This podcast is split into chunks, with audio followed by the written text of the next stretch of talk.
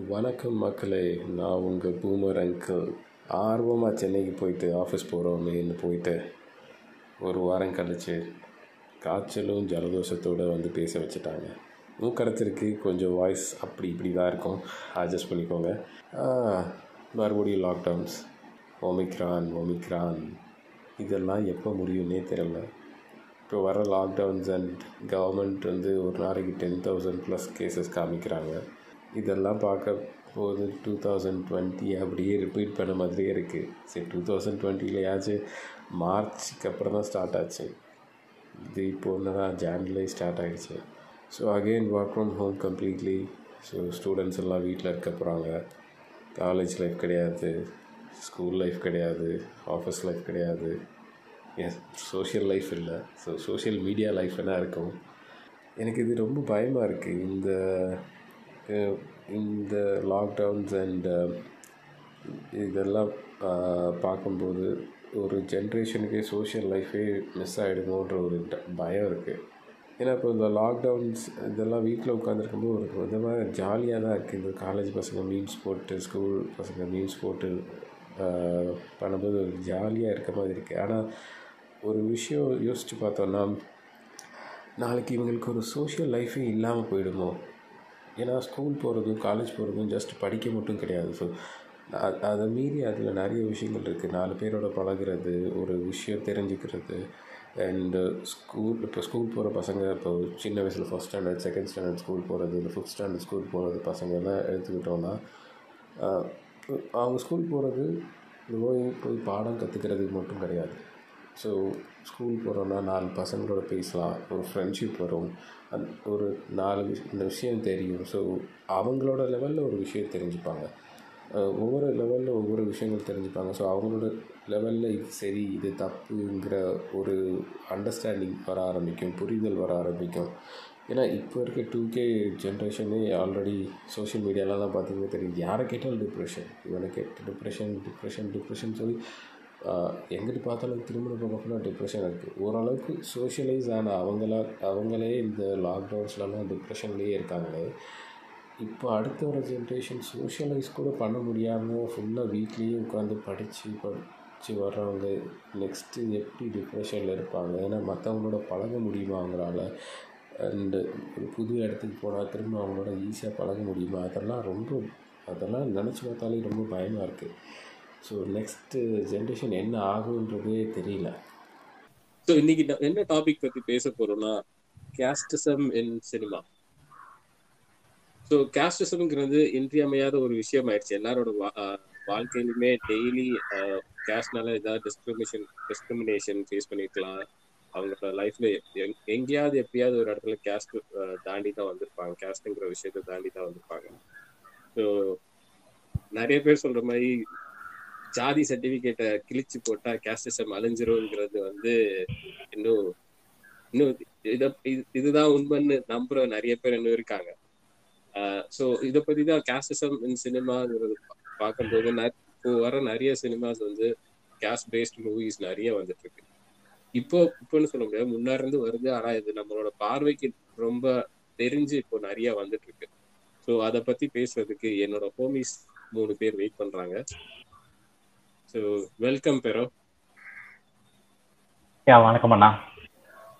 And ferro வந்து அவர் வந்து ஒரு எதுல வேலை பார்க்குறான்னு சொல்லலாம்னா?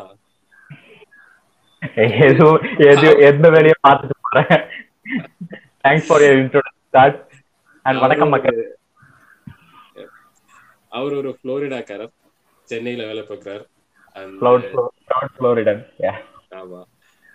அதே மாதிரி இப்போ ஒர்க் ஃப்ரம் ஹோம்னால புளோரிடாலேயே தஞ்சம் அடைஞ்சிட்டார் அண்ட் அடுத்து நம்ம பார்க்க போறது நம்ம டாக்டர் வணக்கம் டாக்டர் வணக்கம் மக்களே. நீங்க நினைக்கிற மாதிரி நான் பன்னெண்டு மணி டாக்டர் கிடையாது. நான் ஜென்ரல் பிசிஷியன் தான். இந்த ஒரு ஜென்ரல் பிரச்சனைனாலும் வரலாம்.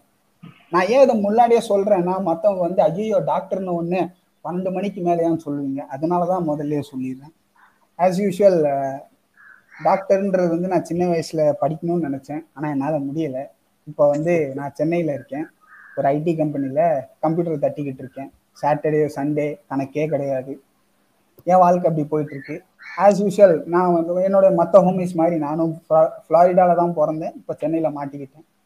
ஸோ லைஃப் போகுது. என்ன பண்றேன்னு தெரியல. பார்க்கலாம். கவலைப்படாதீங்க டாக்டர். ஓவரா டிப்ரெஷன்ல டிப்ரெஷன்ல இருக்கீங்கன்னு நினைக்கிறேன். டாக்டர் நீங்க இப்பவுமே டாக்டர் தான். சமூக நோயின் நோயை கலைகிறதுக்கு நீங்க பணியில் ஈடுபடுறதால நீங்களும் இப்போ டாக்டர் தான். ஸோ நீங்களே சொல்லிக்கலாம். சே டாக்டர் தெரியுது. வேணாம் வேணாம். ஓகே ரைட்டு அடுத்த ஹோமி நம்ம cowboy hi hi guys hi மக்கள். எல்லாருக்கும் வணக்கம். நானும் ஃப்ளோரிடியன் சொல்றதுல ரொம்ப பெருமையா இருக்குது. என்னடா பெருமை. சரி விடுங்க. அந்த அந்த பாட்டு போட்டு விடுங்க. மது ரெட்டா இது ஒண்ணு மிரட்டுண்டா அந்த பாட்டு போட்டு விடுங்க. எனக்கு அப்பதான் வெறி ஏறி நான் பேசுவேன். நானும் மதுரைக்காரன் தான்டா. ஆமா நானும் மதுக்காரன் அதெல்லாம் ஒரு பெருமையும் இல்ல.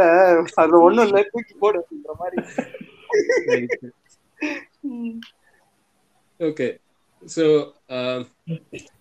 ஸோ இதை ஒரு கொஸ்டின் அண்ட் ஆன்சர் செஷன் மாதிரியே கொண்டு போகலாம் சொல்லிட்டு பாக்குறேன் சோ ஸோ இங்க இருக்க மூணு பேருமே ஃபார்வர்ட் திங்கர்ஸ் அண்ட் நிறைய படங்கள் பாக்குறவங்க uh, நிறைய ஃபெமினிசம் பத்தி பேசுறவங்க நிறைய சமூக நீதி பத்தி பேசுறவங்க. அதனால இவங்கள்ட்ட பேசலாம்னு சொல்லி இவங்களோட சேர்ந்து பேசினா அது ரொம்ப நல்லா இருக்கும். ஒரு தாட்ஸ் கிடைக்கும்னு சொல்லி எதிர்பார்த்து தான் இந்த டாபிக் வந்து பேச ஆரம்பிச்சோம். அண்ட் ஓகே ஸோ பேரோ நான் உங்கள்ட்ட இருந்து ஆரம்பிக்கிறேன். ஸோ ஜாதி பத்தி உங்க வியூஸ் என்ன? அண்ட் uh, அது அது அத பத்தி ஏதாவது ப்ரோஸ் இருக்கா? ஏதாவது கான்ஸ் இருக்கா? அத பத்தி நீங்க என்ன நினைக்கிறீங்க? ஆ வணக்கம். ஆக்சுவலா ஜாதின்றது வந்து நான் ஒரு கதை மாதிரி சொல்லணும்னு ஆசைப்படுறேன். இப்போ நீங்க வந்து ஒரு ஒரு இடத்துக்கு போ போயிருங்க போற வழியில வந்து நடந்து போய்கிட்டு இருக்கீங்க. ஒரு வழியில நடந்து போய்கிட்டு இருக்கீங்க. உங்க கால்ல சாணி வந்து நீங்க சாணியை மிதிச்சிட்டீங்க. ஓகே உங்க ஆரிஜின்ல இருந்து டெஸ்டினேஷனுக்கு போற வழியில நீங்க சாணியை மிதிச்சிட்டீங்க. அந்த சாணியை மிதிச்சா அந்த சாணியோடய நீங்க நடந்து போவீங்களா? இல்ல அதை தட்டி விட்டு உங்க கிளா காலை கிளீன் பண்ணிட்டு அதுக்கப்புறம் உங்க வீட்டுக்குள்ள போவீங்களா? நக்கி பார்த்தா ஒரே புளிப்பு. அததான் சொல்றேன். அந்த மாதிரிதான். இந்த ஜாதின்றது வந்து ஒரு சாணி மாதிரிதான். ஆக்சுவலா பக்கத்துல போய் பார்த்தா ரொம்ப நாரும். ஆனா ஒரு சில பேர் அதே வந்து பூஜை பண்றவங்க எல்லாம் இருக்காங்க. அவங்கள பத்தி நான் பேச விரும்பல. என்ன பொறுத்த வரைக்கும் கண்டிப்பா. அத வந்து கேன்சருக்கு மருந்துன்னும் இருக்கிற எல்லாத்துக்கும் செல்வம் வந்து சேரணும்லாம் வந்து பண்ணிக்கிட்டு இருக்காங்க. சோ அவங்கள பத்தி எல்லாம் எனக்கு கவலை இல்ல. ஆக்சுவலா எனக்கு அது சாணி தான். சோ அது கால்ல பட்ட உடனே நான் கால்ல அது நாரும் அது இருந்தா நாரும் அதை வீட்டுக்குள்ள கொண்டு போக முடியாது. அண்ட் நம்மளோட டெஸ்டினேஷனுக்கு அது கொண்டு போனா ரொம்ப நான் தடிக்கும் அப்படின்னு சொல்லிட்டு நான் வந்து உணர்ந்துட்டேன். சோ அதனால நான் அதை கழுவிக்கிட்டு இருக்கேன். இன்னும் அது போக மாட்டேங்குதுங்க அவ்வளவுதான். ரைட்டு இதுல ஏதாவது ப்ரோஸ் இருக்கா? ஜாதி இப்போ ஜாதியில ப்ரோஸ் இல்ல நம்ம சொல்லவே முடியாதுல்ல. இப்போ ஏன்னா கண்டிப்பா நிறைய ப்ரோஸ் இருக்கு நிறைய பேர் பேசுறதே வந்து சார் உங்க ஜாதியால தான் சார் ரிசர்வேஷன் இருக்கு. ரிசர்வேஷன்ல தான் நீங்க வந்து படிக்கிறீங்கன்னு சொல்லி அதுவே எவ்வளவு பெரிய ப்ரோன்னு தான் பேசுறாங்க. ஜாதி என்னங்க நீங்க? நானே ஒரு அஞ்சு வருஷத்துக்கு நான் வந்து பேக்வேர்ட்ல வந்து நான் டைம் டிராவல் பண்ணி போனேன்னா நானே பெரிய ஜாதி வரியங்க. அந்த டைம்ல என் ஜாதியை நினைச்சு நான் ஆர்காசம் ஆகாத நாளே கிடையாதுங்க. அதுக்கு வந்து என் நைட்டை ஃபுல்லா வந்து திருப்திப்படுத்தின ஒரு பெருமை என் ஜாதியவே சேரும். அண்ட் நான் ஒரு ஆண்ட பரம்பரையா இருந்திருந்தா இன்னும் நான் அதிகமா வந்து ஆர்காசம் ஆயிருப்பேங்க சோ இப்போ இருக்கிற இந்த ஜெனரேஷன்ல இருக்கிற ஆண்ட பரம்பரைக்கு அது வந்து பெரிய கான் கான் கிடையாது. அவங்களோட மகுடம்னே சொல்லலாம். ரைட்டு சோ இத கான்ஸ்ல என்ன பாக்குறீங்க? ஜாதினால என்ன கான் இருக்குன்னு நினைக்கிறேன் ஓகே அப்பா from comedies uh, and trolls ஜாதின்றது வந்து ஒரு சின்ன ஒரு இது மாதிரி என்ன சொல்றது ஒரு மக்கள் வந்து ஒவ்வொரு இடத்துல வந்து தனித்தனியா பிரிஞ்சு ஆரம்பிச்சாங்க. வாழ ஆரம்பிச்சாங்க. நாகரிகம் தோன்ற காலத்துல. அண்ட் அந்தந்த ரீஜன்ல இருந்த பழக்க வழக்கங்களுக்கு ஏற்ப அவங்க வந்து சாமியை கும்பிட ஆரம்பிச்சாங்க. சில சடங்குகள் செய்ய ஆரம்பிச்சாங்க. ஸோ அந்த சடங்குகள் செய்யறது ஒரு குரூப்பா மாறிச்சு. அந்த குரூப்ல இருக்கவங்க அவங்களுக்குள்ளேயே வியாபாரம் பண்ணிக்கிட்டாங்க. பொண்ணு கொடுத்து பொண்ணு எடுத்துக்கிட்டாங்க. அவங்களுக்குள்ளேயே வந்து வாழ பழகிட்டாங்க. அந்த வாழ்ந்த ஒரு கூட்டம் வந்து ஒரு ஜாதின்ற ஒரு இதுவா மாறிச்சு. ஸோ பல ஜாதிகள் சேர்ந்து ஒரு சமயமாச்சு. பல சமயங்கள் சேர்ந்து ஒரு மதமாச்சு. ஸோ இப்போ நம்ம வந்து இந்த கடவுள் மறுப்பு ஜாதி மறுப்பு பெண் விடுதலை இந்த மாதிரி வந்து பேசும்போது சமூக நீதி இந்த மாதிரி பேசும்போது அதுக்கு அடிநாதமா வர்றதை பார்த்தோம்னா கண்டிப்பா வந்து இந்த ஜாதியா தான் இருக்கும். சோ இந்த ஜாதியை ஒழிக்கணும்னு சொல்ல வரல. இப்போ சில பேர் எல்லாம் சொல்லிக்கிட்டு இருக்காங்க. ஜாதி ஜாதி சர்டிபிகேட்டை கிழிச்சு போட்டா ஜாதி ஒளிஞ்சிரும் நான் அவங்ககிட்டயே நான் கேட்டுக்கிறேன். ஜாதி ஜாதி சர்டிபிகேட்டை கிழிச்சு போட்டா ஜாதி ஒழிகிற மாதிரி பர்த் சர்டிபிகேட்டை கிழிச்சு போட்டா நீங்க செத்துருவீங்களா? இல்ல நம்ம தான் செத்துருவோமா? அதே மாதிரி ரேஷன் கார்டை கிழிச்சு போட்டீங்கன்னா குடியுரிமை போயிருமா? அந்த மாதிரி தாங்க. ஜாத் அது வந்து சர்டிபிகேட் லெவல்ல கிழிக்கப்பட வேண்டியது கிடையாது. அதை வந்து உங்க உங்க மனசுல இருந்து தான் கிழிக்கணும். உங்க மனசுல இருந்து ஜாதி ஆக்சுவலா வந்து ஜாதி சர்டிபிகேட்டை யூஸ் பண்றதுக்கான தேவையே இருக்காது. அண்ட் ஓகே நம்ம பேசலாம். இதோடய நான் மத்தவங்களும் பேசணும்னு நினைக்கிறேன். இல்ல பேரோ நீங்க கேட்ட ஒவ்வொரு கேள்வியும் என்ன செருப்பால அடிச்ச மாதிரியே இருக்குடா. செருப்பால தான் அடிச்சிருக்காரு அவரும். அது சாணி முக்கி. அவன் சொன்ன சாணியை வச்சு முக்கிய அடிச்சிருக்கான் ரைட் ஓகே என்னோட பர்ஸ்பெக்டிவ் அண்ட் என்னோட வியூஸ் வந்து ஜாதி மேல இதான் நான் அபியஸ்லி நான் கிளம்ப தான் பாக்குறேன் சரி பேரோ ஓகே அண்ட் நம்ம கௌபாய் நீங்க என்ன நினைக்கிறீங்க? ஜாதி பத்தி உங்க வியூஸ் என்ன? நீங்க. வந்து அதிகமா புளோரிடால இல்லன்னு நினைக்கிறேன். ஆமா, நிறைய ஆமா. சென்னையிலேயே தான் இருந்திருக்கீங்க. ஆனா நான் வந்து ஒரு மிகப்பெரிய ஒரு ஜாதி வெறியானா இல்ல ஆண்ட பரம்பரை மாட்டிக்கிட்டு ரொம்ப முழிச்சு ஏன்னா எங்க ஊர்ல சுத்தி வந்து பாத்தீங்கன்னா மாம்பழம் திங்காத ஆளே கிடையாது. அந்த மாதிரி. ரைட்டு ஃபர்ஸ்ட் ஸ்ட்ரைக்கு ஆமா உங்களுக்கு எப்படி வந்து ஆண்ட பரம்பரை எங்களுக்கு வந்து வேற மாதிரி. அந்த மாதிரி இடத்துல நான் மாட்டிக்கிட்டு முடிச்சு இவங்க கிட்ட இருந்து எப்படியா தப்பிச்சு வரணுன்றதுக்காக சென்னை வந்தாச்சு. ஓகே ஆனா எனக்கு என்ன பொறுத்த வரைக்கும் ஜாதினா என்னன்னா அது வந்து ஒரு உங்க நீங்க உங்களுக்கு நீங்க உழைச்சு கிடைச்ச ஒரு ஐடென்டிட்டியே கிடையாது உழைக்காம கிடைச்ச ஒரு ஐடென்டிட்டி அது. எனக்கு வந்து நான் பிறக்கும் போதே என் பேர் என்ன எதுவுமே என்கிட்டலாம் எதுவுமே கேட்க மாட்டாங்க. இது இது என்னோட விதி என்னோட வேற வழி இல்லை. நான் இங்கே தான் பிறந்தாகணும். எனக்கு இது கிடைச்சே ஆகணும் அப்படின்ற மாதிரி இருந்திருக்குது. அவ்வளவுதான் அது. அதனால ஒரு பிரயோஜனமும் கிடையாது. என்ன என்ன கேட்டா அது வந்து அதை பெருமையா சொல்ற அளவுக்கு எதுவுமே இல்லை. அது நீ ஆம்பளையா பிறந்துட்டேன்னா ஆம்பளைன்னு பிறந்துட்டா அதுக்காக பெருமையெல்லாம் ஒண்ணுமே இல்லை அதுல. அவ்வளவுதான். You just born. அதுதான் என்ன பொறுத்த வரைக்கும் ஜாதினா இதுதான். ஒரு அது வந்து ஒரு ஒரு ஜட்டி மாதிரி. அதை வந்து நம்ம வந்து பெருசா வெளில காட்டிக்கணும்னு அவசியம் இல்லை. அதை வந்து போட்டுட்டு உள்ள உள்ள வச்சுக்க வேண்டியதான் அதனால நமக்கு என்ன பிரயோஜனம் கூட இன்னி வரைக்கும் எனக்கு தெரியல. அன்றதுனால என்ன பிரயோஜனம் எனக்கு இன்னி வரைக்கும் தெரியல.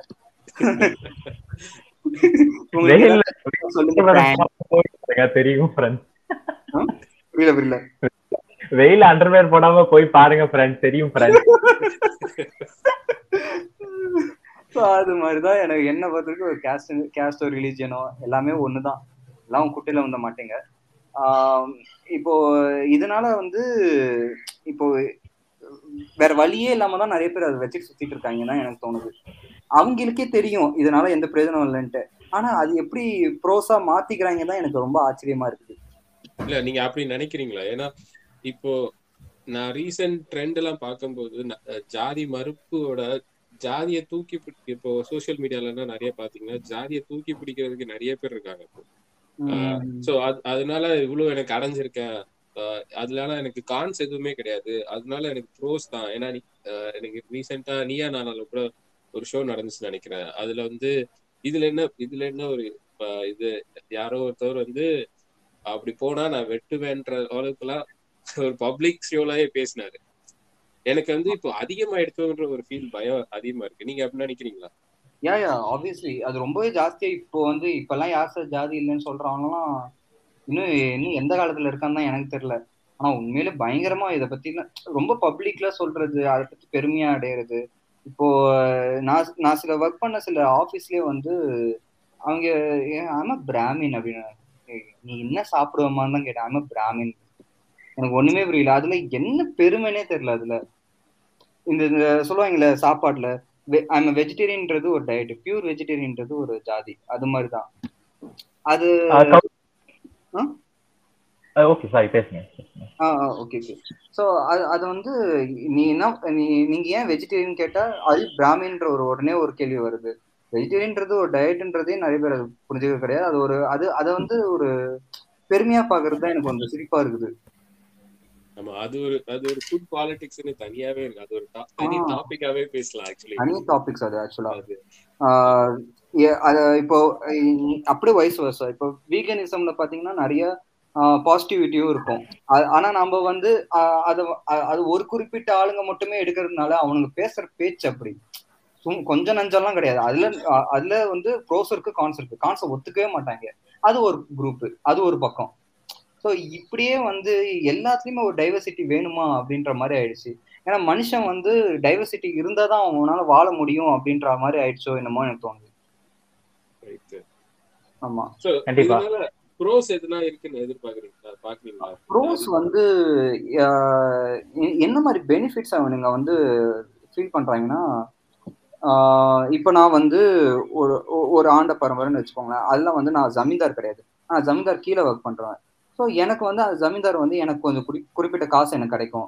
அந்த மாதிரி ஒரு ஒரு ஹையார்கி இருக்கும். அந்த ஹையார்கி இருக்க தான் செய்யுது. ஆனால் வந்து அந்த ஜமீன்தார் வந்து ஒரே ஜாதியில தானே இருக்கான் அப்படின்றத பொண்ணுலாம் கொடுக்க மாட்டாங்க. கிளாஸ் பார்க்க ஆரம்பிச்சிருவாங்க. இதுலதான் ஒரே ஒரு இதுதான். இது வந்து வளர்ந்து வளர்ந்து வளர்ந்து எப்படி ஆகுதுன்னா இப்போ ரீசெண்டா இப்போ வேலை வேலை வேணும். ஒரே ஜாதிக்காரர் தான்ப்பா அப்படி கொடுத்துருப்பா. அந்த மாதிரி தான் ஒன்று ஓடுது. ஆனா நம் நம்ம இது வரைக்கும் என் கம்யூனிட்டியில இந்த மாதிரி நடந்து நான் பார்த்ததில்ல. பட் என்னோட ஃப்ரெண்ட்ஸோட கம்யூனிட்டியில வந்து பாத்தீங்கன்னா ப்ரோ என்னோட அந்த பாஸ் என்னோட கேஸ் தான் ப்ரோ எனக்கு அப்படி கொடுத்துட்டாங்க. அப்படின்ற மாதிரிலாம். இது ஒரு ஒரு ப்ரோஸ் தான் நான் பார்த்துருக்கேன். கான்ஸ்னா எக்கச்சக்கமா இருக்குது அதுக்கு. சொல்லிக்கிட்டே போலாம் கான்ஸ்லாம் ஆக்சுவலா நீங்க சொன்னதே ஒரு கான் தான். ஏன்னா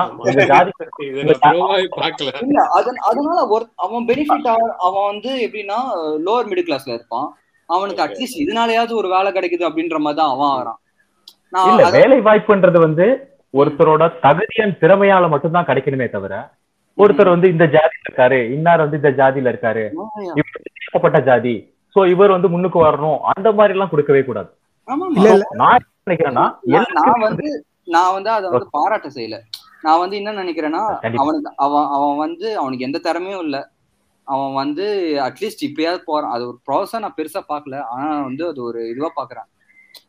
கண்டிப்பா. ஏன்னா இதையே தான் வந்து இவங்க வந்து இடஒதுக்கீடுன்னு வர்றப்பையும் இவங்க வந்து இத வச்சுதான் வந்து மிஸ்லீட் பண்றாங்க. என்னன்னா தாழ்த்தப்பட்ட ஜாதியா இருந்தா சீக்கிரம் வேலை கிடைச்சிடும் சோ அவங்களால மட்டும் கவர்மெண்ட் ஜாப் போக முடியும். அந்த மாதிரி மிஸ்லீட் பண்ணியும் மேனிப்புலேட் பண்ணியும் தான் இவங்க வந்து இடஒதுக்கீடுக்கு எதிரா வந்து இப்ப இருக்கிற யங் யங் ஜெனரேஷனை வந்து இவங்க வந்து அகைன்ஸ்டா திருப்புறாங்க.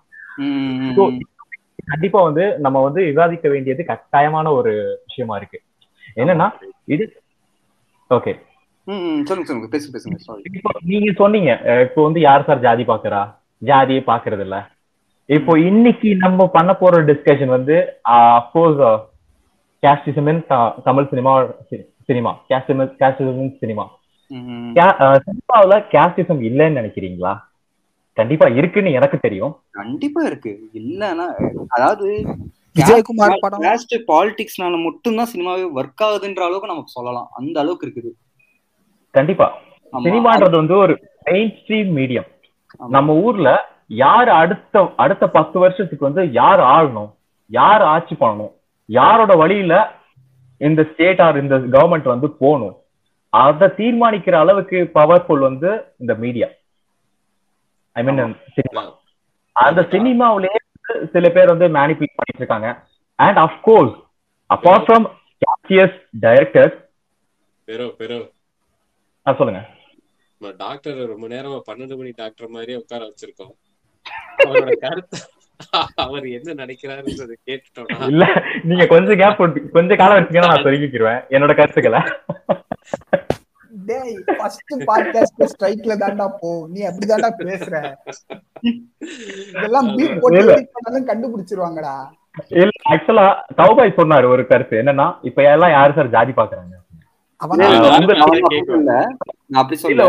யார் ஜாதி பாக்குறாங்க? இன்னும் சுத்திக்கிட்டு இருக்காங்க.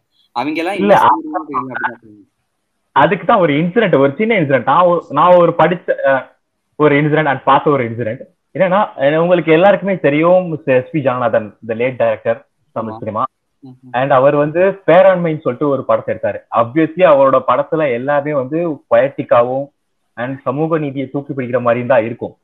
ஸோ அவர் வந்து இந்த இந்த பேரண்மை படம் ரிலீஸ் அப்போ அவருக்கு வந்து ஆக்சுவலா பதினாறு கட்ஸ் கொடுத்தாங்க. சிபிஎஃப்சில சென்ட்ரல் பிலிம் போர்ட் ஆஃப் கார்பரேஷன்ல இருந்து பதினாறு கட்ஸ் கொடுத்தாங்க. பதினாறு கட்ஸ் கொடுத்தாதான் உங்க படத்தை வந்து நாங்க வந்து ரிலீஸ் பண்ணது பண்ணுவோம். ஏன்னா இது ப இது பேசுற அரசியல் வந்து அந்த டைம்ல ஹெவி டோஸா இருந்துச்சு. அது எப்படியும் உங்களுக்கே தெரியும். ஃபிலிம் அந்த கம்யூனிட்டியில அந்த சென்சார் போர்ட்ல இருக்கவங்க எப்படி இருப்பாங்க எல்லாமே உங்களுக்கு தெரிஞ்சிருக்கும். அவங்க சொன்ன ஒரு விஷயம் என்னன்னா அவங்க வந்து அப்போ வந்து ஒரு விஷயத்த அவங்க முன்னாடி வந்து மேற்கோள் காட்டியிருக்காங்க. என்னன்னா நீங்க எந்த ஒரு ஜாதியையும் தூக்கி பேசலாம். ஆனா யாருமே வந்து தாழ்த்தப்பட்டு இருக்காங்க. சோ இந்த இவங்க வந்து இந்த மாதிரி அடக்குமுறைக்கு உள்ளாக்கப்படுறாங்க. அந்த மாதிரி விஷயத்த பேசக்கூடாது. அந்த மாதிரி பேசினா உங்களுக்கு வந்து யூ சர்டிபிகேட் கிடைக்காது அந்த மாதிரி சொல்லியிருக்காங்க. அண்ட் கூட சிக்ஸ்டீன் கட்ஸையும் பண்ண சொல்லியிருக்காங்க. அந்த டைம்ல அவர் பேச வந்த அரசியல நான் பேசியதான் தீருவேன்ற மாதிரி பேசி அந்த படத்துக்கு வந்து யூஏ தான் கிடைச்சிச்சுன்னு நினைக்கிறேன். சோ அதுல உங்களுக்கே தெரியும் அவர் வந்து ஆக்சுவலா வந்து ஒரு ட்ரைபல் பர்சனா இருப்பாரு. அண்ட் இங்க இருக்கிற தாழ்த்தப்பட்ட ஜாதியினரை தவிர்த்து இந்த ட்ரைபல் பர்சன் அதாவது மலைவாழ் மக்கள் எல்லாம் எப்படி வந்து ஆளா ஜாதிய கொடுமைகளுக்கு ஆளாகுறாங்க அதுவும் அந்த ஜாதி வந்து யாரு பாக்குறான்றதையும் கரெக்டா காட்டியிருப்பாரு. ஈவன் அவங்க ஊர்ல இருக்கிற பீப்புளா இருக்கட்டும் அவரோட காலேஜ்ல இருக்க ஸ்டூடெண்ட்ஸா இருக்கட்டும் ஈவன் போலீஸ்மேன் கவர்மெண்ட்ல இருக்கிறவங்க கூட வந்து ஜாதியை பார்த்தா பண்ணிப்பாரு. சோ அதுலயே வந்து அவர் வந்து ஆணி அடிச்ச மாதிரி அவர் சொல்லிட்டாரு. ஜாதின்றது இருக்கு அது கண்டிப்பா களையப்பட வேண்டிய ஒன்றுன்னு. அந்த மூவி தான் ஃபர்ஸ்ட் மூவியா நம்ம இப்போ ரீசெண்டா மாடர்ன் டைம்ஸ்ல வந்த மூவிஸ்லயே பேராண்மை தான் அதாவது பா ரஞ்சித்துக்கும் முன்னாடி அத இத பத்தி எல்லாம் பேசினவங்கல இவரும் முதல் ஆளோ தோணுது. கரெக்டா கண்டிப்பா. அவர் வந்து ஆக்சுவலா அந்த அரசியல ஈலயே பேசிட்டாரு. ஈ படத்துல ஆமா. ஈ படத்தோட அரசியலே வந்து உங்களுக்கு வேற மாதிரி இருக்கும். ஆக்சுவலா அவர் வந்து திராவிடம் பத்தி பேசுறா கம்யூனிஸ்ட் சித்தாந்தத்தை வந்து அதிகமா கொண்டு வந்ததால அந்த டைம்ல அது வந்து அந்த அவரோட படங்களும் அவரோட கருத்துக்களும் இருட்டடிப்பு செய்யப்பட்டிருக்கு அவ்வளவுதான். ஆனா அவர் பேசுறது உண்மை. நீ இப்போ சொன்னா கூட அதை நம்ப மாட்டாங்கல்ல? இல்ல யாருமே நம்ப மாட்டாங்க.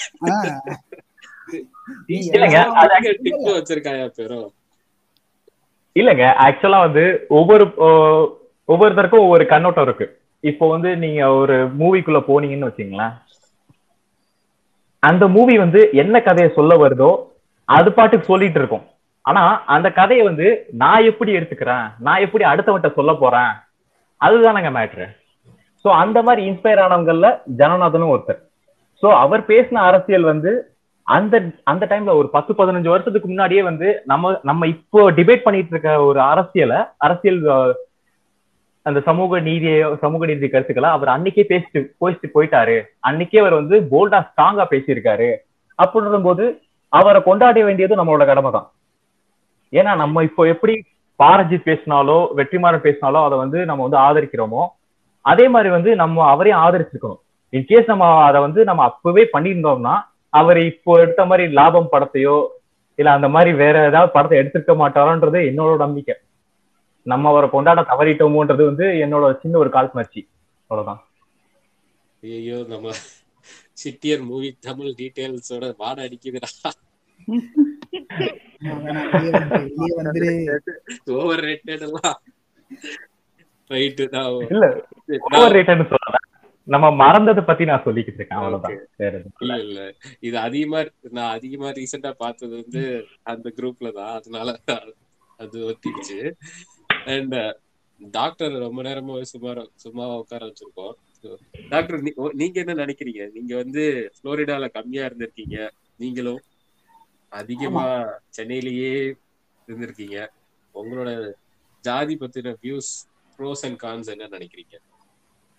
ஓகே ஸோ நான் என்னதான் ஃப்ளாரிடாவில் கம்மியாக இருந்தாலும் என் காலேஜ் முன்னாடியும் நானும் நம்ம பெரோ சொன்ன மாதிரி ஜாதிக்கு ஆர்கசமானவன் தான் இவனும் நானும் அப்படிதான் நினைச்சேன். நான் கவர்மெண்ட் எக்ஸாமுக்கு எங்க காலேஜ்ல ப்ரிப்பேர் பண்ண போது ஐயோ ரிசர்வேஷனால நம்மளுக்கு வேலை கிடைக்காது அப்படின்னு தான் நினைச்சிட்டு இருந்தேன். பட் ஆஃப்டர் காலேஜ் என் கூட இருந்த என்னோட கிளாஸ்மேட்ஸா இருந்த சரி அவங்க அவங்க சொன்ன ஒரு விஷயம் என்னன்னா நீங்க தாண்டா ரொம்ப ஐ மீன் அவன் நீங்க தான் சொன்னான். என்னை அவன் என்ன எந்த ஒரு ஆங்கிள் சொன்னான்னு எனக்கு இப்போ வரைக்கும் புரியல. ஆனா நீங்க தாண்டா ரொம்ப அதோட பெனிஃபிட்ஸ் எடுக்கிறீங்கன்னு சொன்னான். எனக்கு அப்பவும் சரியா புரியல. நான் வெளியே வந்து கொஞ்ச நாள் இந்த மாதிரி புக்ஸ் மூவிஸ் பார்க்கும்போது தான் ஸ்ட்ரைக் ஆச்சு. இவன் நீங்கன்னு சொல்லும் போது எனக்கு ஃபர்ஸ்ட் ஸ்ட்ரைக் ஆன விஷயம் என்னன்னா அவன் ஹிந்துன்னு ஒரு ஒரு ரிலிஜனை தான் சொன்னான். ஆனா ஹிந்துக்குள்ள எவ்வளவு கேவலம் அந்த கேவலம்னு கிடையாது. அது எப்படி அவங்க மிஸ்யூஸ் பண்ணாங்கன்றதுனால தான் நம்ம இந்த மாதிரி இப்போ பேசிக்கிட்டு இருக்கோம். ஸோ இப்போவும் நான் சொல்றேன் நான் அப்போ இருந்த மாதிரி இப்போ எனக்கு இருக்கவும் சுத்தமாக பிடிக்கல. என்னையும் கேட்டால் நான் நான் சொல்லவும் மாட்டேன். நான் பி பிசின்னு நான் சொல்லவும் மாட்டேன். இப்போ கொஞ்ச நாளைக்கு முன்னாடி கூட நம்ம கம்யூனிட்டியை எம்பிசியில் சேர்க்கணும் எம்பிசியில் சேர்க்கணும்னு சொன்னாங்க. அதுக்கு நம்ம பூமர் அங்கிள்லாம் ஐயோ எம்பிசினா ரொம்ப கேவலம். ஏன்னா அவங்களுக்கு அது புரியலை. ஜாதின்றது எதனாலன்னு புரியலை. அதை வச்சு நம்மளுக்கு வந்து கவர்மெண்ட் நம் ஐ மீன் கவர்மெண்ட் கிடையாது. நம்மளை முன்னாடி ஆண்டவங்க நம்மளுக்கு கொடுக்க வேண்டிய நீதியை மறுத்ததால தான் ஜாதியை வச்சு சரி இவங்க இந்த மாதிரி இந்த இந்த செட் ஆஃப் பீப்புளுக்கு government is giving helping hand to come up நீங்க படிக்கலாம். உங்களுக்கு படிப்பு தரோம். உங்களுக்கு வேலை செய்ய லைக் கவர்மெண்ட் வேலையில முன்னுரிமை தரோன்றதான் கொண்டு வந்தாங்க. ஆனா இதை அப்படியே மாத்தி காமிச்சிட்டாங்க. என்னன்னு மாத்தி காமிச்சாங்கன்னா பிசியை விட கீழே இருக்க அந்த எம்பிசி எஸ்சி எஸ்டி அவங்களுக்கு தான் அதிகமான வேலை வாய்ப்பு கிடைக்குதுன்ட்டு. அந்த மேனிப்புலேஷனாலே இப்ப நிறைய பேருக்கு வந்து நாம தான் சொல்றோம். வந்து வந்து லைக் இது ஒரு சாக்கடை இது ஒரு கீழே ரோட்ல கிடக்கிற சாணின்ட்டு. ஆனா அதை இன்னும் குளோரிஃபை பண்றவங்க நிறைய பேர் இருக்காங்க.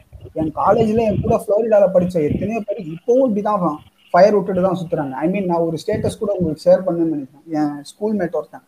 ஃபயர் ஃபயர் விட்டுக்கிட்டு இருக்கான். அவன் திருநெல்வேலிக்காரன்.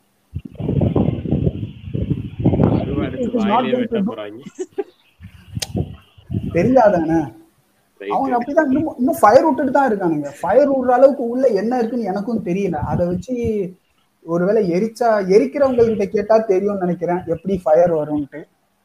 ஏன்னா அவங்களுக்கு அது பழக்கப்பட்ட விஷயம். நான் இன்னொன்னு லைக் இந்த மாதிரி சொல்ற விஷயத்துல சத்தி நம்ம பெரோ வந்து ஒரு விஷயம் சொன்னாப்ல ஜாதி வந்து ஜாதின்னு கிடையாது இடஒதுக்கீடு எப்படி கொடுக்கணும்ட்டு அவங்களுடைய எக்கனாமிக் ஸ்டேட்டஸா இல்ல சோஷியல் ஸ்டேட்டஸான்னு சொல்லும்போது திடீர்னு எனக்கு இன்னொரு ஞாபகம் இந்த மூணு பர்சன்ட் நடுவுல கேட்டாங்கல்ல அவங்க மேலேயும் கொஞ்சம் இதுவாக தான் இருக்கு. அவங்கனால தான் நம்ம இன்னைக்கு இவ்வளவு கேவலப்பட்டு சுத்திட்டு இருக்கோம். ஸோ அவங்க வந்து லைக் அந்த த்ரீ அந்த த்ரீ பர்சன்ட் பீப்புள் வந்து அவங்க மேலே இருக்கணுன்ற ஒரே காரணத்துக்காக நம்மளை கீழே வச்சு நம்மளுக்கு கொடுக்க வேண்டிய சலுகை சலுகைகள் கிடையாது. கொடுக்க வேண்டிய நீதியை மறுத்தனால தான் நம்ம கவர்மெண்ட் இதை கொண்டு வந்தாங்க. ஆனால் இதே நம்ம பூமர் அங்கிள் வந்து தம்பி இதெல்லாம் யாருப்பா? இப்பெல்லாம் ஏன்பா இப்படிலாம் பேசுகிற அப்படிங்கிறாங்க ஏன் பேசணும்? எதுக்கு பேசணும்னு வீட்டில் சொல்லி கொடுத்தாதான் நம்ம அடுத்த ஜென்ரேஷனுக்கு பாஸ் பண்ண முடியும். எஸ் ஜாதினால நிறைய கெட்டது தான் நடக்குது. நல்லதுன்றது பார்த்தீங்கன்னா ஒன்றும் கிடையாது. கவர்மெண்ட் கொடுக்குற இதுவுக்காக தான் நான் ஜாதியை ஃபாலோ பண்ணுறேன்னு சொல்கிறவங்க இருக்கலாம். But government is trying to help you அதை யாரும் அண்டர்ஸ்டாண்ட் பண்ணிக்கிறது அப்படிதான் நான் பார்க்குறேன். ஓகே ஸோ நான் நான் மெயினாக அது ஜாதியோட ப்ரோஸாக பார்க்குறதே என்னன்னா ரிசர்வேஷன் தான். ரிசர்வேஷன் இஸ் ப்ரோ ஃபார் ஜாதி ஆக்சுவலி கான் நிறையவே இருக்கு. நான் இல்லைன்னு சொல்லல. ஜாதி பத்தி என்ன நான் ஏன் எனக்கு ஏன் இந்த ஜாதியில இருங்க எனக்கு வந்து ரிசர்வேஷன் கொடுக்குறாங்கிறத அண்டர்ஸ்டாண்ட் பண்ணிக்கிறதுக்கு வந்து நிறைய படிச்சிருக்கணும் நிறைய முற்போக்கு சிந்தனைகள் இருக்கணும் அடுத்த மேல பொறாமப்படாம இருக்கணும். பாரு அவனுக்கு இப்ப இப்ப கூட ஆஹ் ஆஹ் சொல்ற உங்களுக்கு என்னப்பா நீங்க வந்து கம்மி மார்க் எடுத்தாலுமே உங்களுக்கு சீட்டு கிடைச்சிரும். கம்மி மார்க்னா ரொம்ப கம்மி மார்க்லாம் கிடையாது. நீ நூத்தி தொண்ணூத்தி ஏழு எடுத்தனா நூத்தி தொண்ணூத்தஞ்சு எடுத்து சீட்டு கிடைக்க போகுது. ஒரு ரெண்டு மார்க்ல அவனுக்கு வந்து கொஞ்சம் ஒரு ரிசர்வேஷன் கொடுத்துட்டா உனக்கு எரியுது. அப்படித்தான் வந்து இது நம்மளோட மூவிஸோ சரி இந்த இந்த ஒரு தாட்டை கல்டிவேட் பண்ணதே மூவிஸ் தான் நினைக்கிறேன். ஏன்னா மூவிஸ்ல தான் எனக்கு தெரிஞ்சு வந்து உனக்கு என்னப்பா நீங்க வந்து கம்மி கம்மியா வந்து மார்க் எடுத்தாலே போதும். நீங்க படிக்கலனாலே போதும். உனக்கு வந்து வேலை கிடைச்சிருங்கிற தாட்டை கல்டிவேட் பண்ணதே வந்து நம்ம பாக்குற மூவிஸ் நம்மளோட சொசைட்டின்னு தான் நான் மெயினா நினைக்கிறேன். ஸோ எனக்கு என்னோட மெயின் தாட் என்னன்னா மெயின் ப்ரோ ஆஃப் ஜாதி வந்து எனக்கு வந்து uh, ரிசர்வேஷன் தான். ஸோ ரிசர்வேஷன்ங்கிறது வந்து it's a must for everyone is what I think கண்டிப்பாங்க ஆக்சுவலா நீங்க சொன்னீங்க. இப்போ ரெண்டு மார்க் வந்து கம்மியா எடுக்கிறதால உனக்கு என்ன கிடைச்சிட போகுது? அந்த மாதிரி. இவங்க ஆக்சுவலா வந்து ரிசர்வேஷனை பாக்குற பெர்ஸ்பெக்டிவே தப்புன்னு நான் நினைக்கிறேன். நான் என்ன ஃபீல் பண்றேன்னா நீங்க வந்து uh, இப்போ நம்ம எல்லாம் வந்து ஒரு மெட்ரோ சிட்டி ஆர் கொஞ்சம் வளர்ச்சி அடைந்த ஒரு ஊர்ல தான் இருக்கும் தமிழ்நாட்டுல பார்த்தோம்னா. ஓகே இப்போ இன்கேஸ் அட்மோஸ்ட் uh, uh, ஒரு சின்ன வில்லேஜ்லயோ இல்ல ரொம்ப குட்டி பட்டிக்காடுலயோ நம்ம பிறந்திருந்தா கண்டிப்பா இதோட இம்பாக்ட் வந்து கண்டிப்பா ஹையா தான் இருந்திருக்கும். இந்த இடஒதுக்கீட்டுனால கிடைக்கிறது. இப்போ ஒரு பையன் வந்து ஒரு அப்பர் கேஸ் பையன். ஓகே அவன் வந்து சென்னையில எங்கேயாவது ஒரு ஏரியால இருக்கான். அவன் படிச்சு ஒரு ஜாபுக்கு போறதுக்கும் அவன் ஒரு கவர்மெண்ட் எக்ஸாம் ட்ரை பண்றதுக்கும் கவர்மெண்ட் எக்ஸாம் எடுத்துக்க வேணாமே. ஒரு சின்ன ஒரு நம்ம இந்த நீட்டேவே நம்ம எடுத்துக்கலாம். நீட் எக்ஸாமுக்கு ட்ரை பண்றான் ஓகே நீட் எக்ஸாமுக்கு ட்ரை பண்றதுக்கும் சிட்டில இருந்துட்டு நீட் நீட் எக்ஸாமுக்கு ட்ரை பண்றதுக்கும் ஒரு சின்ன கிராமத்துல இருக்கிற ஒரு பையன் அவன் நீட் எக்ஸாமுக்கு ட்ரை பண்றதுக்கும் இருக்கிற டிஃபரன்ஸ் தான் அது சேம் டிஃபரன்ஸ் தான் இதுக்கும் அப்ளை ஆகும் நான் நினைக்கிறேன். Correct me if I'm wrong என்னன்னா. இவனுக்கு வந்து இருக்கிற எல்லா இவனுக்கு ஊர்ல இருக்கிற எல்லா விதமான சலுகைகளும் கிடைக்குது. சலுகைகள் இந்த மீன்ஸ் உனக்கு என்னென்ன வாய்ப்பு இருக்கோ அண்ட் என்ன வாய்ப்புகளை வந்து கிடைச்சாலுமே அதை வந்து யூஸ் பண்ணிக்கிறதுக்கான ஒரு இது இவங்களுக்கு வந்து கிடைக்குது. இப்போ மேல்தட்டு மக்களுக்கோ இல்ல வந்து இங்க சிட்டியில இருக்கவங்களுக்கோ. இதே சின்ன கிராமங்களுக்கு கிராமங்கள்ல இருக்கவங்களுக்கு வந்து கிடைக்கவே கிடைக்காது. நான் வந்து ஆக்சுவலா ஆல்மோஸ்ட் இந்தியா ஃபுல்லா சுத்தி இருக்கேன். ஆனா தமிழ்நாட்டுல இருக்கிற அளவுக்கு நமக்கு மத்த ஸ்டேட்ல வந்து சமூக நீதி வந்து இன்னும் இம்ப்ரூவ் ஆகலன்றதுதான் வந்து என்னோட கருத்து. என்னன்னா இப்போ இன்கேஸ் நீங்க வேற எங்கேயாவது ஸ்டேட்ல கூட போனா கூட பசங்க வந்து டெய்லி காலையில அவங்களோட லைஃப் ரொட்டீன் எப்படி இருக்கும்னா தண்ணி எடுக்கிறதுக்கு ரொம்ப தூரம் போகணும். ஸ்கூல் படிக்கிறதுக்கு ரொம்ப தூரம் போகணும். அண்ட் நீங்க ஒரு சின்ன அடிப்படை தேவை மருத்துவத்துக்கோ வேற வேலை வாய்ப்புக்கோன்னா கூட டெய்லி வந்து ஒரு பத்து பதினஞ்சு கிலோமீட்டர் டிராவல் பண்ண வேண்டிய நிலைமை இருக்கு. ஆனா தமிழ்நாட்டுல அந்த மாதிரி கிடையாது. நம்ம இம்ப்ளிமெண்ட் பண்ணதே வந்து ஆக்சுவலா நம்மளோட முதுகெலும்பே என்னன்னா கிராமங்கள் தான் சொல்லியிருக்கோம். ஸோ அந்த கிராமங்களை இணைக்கிறதுக்கு நம்ம ஃபர்ஸ்ட் பண்ணது வந்து போக்குவரத்து. எல்லா கிராமத்துக்கும் கண்டிப்பா வந்து ஒரு நாளைக்கு ரெண்டு பஸ்ஸாவது இருக்கணும் இன் அண்ட் அவுட்டுக்கு அண்ட் அதே மாதிரி எல்லா கிராமத்துக்கும் வந்து கரண்ட் கொடுத்தோம். அது அதுதான் வந்து சமூக நீதியோட அடிப்படை கட்டம் நான் நினைக்கிறேன். அண்ட் அதுக்கப்புறம் வர்றவங்க வர்ற ஒவ்வொரு மினிஸ்டர்ஸும் வந்தாங்க ஒவ்வொரு கட்சியும் வந்துச்சு. அது கிராஜுவலா தான் இம்ப்ரூவ் ஆயிருக்கு. பட் இன்னுமே கூட அந்த ரெ- நீங்க சொன்ன அந்த ரெண்டு மார்க்குக்கு இருக்கிற டிஃபரன்ஸ் வந்து இன்னுமே வந்து அதிகமா தாங்க இருக்கு. அது வந்து நான் ஒத்துக்கிட்டு தான் ஆகணும். அண்ட் நீங்க எப்படின்னு சொல்லுங்க. ரைட் இல்ல கரெக்ட் தான். நான் இல்லைன்னு சொல்ல நான் என்ன சொல்றேன்னா இது மூவிஸ்ல எல்லாம் வந்து நிறைய ப்ரொஜெக்ட் பண்றது என்னன்னா உனக்கு என்னப்பா நீ படிக்காமலே உனக்கு வந்து சீட் கிடைச்சிருங்கிற மாதிரி தான் ப்ரொமோட் பண்றாங்க. நான் அந்த டிஃபரன்ஸ் வந்து இவங்க சொல்ற அளவுக்கு கிடையாதுங்கிறத நான் வந்து பாயிண்ட் அவுட் பண்ண நினைச்சேன். இது என்னன்னா இப்போ இப்போ ஒரு ஃபர்ஸ்ட் கிளாஸ்ல இருக்கவனுக்கு வந்து hundred and ninety seven marks எடுத்தா அவனுக்கு வந்து சீட் கிடைக்குதுன்னா இப்போ ரிசர்வேஷன்ல எஸ்சிஎஸ்டி அவங்க இல்ல பிசில அவங்க வர்றவங்களுக்கு வந்து ஒன் நைன்டி ஃபைவ் எடுத்தா கிடைக்கும். ஸோ இவங்க அதான். ஆக்சுவலா இந்த படிக்கிறவனுக்கும் கரண்டே இல்லாம ஒரு படிக்கிற ஒருத்தனுக்கும் நடக்கிற ஒரு ரேஸ் தான் இது. இடஒதுக்கீட்டுல நடக்கிற ரேஸ் தான் இது. சோ அதுல நம்ம நியாயத்து பக்கம் நிக்கிறத விட எது நீதியோ அது பக்கத்துல தான் நிக்கணும். எது ஆக்சுவலா ரெண்டு பேருமே சமமா தான் ஓடணும். ரெண்டு பேரும் ஒரே ஸ்டார்ட் லைன்ல தான் ஸ்டார்ட் பண்ணோம் அந்த மாதிரி நினைக்கிறது வந்து ஒரு மடத்தனம் தான். இந்த விஷயத்துல சொல்றேன். ஓகே ஓகே ஸோ நம்ம பேசிட்டு இருந்த மாதிரி இப்போ இதோட இம்பாக்ட்ஸ் இதோட நிறைய தாக்கம் வந்து நம்மளோட main stream cinema main stream மீடியான்னு சொல்லி சொல்லக்கூடிய சினிமால இருக்க தாக்கம் வந்து ஜாதியோட தாக்கம் வந்து நம்ம சொசைட்டில நிறைய இருக்கு. அது வந்து ஒவ்வொருத்தவங்களோட வாழ்வியலையே சேஞ்ச் பண்ணிருக்கு. ஒரு கம்யூனிட்டியோட வாழ்வியலையே சேஞ்ச் பண்ணியிருக்கு இல்ல ஒரு இண்டிவிஜுவலோட வாழ்வியலை சேஞ்ச் பண்ணிருக்குங்கிற ரேஞ்சுக்கு அளவுக்கு வந்து நிறைய விஷயங்கள் இருக்கு. ஸோ இந்த மாதிரி ஒரு இப்போ நீங்க தமிழ் மூவிஸ் இப்போ ரீசெண்ட் டைம்ஸ்ல எடுத்துட்டீங்கன்னா நிறைய மூவிஸ் இருக்கு. ஜாதியை பத்தி என் ஜாதி பெருமை பேசுற படம் நிறைய இருக்கு. எல்லா எல்லாரும் ஈக்குவலா இருக்கணும். நீ படிச்சு முன்னேறி வாடான்னு சொல்லி சொல்ற படமும் இருக்கு. ஸோ நம்ம ஆனா ரெண்டுத்தையுமே நம்ம ஜாதி படமாவே பார்க்க ஆரம்பிச்சிட்டோம். இது ஜாதி படம் இதுவும் ஜாதி படம். ஆனா ரெண்டுமே பேசுற விஷயங்கள் ரெண்டுமே வேற. ஒண்ணு வந்து ஜாதியை பத்தி தூக்கி பிடிக்கிற படம் இன்னொன்னு வந்து வா எல்லாருமே படிப்போம் எல்லாருமே முன்னேறுவோம்னு சொல்லி சொல்ற ஒரு படம். ரெண்டுமே வந்து ஜாதி படமாவே பார்க்க ஆரம்பிச்சிட்டோம் ஸோ இந்த மாதிரி இப்போ மெயின் ஸ்ட்ரீம் மீடியால ஜாதி பத்தி வர்ற விஷயங்கள் வந்து ஒவ்வொருத்தவங்களோட வாழ்வியலை வந்து எப்படி சேஞ்ச் பண்ணுதுன்னு நினைக்கிறீங்க? பிறகு நீங்க பேசுறீங்களா? இல்ல கௌபா ஏதோ சொல்லணும்னு நினைக்கிறாரு. அவரே பேசட்டும். இல்ல இல்ல நீங்க சொல்லுங்க. நான் வந்து நீங்க இதெல்லாம் சொல்றப்போ நான் ஒன்னே ஒன்று தான் இமேஜினேஷன் பண்ணேன். சங்கர் படத்தெல்லாம் அப்படியே வந்துட்டு வந்துட்டு போகுது கண்ணு முன்னாடி. கண்டிப்பாங்க. இல்ல. இல்ல ஜென்டில்மேனு கூட இல்ல. நான் தினமலர்ல கொஞ்ச நாளைக்கு முன்னாடி ஒரு ஒரு மீன் பார்த்தேன். ஜஸ்ட் பாஸ் வெங்காயம்லாம் எனக்கு மருந்து போடணுமான்ட்டு.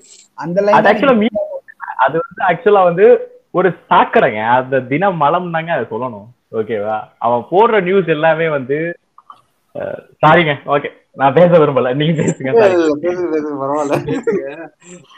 வந்துருச்சு. அதான் சொல்லிட்டல்ல அப்புறம் என்ன? ஜென்டில்மேனை கூட ஓரளவு விட்டுறலாம் ஆனா அந்த தினமலம் தான் அவன் பே- அவன் ரொம்ப அநியாயம் பண்ணுவான் அந்த இதுல. நீ நீ தினமலம் கம்பேர் அந்த தினமலம் டயலாக கம்பேர் பண்ணும்போது ஜென்டில்மேன்லாம் சட்டிலா தான் சொல்லியிருக்கான். நம்ம இப்ப சினிமா பத்தி பேசுறதுனால தான் அதை சொன்னேன். அது பத்திரிக்கைன்னு வரும்போது அது அவங்க எல்லாம் வேற லெவலு அவன் எப்படி சொல்லலாம்? துக்ளக். நம்ம துக்ளக்க விட்டீங்க. ஐயோ ஐயா அவரு கூட வந்து அரசியல் சட்டையர் தான் பண்ணிருக்காரு ஆனா அவர் மேல அதிகமா வைக்கிறதுக்கான ஒரு சந்தர்ப்பம் வந்து இங்க தமிழ்நாட்டுல யாருக்குமே கிடைக்கல. ஈவன் கலைஞர் கூட வந்து அவர் கூட சமகாலத்துல இருந்த ஒரு அரசியல் ஆளுமை தான். ஆனா அவருக்கே கூட வந்து ஆஹ், துக்ளக்க விமர்சனம் பண்றதுக்கோ இல்ல சோராமசாமியை விமர்சனம் பண்றதுக்கோ கண்டிப்பா வந்து ஒரு சந்தர்ப்பம் கிடைக்கவே இல்லை. அந்த அளவுக்கு வந்து அவர் வந்து கரெக்டா சேஃப் சேஃப் ஹேண்ட்ல அவர் வந்து மூவ் பண்ணிருக்காரு ஸோ அதுதான் வந்து சொல்லணும். அண்ட் அப்பார்ட் ஃப்ரம் தட் நீங்க சொன்ன மாதிரி ஜென்டில்மேன் அந்த மாதிரி இருக்கட்டும். அண்ட் ஜென்டில்மேன் வந்து நீங்க ஆக்சுவலா பார்த்தோம்னா அது வந்து சிட்டி சென்டர்ல ஒரு மசாலா படம் ஓகே அது ஓகே விட்டுலாம் ஆனா ஜென்டில்மேனுக்கும் விட ஜென்டில்மேனை விட அதிகமா பிற்போக்குத்தனம் பேசின படங்கள் அண்ட் ஜாதிய பெருமை பேசின படங்கள் நம்ம கிட்ட வந்து கிட்டத்தட்ட ஒரு பேக் ஃபுல்லா இருக்குங்க அந்த சிடி எல்லாம் பார்த்தோம்னா. Starting from director R V. Udhayakumar நிக்குது சார் கண்டிப்பா அது வந்து ஒரு லாரியில ஏத்துற அளவுக்கு கண்டென்ட் இருக்குதான் ஆனா பிற்போக்குத்தனம் அந்த மாதிரி பேசணும்னா நம்ம R V Udhayakumar K S Ravikumar அவங்க அந்த காலத்துல போட்ட ஆட்டத்தை விட இப்போ அவங்க அந்த காலத்துல பேசின பேச்சுக்கு கம்பேர் பண்ணோம்னா இப்போ நம்ம மோகன்ஜி பேசுறது அண்ட் முத்தையா அவர்கள் பேசுறதெல்லாம் ரொம்ப கம்மிங்க ஏன்னா அந்த அளவுக்கு. இப்படி வந்து தூவி விட்டுட்டே போயிருக்காங்க. எப்படின்னா ஒரு சின்ன விஷயம்தான். ஆஹ் நம்ம ஆக்சுவலா என்ன சொல் எதுல இருந்து ஸ்டார்ட் பண்ணலாம்? ஃபர்ஸ்ட் வந்து இந்த ஆர்வி உதயகுமார் அவர்கிட்ட இருந்தே அடிக்கலாம். ஓகேவா எஜமான் படங்க. நான் ஆக்சுவலா ஒரு ரெண்டு வருஷத்துக்கு முன்னாடி நான் பார்த்தேன். ரெண்டு வருஷம் மீன்ஸ் இந்த லாக்டவுன்ல தான் பார்த்தேன். டுவெண்ட்டி டுவெண்ட்டி லாக்டவுன்ல தான் பார்த்தேன். என்னால சத்தியமா சொல்றேன் அந்த படத்தை ஃபுல்லா பார்த்து முடிக்கிறதுக்குள்ள நான் ஒரு பன்னெண்டு தடவையாச்சும் நான் வந்து ஸ்டாப் பண்ணிட்டு எந்திரிச்சு போயிருப்பேன். இதெல்லாம் எப்படிதான் இவனுங்க பார்த்தாங்க? இதெல்லாம் எப்படி இவங்க வந்து குளோரிஃபை பண்ணாங்க? இந்த கதையை எப்படி வந்து ரஜினிகாந்த் மாதிரி மாதிரி ஒரு ஒரு பேஸ் இருக்கிற ஒரு ஆள் எப்படி ஒத்துக்கிட்டாரு? எனக்கு அதுதாங்க எனக்கு தோணிட்டே இருந்துச்சு. இன்ட்ரோடக்ஷன் சீனே பார்த்தோம்னா கலெக்டர் ஒருத்தர் வந்து உள்ள வருவாரு. அந்த கலெக்டர் வந்துட்டு ஒரு ம- மக்களுக்கு வந்து நலத்திட்ட உதவி கொடுக்கணும் அந்த மாதிரி சொல்லுவாங்க. அந்த இன்ட்ரோடக்ஷன் சீன்லயே இவர் வந்து மக்கள் கிட்ட காசை வசூல் பண்ணி இவங்களுக்கு இருக்கிற எல்லாத்தையும் பண்ணிக்கிட்டதாகவும் அதனால கவர்மெண்டோட சப்போர்ட்டே இந்த ஊருக்கு தேவையில்லைன்னும் அவங்க வந்து ஓட்டே போட மாட்டேன்னும் இவங்க ஒரு மாதிரி ஒரு விஷயத்த வந்து பேசிக்கிட்டு இருப்பாங்க. அதுக்கு யாரா அந்த மாதிரி பண்றாங்க அந்த மாதிரி பேசினா ஒரு ஊர்ல வந்து ஒரு பெரிய பூமர் இருப்பாரு. அந்த பூமர் வந்து சொல்லுவாரு எங்க எஜமான் தாங்க எங்க எல்லாமே.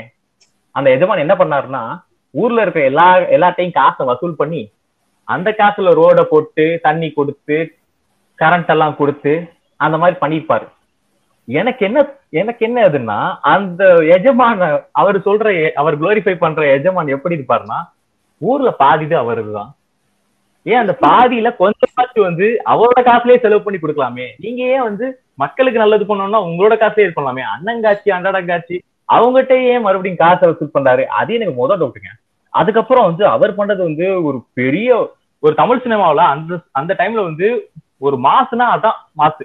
அந்த மாதிரி வந்து. சாரி ஃபார் திஸ் ஏதோ சொல்லுவாங்கல்ல what are you doing this is business அப்படின்ற மாதிரி கண்டிப்பா. அது பிசினஸ் அதெல்லாம் பிசினஸ் ஆங்க அவன் சொல்லுவான் எஜமா நடந்து போற வழித்தடத்துல கூட யாரும் வந்து நடந்து அந்த காலியில கூட யா- காலியை கூட யாரும் மிதிக்காம போகணும். அதை எடுத்து நெத்தியில பொட்டு வைப்பாங்களாம். இப்பெல்லாம் வந்தா மண்டையில ஒரு கொட்டு தான் வைப்பாங்க. அந்த அளவுக்கு வந்து? கண்டிப்பாங்க. அது கண்டிப்பா. கலாச்சாரம் சத்யராஜ். ஸோ அதுல இருக்கட்டும் அண்ட் uh, ஒரு கப்பல் இருக்காங்க. அவங்களுக்குள்ள வந்து குழந்தை பிறக்கல. அந்த குழந்தை பிறக்காதத எப்படி வந்து ஒரு பெண் மேல எப்படி ப்ளேம் பண்றாங்க? அதுலயா இருக்கட்டும் அண்ட் uh, ஜாதி பெருமை பேசுறதுலயும் பெண்ணடிமைத்தனம் பேசுறதுலயும் அந்த படம் வந்து ஒரு பெரிய ஒரு மார்க்கே ஒரு என்ன சொல்றது ஒரு டெம்ப்ளேட்டே கொடுத்து போயிடுச்சுன்னு சொல்லுவாங்க. அந்த வழியில வந்ததுதான் அந்த நாட்டாமை அண்ட் இப்ப இருக்கிற படம் வரைக்கும் அதே தான் வந்து வச்சு பேசிட்டு இருக்காங்க. தேவராட்டம் வரைக்கும் சொல்லலாம். சின்ன கவுண்டர் நெக்ஸ்ட் கண்டிப்பா? பேரை வச்சே ஒரு இது. இதுல இதுல வந்து அதான் இதுல வித்தியாசமா பண்ணவரே தலைவர் தான். தேவர் மகன்ல தான் பண்ணாப்ல. படத்துல ஃபுல்லா கண்டென்ட்டே வச்சுட்டு கடைசியில போய் புள்ள குட்டிகளை படிக்க வர வேலையை பாருங்கடா அப்படின்னு சொல்லிட்டாங்கன்னா அது வந்து சமூக நீதி படம் ஒரு உருட்டு உருட்டுனாரு பாருங்க.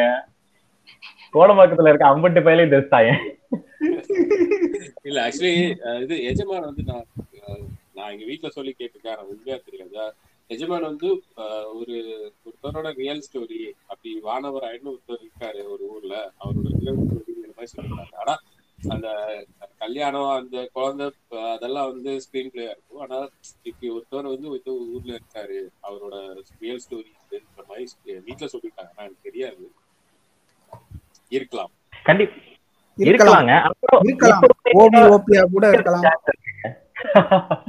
ஓபி ஓபிங்கிறத விட ஆஹ், நம்ம ஊர்ல வந்து ஒரு கலாச்சாரம் இருக்குங்க. என்னன்னா ஆஹ், இப்போ படத்துல என்ன கட்டுறாங்களோ அதுதாங்க உண்மையும் இருக்காங்க. என்னன்னா எம்ஜிஆர் நல்லவர்னும் நம்பியார் வந்து இன்னுமே கெட்டவர்னும் கூட நம்பிக்கிட்டு இருக்க நிறைய கிழவிங்க எங்க ஊர்லயே கூட இருக்கு.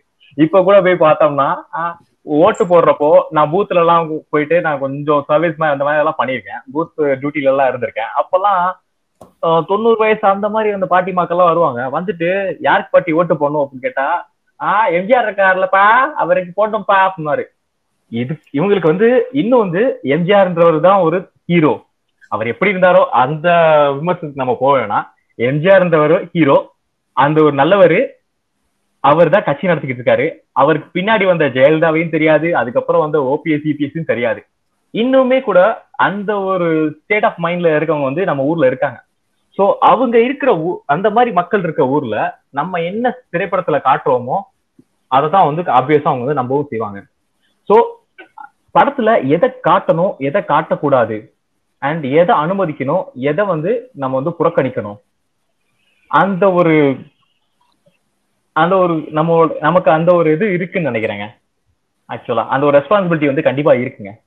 சினிமாவில் இருக்கவங்களுக்கும் சரி சென்சார் போர்டில் இருக்கவங்களுக்கும் சரி கண்டிப்பா வந்து அந்த ஒரு பொறுப்புணர்ச்சி கண்டிப்பா இருக்கணும். அண்ட் இருக்குன்னு நம்புறேன். இல்ல, இல்ல. இல்ல இல்ல இல்ல இல்ல. அஹ் பெரோ நீங்க சொன்னீங்கல்ல சென்சார் போர்டுல இருக்கிறவங்களுக்கும் அந்த கடமை இருக்குன்ட்டு. சென்சார் போர்டுல இருக்கவங்க யாரு. அங்க சரி என்னதான் நீங்க படத்துல எதைதான் கொண்டு வந்து இன்சர்ட் பண்ணாலும் அவன் கத்திரிக்கோலை வச்சு வெட்டதான் செய்வான். அதாங்க சொல்றேன். நான் முன்னாடியே சொல்லிட்டேங்க. எஸ்பி ஜனநாதருக்கு என்ன நடந்துச்சுன்னு நான் முன்னாடியே சொல்லிட்டேன். ஒரு பதினஞ்சு வருஷத்துக்கு முன்னாடி என்ன நடந்துச்சோ அதுவுமே கூட இப்பவும் நடந்துகிட்டு தான் இருக்கலாம். பட் இப்ப என்னன்னா அப்ப நடந்ததுக்கும் இப்ப நடந்ததுக்கும் ஒரு சின்ன சேஞ்ச் என்னன்னா கொஞ்சம் வந்து சமூக நீதி பாக்குற ஆட்கள் நம்மள மாதிரி வந்து கொஞ்சம் பிற்போக்குத்தனத்தை கலைய நினைக்கிற ஆட்களுக்கு வந்து கொஞ்சம் அதிகமா இருக்கதா நான் நம்புறேன். ஏன்னா அந்த மாதிரி வந்து அவங்க விட்ல விட்ட ஸ்பேஸ்ல தான் இப்போ வந்து இன்னைக்கு அசுரன்ற ஒரு படமோ இல்ல ஆஹ், பாரஞ்சித் அவர்களுடைய படமோ ரிலீஸ் ஆகிக்கிட்டு இருக்கு சோ அப்பவுமே கூட இன் அன்னில இருந்து இன்னைக்கு வரைக்கும் கூட ஒரு எழுதப்படாத விதி தமிழ் சென்சார் போர்டுல என்ன இருக்குன்னா தலித்ன்ற ஒரு வார்த்தையை யூஸ் பண்ணக்கூடாது. அந்த மாதிரி யூஸ் பண்ணீங்கன்னா கண்டிப்பா வந்து அதை வந்து கட் பண்ணிடுவாங்க. அது ஏன்னா. அவங்க வரைக்கும் கவர்மெண்ட்டை பொறுத்த வரைக்கும் என்னன்னா ஜாதின்றது வந்து இங்க இல்ல. யார் சார் இப்ப எல்லாம் ஜாதி பாக்குறா? அந்த மாதிரி சொன்னார்ல கௌபாய். அதேதாங்க. அதைத்தான் இப்போ வந்து சென்சார் போர்டும் வந்து பிரிட்டன் பண்ணிக்கிட்டு இருக்காங்க. இருக்கா இல்லையான்னு அவங்களுக்கே தெரியாது. ஆனா பிரிட்டன் பண்ணிட்டு இருக்காங்க. அவ்வளவுதான். அது வந்து எப்படின்னா சைக்காலஜிக்கலாவே இட் இன்ஃபுளுன்சஸ் தம் அது வந்து சொன்னாலும் சொல்லாட்டி இப்போ ஒரு படத்துல எடுத்து பாருங்க. அந்த படத்துல ஜாதியை பத்தி சொல்லியிருக்கவே மாட்டாங்க. அது ஜாதியே கிடையாது. எல்லாருமே சொன்னாங்க அது எப்படி ஜாதி படம்? இப்போ எஜமான்லாம் எடுத்து பாத்தீங்கன்னா அது வந்து நமக்கு தெரியவே தெரியாது. அது இதுதான் அப்படின்ட்டு but indirectly they they push us அது அந்த விஷயத்த நம்ம நம்ம மேலே திணிப்பாங்க. அது சூப்பராக திணிப்பாங்க. அது நமக்கே தெரியாது அது.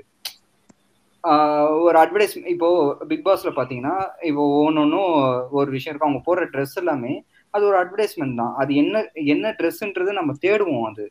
அது ஒரு வகையில நமக்கு ஒரு இன்ஃப்ளூயன்ஸ் ஆகிற மாதிரி தான். இது வந்து என்ன மாதிரி விஷயத்த பாதிக்கும்னா தலித்துக்கு தான் அது ரொம்ப ஜாஸ்தியா பாதிக்கும். டாமினேட்டட் கேஸ்ட்ல இருக்க பருத்தி வீரன் எடுத்துக்கோங்களேன். பருத்தி வீரன் பார்த்தீங்கன்னா கடைசியா அவன் வந்து சாவான். அது எல்லாருக்கும் தெரியும். அவன் என்ன மாதிரி கேஸ்ட்ல சேர்ந்தவன்றது எல்லாருக்குமே தெரியும்.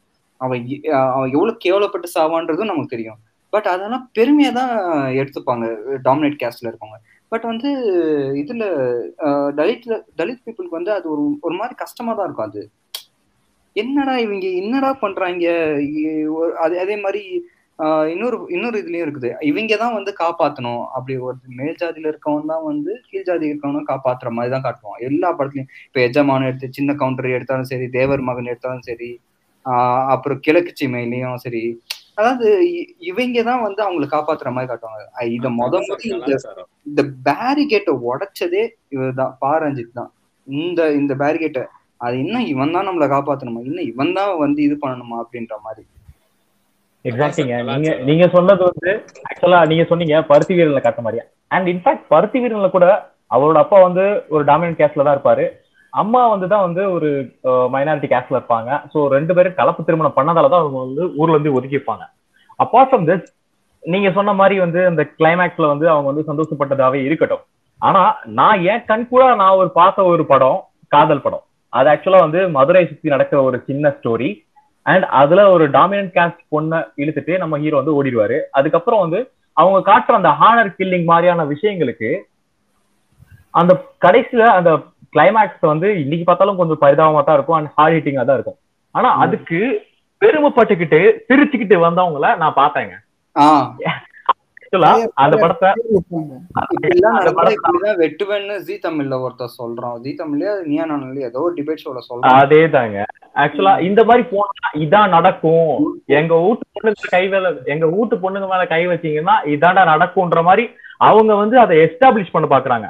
சோ அதுல ஒருத்தரோட வாழ்க்கை எப்படி கெடுறதுன்றத வந்து அவங்க பார்க்கல இன்ஸ்டெட் அவங்க வந்து இத வந்து அவங்க வந்து ஒரு அட்வர்டைஸ்மெண்டா தான் பாத்துக்கிறாங்க.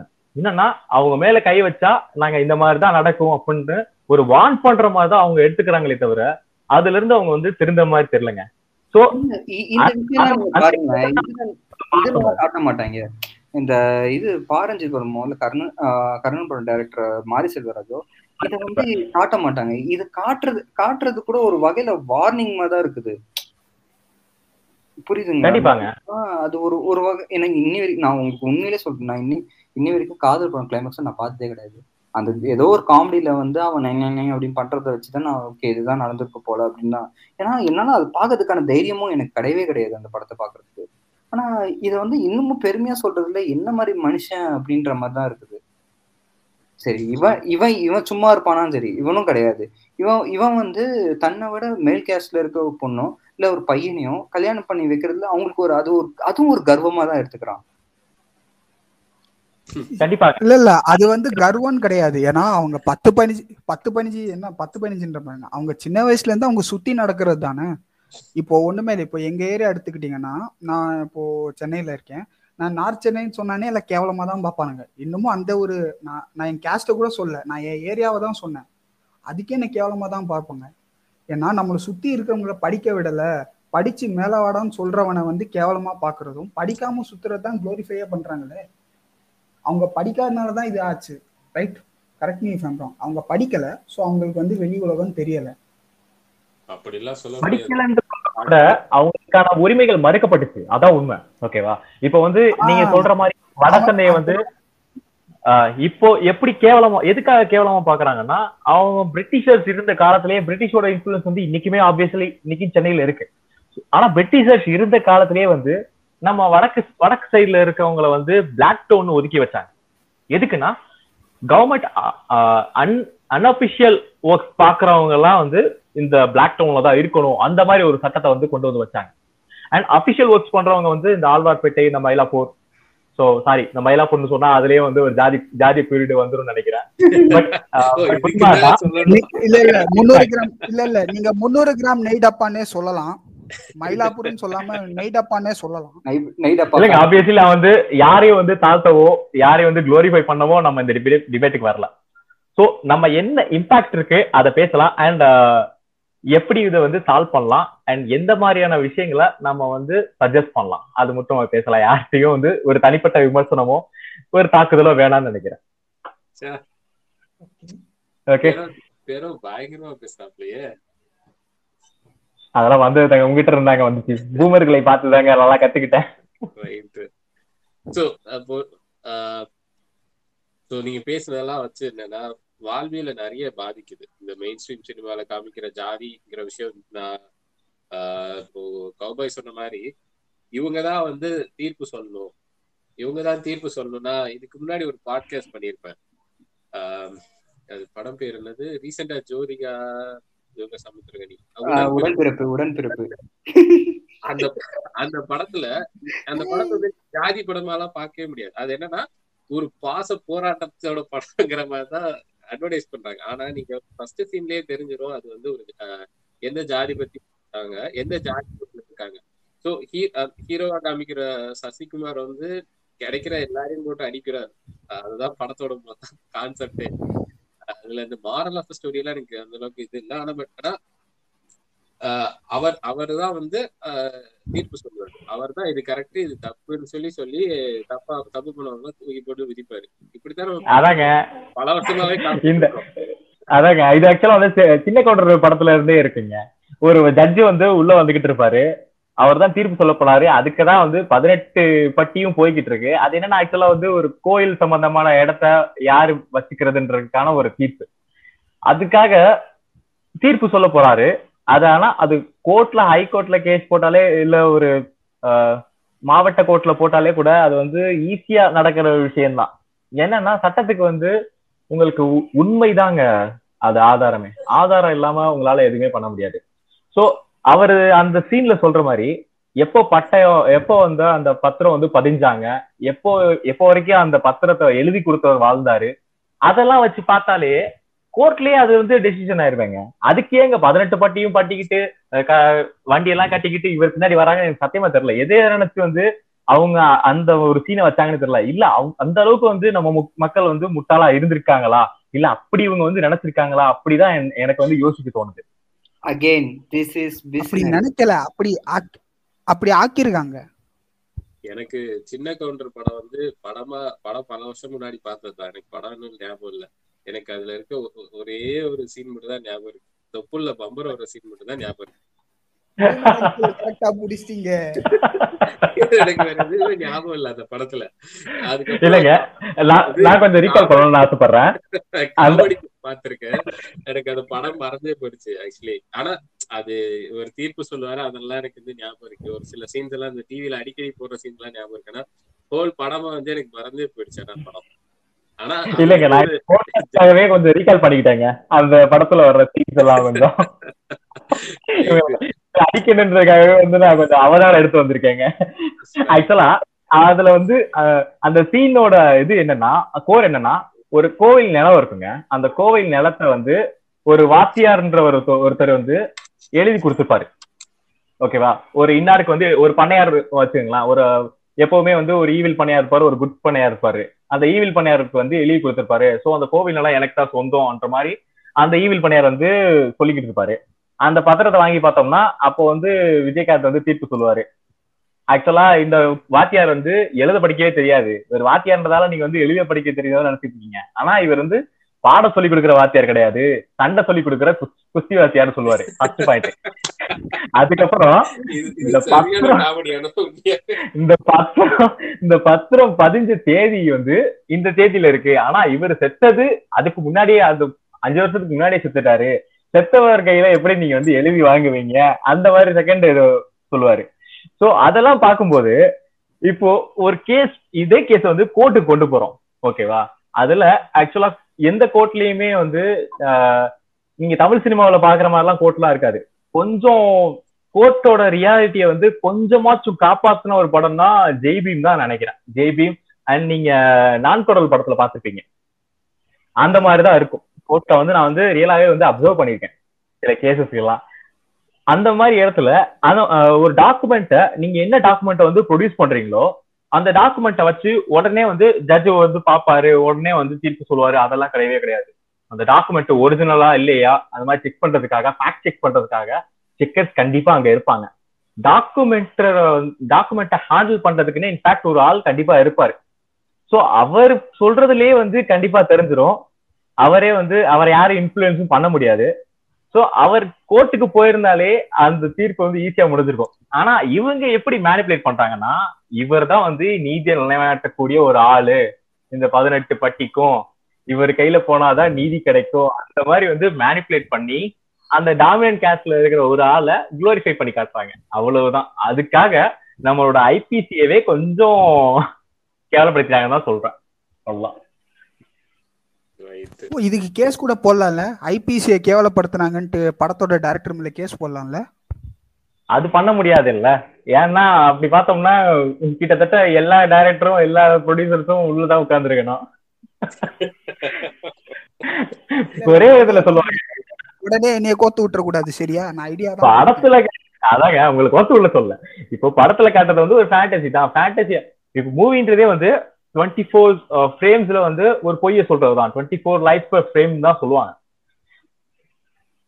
அந்த மாதிரி தான் அந்த மாதிரி ஈஸியா சொல்லிட்டு ஓடிடுவாங்க இதெல்லாம் வந்து நம்மளால வந்து அபிஷியலா போயிட்டு கிளைம் எல்லாம் பண்ணிட்டு இருக்க முடியாது. ஆனா நம்ம மாத்தலாம். அவ்வளவுதான். இப்போ எப்படி வந்து கே எஸ் ரவிக்குமார் அண்ட் பா ஆர்வி உதயகுமார் படங்கள்ல இருந்து நம்ம எப்படி வெற்றிமாறன் அண்ட் பாரஜித் படத்துக்கு தாவணுமோ அந்த மாதிரி எதுவும் மாறக்கூடியதுதான். ஆக்சுவலா நான் நீங்க உங்ககிட்ட மூணு பேர்கிட்டயே ஒரு கேள்வி கேட்கணும்னு நான் நினைக்கிறேன். என்னன்னா ஆஹ் இப்போ இப்போ வந்து நிறைய கேஸ்ட் ரிலேட்டடான மூவிஸ் வந்து நிறைய வருது. வரது நல்லதுன்னு நினைக்கிறீங்களா? இல்ல கெட்டது அப்படின்னு நினைக்கிறீங்களா? ஆப்வியஸ்லா கெட்டதுதாங்க. என்னோட பாயிண்ட் ஆஃப் வியூல கெட்டதுதான். நல்லதுதான், ஏன் வரணும்? இல்ல ஆக்சுவலி வர்றது நல்லதுன்னு நினைக்கிறேன். அது வந்தா மறுபடியும் மறுபடியும் குளோரிஃபை தான் பண்ணுவாங்க கரெக்டா இல்ல கேஸ்ட் ரிலேட்டட் மூவிஸ்ல வந்து கேஸ்ட் ரிலேட்டட் மூவிஸ்னா ஈவன் கேஸ்ட பத்தி நல்ல விஷயம் பேசுறதும் கெட்ட விஷயம் பேசுறதும் இருக்கு இல்ல இல்ல இல்ல. ஆக்சுவலா நான் ஒரு விஷயத்த வந்து இப்போ தெளிவுபடுத்தணும்னு விரும்பலாம் என்னன்னா நீங்க சொன்ன கேஸ்ட் பேஸ்ட் மூவிஸ்ல வந்து எந்தெந்த மூவிஸ் வருதுன்னு முதல்ல தெரிஞ்சுக்கலாமா? ஏன்னா என்னோட அப்சர்வேஷன்ல என்னோட பாயிண்ட் ஆஃப் வியூல என்னன்னா வெற்றிமாறன் பேசுறது பாரஜித் பேசுறது மாரி செல்வராஜ் பேசுறதெல்லாம் கேஸ்டிசம்ல வராதுன்னு நினைக்கிறேன். ஏன்னா எங்க பரம்பரை இப்படிப்பட்ட பரம்பரை எங்க பரம்பரை இப்படிப்பட்ட பரம்பரைன்னு சொல்றதுக்கும். அது வந்து எப்படின்னா பெருமை பேசுறது.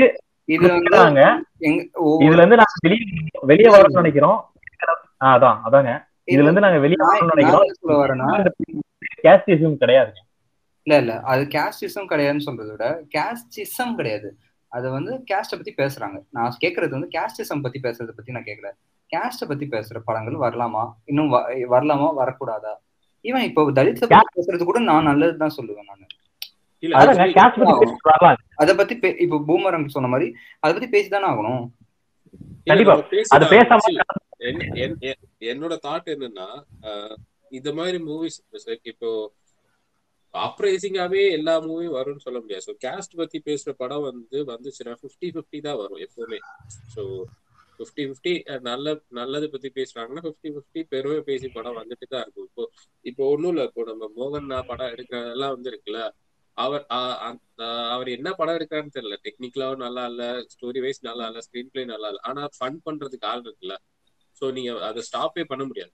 ஆனா என்னோட ஒரே ஒரு தாட் அதுல என்னன்னா சோ இந்த மாதிரி படம் எடுக்கிறவனால கேஸ்ட வந்து ஒரு ஒரு ஃபன்னு மீன் மெட்டீரியலா மாத்திரனால வந்து கேஸ்டோட விஷயம் வந்து கொஞ்சம் அந்த மாதிரி ஜாதி பெருமை பேசுறத வந்து கொஞ்சம் லைட்டா போயிடும்ங்கிற ஒரு தாட் எனக்கு அதிகம். என்னன்னா அஹ் அது வந்து யாராவது பெருமை பேசினா அது ஒரு மீம் மீம் மெட்டீரியலா மாத்திடலாங்கிற ஒரு இது வந்துரும்ங்கிற ஒரு தாட் எனக்கு. அது வந்து ஒரு ஒரு ஃபன்னா மாத்திடுவாங்கங்கிற ஒரு தாட் சோ அதனால நான் அந்த மாதிரி விஷயங்கள் கொஞ்சம் வந்துச்சுன்னா ஒண்ணும் இல்ல நியானால யாரோ பேசியிருப்பான்ல. ஆஹ் ஆஹ் ஆண்ட பெருமை சொல்லிட்டு ஒரு பையன் பேசிப்பான் அது பூரா மீமா மீமா மீசையை முறுக்கிட்டு நடந்தெல்லாம் காமிப்பான் தெரியுமா? ஞாபகம் சோ அந்த அந்த ஒரு அந்த ஒரு பையன் பேசுனத அவன் டோட்டலாவே அது அந்த அந்த கேரக்டர் விட்டுட்டான் அந்த கேரக்டர் நான் வந்து வந்து மன்னர் பரம்பரை சொல்லுவான் அந்த பையன். நான் நான் மன்னர்ல இருந்து வந்த அந்த ஆங்காரம் அந்த பெருமை அதெல்லாம் வந்து என்கிட்ட இருக்கும்னு சொல்லி நடந்தெல்லாம் காமிப்பான்.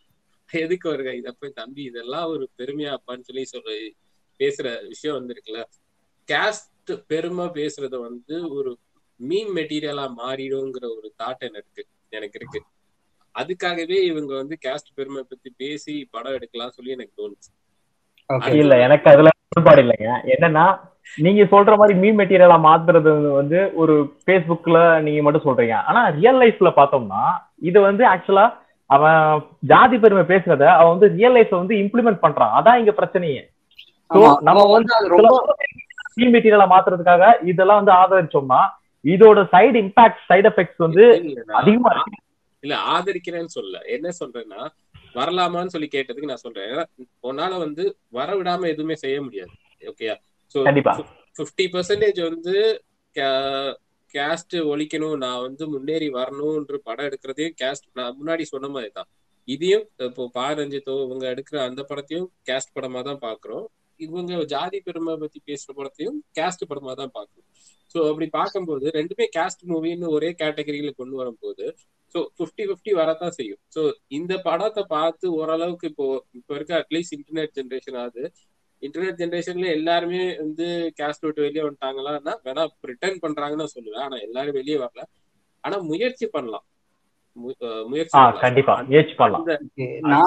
அந்த ஒரு இதுல வந்து எனக்கு வந்து இது கொஞ்சம் மீன் மெட்டீரியலா மாறனால வந்து அதுக்கே வெக்கப்பட்டுட்டு நம்ம கேஸ்ட பத்தி வெளியே பேச வேணாம்னு நினைக்கிற ஒரு இது வருமோன்ற ஒரு தாட் தான் அதுக்காக நான் வரணும்னு என்கரேஜ் பண்ணல.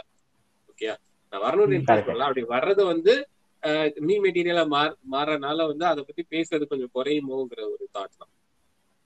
கண்டிப்பா. அதுக்கு வந்து வெக்கப்படவும் கொஞ்சம் சான்சஸ் இருக்கு. நான் நான் என் ஃப்ரெண்ட்ஸ் எல்லாம் கேட்பாங்க இப்போ வந்து வரது நல்லதா கெட்டதா? அப்படின்னு கேட்டப்போ நான் எனக்கு என்ன பர்சனலா ஃபீல் ஆச்சுன்னா இப்போ இப்போ வந்து சினிமாவுக்கு ஒரு நூறு வருஷம்னு ஒண்ணு வச்சுக்கலாமா? சும்மா நூறு வருஷமோட இது இருக்கு வரலாறு இருக்குன்னு வச்சுக்கோங்க. அதுல வந்து நம்ம பத்து வருஷமாவது தலித்தோடத பத்தி பேச ஆரம்பிச்சுக்கோன்னு நான் நினைக்கிறேன். நீங்க என்ன சொல்றீங்க? கண்டிப்பா. மறக்க முடியாத உண்மை. யா.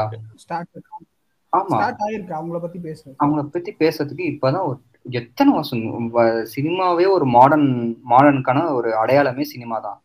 அதுலயே பத்து சரி டிராமா அதுக்கு முன்னாடி தெருக்கூத்துல இத பத்தி பேசுனாங்களா? இல்ல கிடையவே கிடையாது. ஏன்னா தெருக்கூத்தே வந்து இத அதை அதை பார்த்து ரசிக்கிறவங்க ஜமீன்தாரு அவங்கதான் இருந்தாங்க. ஸோ அவங்கள பத்தி அவங்களுக்கான ஒரு இது எதுவுமே இல்லை அப்படின்ற மாதிரி தான் இருந்தது அட்லீஸ்ட் இந்த இந்த சினிமா வந்து அது அவ- அவங்கள பத்தி பேசுறதுக்கோ அவங்க வந்து அது அதை வந்து ஒரு அது வந்து ஒரு டூலா யூஸ் பண்றாங்க. அது நல்லதுதான். அது ஒரு ஒரு ரெவல்யூஷன் ஒரு ரெவல்யூஷனுக்கான ஒரு டூல் தான் நான் சினிமாவை பாக்குறேன். வாய்ஸை ரைஸ் பண்றதுக்கு cinema is a tool it's a good tool அதை வந்து கரெக்டா யூஸ் பண்றாங்கன்னு நான் நினைக்கிறேன். கண்டிப்பா. நீங்க சொன்ன மாதிரி கரெக்டா தான் யூஸ் ஆயிட்டு இருக்கு அண்ட் இன்ஃபேக்ட் இன்னொன்னு நான் ஆட் பண்ணணும்னு நினைக்கிறேன். இப்போ வந்து நிறைய பேர் வந்து Dalit people Dalit people means இப்போ உங்க ஏரியால இருக்கிற அந்த என்பிசி அண்ட் அதுக்கு கீழே இருக்கிற ஜாதியினரை மட்டும்தான் வந்து சில பேர் வந்து சில பேரை சொல்றேன். அவங்கள மட்டும் தான் அவங்க எடுத்துக்கிறாங்க. And Dalit people Dalit is a word defines who are being oppressed so அதுல நம்ம வந்து மலைவாழ் மக்களையும் சேர்க்கலாம். And tribal people well as scheduled caste and எல்லாருமே வந்து இதுக்குள்ள தான் வருவாங்க. ஸோ இந்த தலித்துன்ற ஒரு அடையாளத்தை மறைக்கிறதுக்கான ஒரு அவசியம் இந்த சென்சார் போர்டுக்கு என்ன இருக்கு? அத அதை மறைக்கிறதுக்கான அவசியம் என்ன? சோ அத பத்தி நம்ம வந்து கண்டிப்பா வந்து தெளிவுபடுத்தி ஆகணும். ஓய்.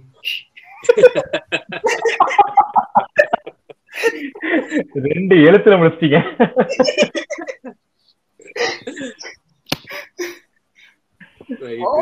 அவங்க அவங்க அவங்க தான் சினிமா ஃபர்ஸ்ட் தொட்டாங்க. அவங்க கிட்ட கண்டிப்பாக. நீங்க சொன்ன மாதிரி. கிடைச்சது கௌபாய் இதுல வந்து இருக்குல்ல நீங்க வந்து ஒரு கிளாரிஃபை பண்ணிடணும் ஆக்சுவலி என்னன்னா ஒரு இப்ப இருக்க மெயினான இப்போ நீங்க நூல்னு சொன்ன உடனே எல்லாரும் வந்து பிராமின்ஸ் எல்லாம் என்ன ஹர்ட் பண்ணிட்டீங்க ஹர்ட் பண்ணிட்டீங்கன்னு சொல்லி பேச ஆரம்பிச்சிருவாங்க என்னன்னா பிராமின் வேற பிராமினிசம் வேறங்கிறத வந்து எப்ப புரிஞ்சுப்பாங்கன்னு தெரியல. கண்டிப்பா கண்டிப்பா. ஆக்சுவலி பிராமினிசம்ங்கிறது வந்து ஆண்டையிலயும் இருக்கு. ஆமா. ஆண்டைன்னு சொல்றவங்க கண்டிப்பாங்க. ஆக்சுவலா ஒரு- சர்வ அதிகாரம் பண்ற விஷயம் தான் பிராமணிசம் அது அதாங்க, அந்த அதிகார- கம்யூனிட்டிய ஒரு பிராமினிசம் தாங்க அது வந்து பிராமின் கிட்ட தான் இருக்கணும்னு இல்ல. பிராமினுக்கு கீழே இருக்கிற ஜாதியில இருக்கவங்ககிட்டயும் இருக்கலாம். அவனுக்கு கீழே இருக்கவங்ககிட்டயும் இருக்கலாம். அந்த மாதிரி தாங்க அதான் அந்த கிடைக்கிற மனநிலை தாங்க பிராமினிசம் பிராமின் சும்மா பிராமின் கல்ச்சரை ஃபாலோ பண்றதோ இல்ல அவங்களோட அவங்களோட வேலையை அவங்க அவங்க அவங்களோட ரொட்டீனை அவங்க பாத்துக்கிறதோ அவங்களோட சடங்குகளை பின்பற்றுறதோ அது வந்து நம்ம வந்து தப்பு சொல்லவே முடியாது. ஏன்னா இந்தியன் பீனல் கோட்லயே எல்லாருக்குமே வந்து அவங்க அவங்க மதத்தை பின்பற்ற உரிமை இருக்கு அவங்களோட சடங்குகளை பின்பற்ற உரிமை இருக்கு. As well as as long as அது வந்து வேற யாரையும் அஃபெக்ட் பண்ணாத வரைக்கும். அது வரைக்கும் அவங்க எது வேணா பண்ணிக்கலாம். அதை வச்சு அதை மட்டுமே வச்சுக்கிட்டு ஒருத்தன் வந்து இந்த மாதிரி கோயில்ல பூஜை பண்றான் அதான் வந்து பிராமினிசம் ஃபாலோ பண்றான்னு நம்ம வந்து கண்டிப்பா அதை வந்து சொல்றதை ஏத்துக்கவே முடியாது. பிராமினிசம் அப்ரஷன் கம்ஸ் சொன்னேன்னா இப்போ நூலுன்னு சொல்லி சொன்ன உடனே இருக்குல்ல நம்ம பிராமண பத்தி பேசிட்டோம் பிராமின் பிராமின் கம்யூனிட்டியை சொல்லிட்டாங்க. சொல்லி பேசுறது தான் அதிகமா இருக்கு. இப்போ ஒண்ணும் இல்ல நிறைய பேர் வந்து சோஷியல் மீடியாலயோ சரி ட்விட்டர்ல ஃபேஸ்புக்ல எல்லாம் பேசுறது என்னன்னா இப்போ எங்களை தானே ஈஸியா நீங்க அடிச்சிடுறீங்க. அதனால எங்களை பத்தி பேசுறீங்க சி பிராமினிசம் வேற பிராமின்ஸ் வேறங்கிறத வந்து புரிஞ்சுக்கணுங்கிறதுக்காக தான் சொல்றேன். கண்டிப்பா. அதை வந்து நம்மளும் புரிய வைக்கிறதுக்காக கொஞ்சமாச்சும் முயற்சி பண்ணணும். ஆமா. அதாவது ஒன் நூல் கண்டு நாலு நெய் டப்பா டோட்டு இந்தியா கான் அவ்வளவுதான். சொடக்கு போட்ட மாதிரி ஆயிடுச்சு. இவங்க இவங்க வந்து இந்த பிராமினிசம் வந்து நான் எப்படி பாக்குறேன்னா ஒரு பேட்ரியாக்கி ஸ்ட்ரக்சர் தான் நான் பாக்குறேன். பேட்ரியாக்கி ஸ்ட்ரக்சர்ல ஒரு கன்சர்வேட்டிவ் இருக்கும். ஒரு இது இவங்க இப்படிதான் இருக்கணும். ஒரு ஒரு ஒரு டைம் டேபிள் ஒரு பேட்டர்ன் இருக்கும். அந்த பேட்டர்னை மட்டும் தான் ஃபாலோ பண்ணுவாங்க. இதுல முக்கியமான ஒரு விஷயம் என்னன்னா இந்த கேஸ்ட பத்தி டிஸ்கிரிமினேஷன் பண்றதை விட அதாவது யாரோ ஒருத்தர் சொன்னாங்க யாருன்னு தெரியல. ஆனா வந்து என்ன சொன்னாங்கன்னா எல்லா கேஸ்ட்லயும் ரொம்ப கீழ் ஜாதி யாருன்னா ஷெட்யூல் கேஸ்ட்டை விட கீழ் ஜாதி ஒருத்தவங்க இருக்காங்க. அவங்க யாருன்னா பொண்ணுங்க தான் அப்படின்னு. இந்த பிராமினிசம் வந்து என்ன பண்ணணும் பொண்ணுங்களை வந்து அடி அடி உடச்சி உடைச்சு தள்ளும். அது க்ளோரிஃபையும் பண்ணும் உடச்சியும் தள்ளும் அது. ஸோ இந்த மாதிரி இடத்துல தான் நம்ம வந்து இந்த லிபரல் தாட்ஸ் பேச்சுகளோ இந்த மாதிரி படங்களோ வர வரணும் அப்படின்னு நம்ம நினைக்கிறோம். ஏன்னா நம்ம இதுல முக்கியமா நம்ம பேச வேண்டியது வந்து பொண்ணுங்களை வந்து எப்படியெல்லாம் அது வந்து க்ளோரிஃபையும் பண்ணிச்சு தூக்கியும் போட்டுச்சுன்றது நாட்டம படம். எல்லா படமும் அதுக்கான உதாரணம் அது. இல்லையா? இஸ் ஈக்குவல் டு பேட்ரியாட்டிசம் அவ்வளவுதான். ஆனா அதுக்கு சமுதாயம் கண்டிப்பாக. இல்ல கரெக்ட் வேர்ட் ஆக்சுவலி ம். கரெக்ட் அதாங்க நீங்க ஆக்சுவலா நீங்க ஜாதிய படிநிலைன்னு கொண்டு வர்றதுல நீங்க பெண் அடிமைத்தனத்தை வந்து விட்டுட்டு அந்த ஜாதிய படிநிலையை தூக்கி போடணும்னு நினைச்சா அது சத்தியமா முடியவே முடியாதுங்க. எஸ் எக்ஸாக்ட்லி அது ரெண்டுமே வந்து கஞ்சாண்டிக்கு மாதிரிங்க. எங்கெல்லாம் ஜாதி வந்து அதிகமா வந்து குளோரிஃபை ஆகுதோ அங்கெல்லாம் கண்டிப்பா வந்து உமன்ஸ வந்து கூட்டி தான் வச்சிருப்பாங்க.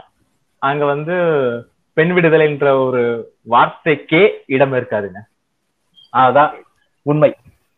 எங்கெல்லாம் ஜாதி இருக்கோ அங்க கண்டிப்பா பெண் விடுதலை இருக்காது. அவதான்ப்பா வீட்டு மானத்தை காப்பாத்துறா?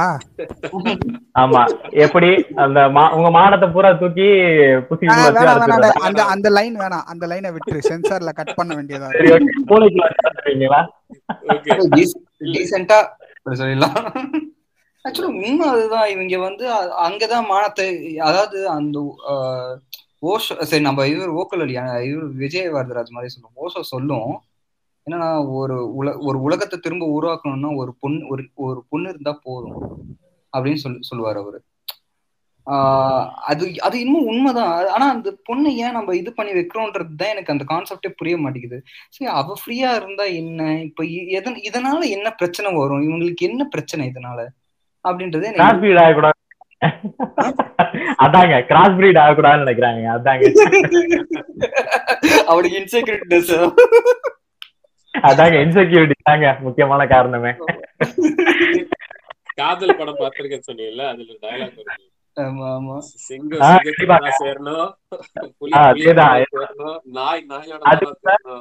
அது கூட ஹீரோவுக்கு எப்போ அடி விழுகும்னா அந்த படத்துல நீங்க சொன்னதால சொல்றேன். அப்ப கூட ஹீரோவுக்கு எப்போ அடி விழுகும்னா அவங்க வந்து கார்ல வந்துகிட்டு இருப்பாங்க கேட்பாங்க நீங்க வந்து எந்த ஜாதின்னு கேட்பாங்க. அவன் வந்து சொல்லுவாங்க மனுஷ ஜாதின்னு சொல்லுவான். அதுக்கப்புறம் தான் அடிக்கவே ஆரம்பிப்பாங்க. ஆக்சுவலா அவன் இழுத்துட்டு ஓடுனதுக்கோ இல்ல கல்யாணம் பண்ணதுக்கோ கூட அடிக்க மாட்டாங்க. அவங்க வந்து மனுஷ ஜாதி. எல்லாருமே ஒரே ஜாதி தான் அப்படின்னு சொன்னதுக்காக தான் அடிச்ச மாதிரி காட்டிப்பாங்க சோ அதுவுமே கூட ஒரு குறியீடா தான் நான் பார்த்தேன். என்னோட பெர்ஸ்பெக்டிவ்ல அந்த மாதிரி அதுதான் தெரிஞ்சு என் கண்ணுக்கு. அப்ப அப்ப இந்த நீங்களா? ஆண்ட பரம்பரை எல்லாம் செமையான இன்செக்யூரிட்னஸ் பிடிச்ச ஆளுங்க தான் அப்படின்னு நீங்க நினைக்கிறீங்களா? செம்ம இன்செக்யூரிட்டி கண்டிப்பாங்க. இன்செக்யூரிட்டிஸ் இப்போ உங்க உங்க இன்செக்யூரிட்டிஸ்ன்றது வந்து எல்லா மனுஷனுக்குமே இருக்கு. மனுஷனுக்கோ இல்ல விலங்குக்கோ எல்லாருக்குமே இன்செக்யூரிட்டிஸ்ன்றது இருக்கு. உங்க கையில ஒரு பொசஷன் ஒண்ணு இருந்துச்சுன்னா இன்செக்யூரிட்டிஸ் கண்டிப்பா வந்துருங்க. உங்க உங்க உங்க வீட்டுல எந்த வேல்யூபிள் ஐட்டம்ஸ் இல்லாத வரைக்கும் நீங்க வீட்டை வந்து திறந்து போட்டு போறத நீங்க வந்து ஒரு கேரே பண்ணிக்க மாட்டீங்க. இதே உங்க வீட்டுல வந்து ஒரு கிலோ தங்கம் இருக்கு. இல்ல ஒரு ஒரு லட்ச ரூபாய் பணம் இருக்கு அப்படின்னா நீங்க எவ்வளவு கேர் பண்ணி பாத்துப்பீங்க எவ்வளவு கேர் பண்ணி பீரோ எல்லாம் ரெண்டு லாக் போட்டு கூட்டுக்கு வந்து எக்ஸ்ட்ரா லாக் எல்லாம் போட்டு போவீங்கல்ல? அந்த மாதிரி ஒரு மனநிலை தாங்க இது. நான் நானா தான் திறந்து விட்டு போவேன். ஏன்னா திருடனுக்கே தெரியும். இவெல்லாம் அதுக்கெல்லாம் வர்த்து இல்லைன்ட்டு. நீ- நீ லாக்குன்னு சொல்றது எனக்கு வேற மாதிரி தோணுச்சு. இல்லைங்க. அது வந்து நான் பூட்டதாங்க சொன்னேன். நீங்க வேற ஏதாவது எடுத்துக்க வேணாம். ஆக்சுவலா அவங்கள பொறுத்த வரைக்கும் அவங்க என்ன சொல்றது? அந்த அவங்க குல மானத்தை வந்து பொண்ணு கிட்ட தான் இருக்கு. ஒரு பொண்ணு போச்சா போச்சுன்னா பரம்பரையே போச்சு. இந்த குட்டி புலி படத்துல சொன்ன மாதிரி. ஆம்பளை போச்சுன்னா அவனோட போச்சு பொண்ணு போச்சுன்னா பரம்பரையே போச்சுன்னு சொல்லுவாங்கல்ல அந்த மாதிரிங்க. ஆக்சுவலா பொண்ணு கிட்ட தான் வந்து அவங்களோட பரம்பரையோட ஒரு ஆஹ், என்ன சொல்றது? அந்த ஒரு ஸ்டார்டிங் பாயிண்ட் ஹெட் ஸ்டார்டே இருக்கதா வந்து அவங்க நினைக்கிறாங்க. சோ அதனால வந்து அவங்க வந்து. ஆனா அந்த மாக்கானுங்களுக்கு தெரியறது இல்ல அது பொண்ணும் வந்து ஒரு ஆறு அறிவு இருக்கிற ஒரு மனுஷி தான் நம்மள மாதிரி இருக்கிற ஒரு மனுஷி தான் அப்படின்றது வந்து தெரியறதே இல்ல. அது வந்து இப்போ இவனு வந்து எந்த காலத்துல தெரிஞ்சுப்பானுங்களுக்கும் எனக்கு ஒண்ணும் ஐடியா இல்ல. ஓகே சரி இப்போ நம்ம ஜாதியில இருந்து அப்படி ஜாதியில இருக்க பெண் அடிமைக்கிற பத்தி பேசுறதுனால எனக்கு இது தோணுச்சு டக்குது இப்போ நம்ம பழைய படம் எல்லா இந்த நாட்டாம படத்துல எல்லாம் பாக்குற சீன்ஸ் எல்லாம் எப்படியோ ஒரு பொண்ணை ஒருத்தர் ரேப் பண்ண சீன் இருந்துட்டே இருக்கும். நாட்டாமையில கூட எனக்கு தெரிஞ்சு அது பொன்னம்பலம் வந்து ஒரு பொண்ணை ரேப் பண்ணிட்டான்னு சொல்லிட்டு தான் வந்து சண்டே சண்டையே ஸ்டார்ட் ஆகும்னு நினைக்கிறேன். அவங்க பங்காளி சண்டை தான் அதுல ஸ்டார்ட் ஆகும் உடனே வந்து எல்லா நாட்டாமையும் வெளியே வந்தோடனே சொல்லிடுவாரு கல்யாணம் பண்ண பண்ணி வைக்கிறா. ரேப் பண்ணவனையே ரேப் பண்ண பொண்ணு கல்யாணம் பண்ணி வைக்கிறாங்கிற போது கொண்டு போயிடுவாங்க ஆல்மோஸ்ட் எனக்கு தெரிஞ்ச எல்லா படத்துலயுமே அதான் அதான் பண்ணியிருப்பாங்க. எனக்கு தெரிஞ்ச ஒரு லிவிங்ஸ்டனும் அடியோட ஒரு காமெடி இருக்கு. தேவயானி தேவயானி நடிச்ச ஆஹ் தெரியும். என் புருஷன் குழந்தை மாதிரி. படம் பேர் எனக்கு தெரியல. ஆனா அந்த காமெடி நல்லா ஞாபகம் இருக்கு. அதுல வந்து இதான் லிவிங்ஸ்டன் வந்து சொல்லுவாப்ல ஒழுங்கா போய் அந்த பொண்ணை கல்யாணம் பண்ணிக்கணும் சொல்லி சொன்னோன்னே அந்த பொண்ணு சொல்லும் இல்ல எனக்கு எப்படி எப்படி இவனை கல்யாணம் பண்ணி வைப்பீங்க நான் வேற ஒருத்தவனை லவ் பண்றேன். அது நீங்க எப்படி என்ன கல்யாணம் பண்ணி வைப்பீங்க? ஆஹ் சொல்லி கேட்கணும் இதுதாம்மா நம்ம குலம் வழக்கம். இதுதான் சம்பிரதாயம். சொல்லி எல்லாம் பேசுவான். அதுக்கப்புறம் தேவயானி வந்துட்டு லவ் பண்ண பையனுக்கே கல்யாணம் பண்ணி வச்சுட்டு ரேப் பண்ணவன போலீஸ்ல அரெஸ்ட் பண்ணி கொடுத்துருவான். ஆக்சுவலி அதுதான் வந்து உண்மையான நியாயம். கண்டிப்பாங்க. எல்லா படத்துலயுமே வந்து நீங்க நீங்க சொல்றத வச்சு எனக்கு என்ன தெரியுமா தோணுது? ஐந்தடி ஜீவன் போல் உனக்கு ஒரு வாழ்க்கை அப்படின்ற மாதிரி. கண்டிப்பா தாங்க வாழ்ந்துகிட்டு இருக்காங்க. கருமம். இதுலயே வந்து பழைய படம் கொஞ்சம் படத்துல வந்து நாட்டாம படம் எல்லாத்துலயும் வந்து ரேப் பண்ணவனுக்கே கல்யாணம் பண்ணி வைக்கணும். இல்ல பஞ்சாயத்துக்கு ஆயிரம் ரூபாய் அபராதம் கட்டணும். முன்னாடியே முன்பணம் கட்டிட்டு ஆமா. ஐயோ, அவர் பேர் மிஸ்டர் மைனர்னு நினைக்கிறேன். இதுல ஒரு ஸ்பெஷல் மென்ஷன் என்னன்னா சேரனோட ஃபர்ஸ்ட் படம் வந்து பாரதி கண்ணம்மா. அது அந்த படம் எடுத்துப்பாரு. ஆக்சுவலா அதுவுமே வந்து ஒரு அப்பட்டமான ஜாதி படம் தாங்க ஆக்சுவலா தேவர் கேஸ்ட் வந்து ரொம்ப உயர்த்தி பேசியிருப்பாங்க அண்ட் uh, அவங்களுக்கு அகேன்ஸ்டா இருக்கிற ரஞ்சித்னு சொல்லிட்டு ஒரு uh, ஜூனியர் ஆர்டிஸ்ட் தான். கொஞ்சம் உங்களுக்கு தெரிஞ்சிருக்கும்னு நினைக்கிறேன். அந்த அவர் வந்து ஒரு தலிதா இருப்பாரு. அவருக்கு பண்ணையாருக்கு வந்து அகேன்ஸ்டா இருப்பாரு. ஆனா அவரையே வந்து ஒரு சக அவரோட ஜாதியில இருக்கவங்களே வந்து நீ இந்த மாதிரி வந்து இது பண்ணக்கூடாது. அவர் நமக்கு வந்து சோறு போடுற எஜமா. அந்த மாதிரி பேசியிருப்பாங்க. அண்ட் படத்துல ஃபுல்லாவே வந்து அப்ரஸ்ட் பீப்புள்னாலே சொத்துக்காக அலையிறவங்க அந்த மாதிரி ஒரு கண்ணோட்டத்துல வந்து அவங்கள வந்து காட்சிப்படுத்திருப்பாங்க என்னன்னா இன்னைக்கு வந்து திருவிழா ஐயா வீட்டுக்கு சீக்கிரம் வா பாத்திரம் கொண்டு வா போய் சோறு வாங்கிட்டு வரலாம் அந்த மாதிரி எல்லாம் சீன் வச்சிருப்பாங்க.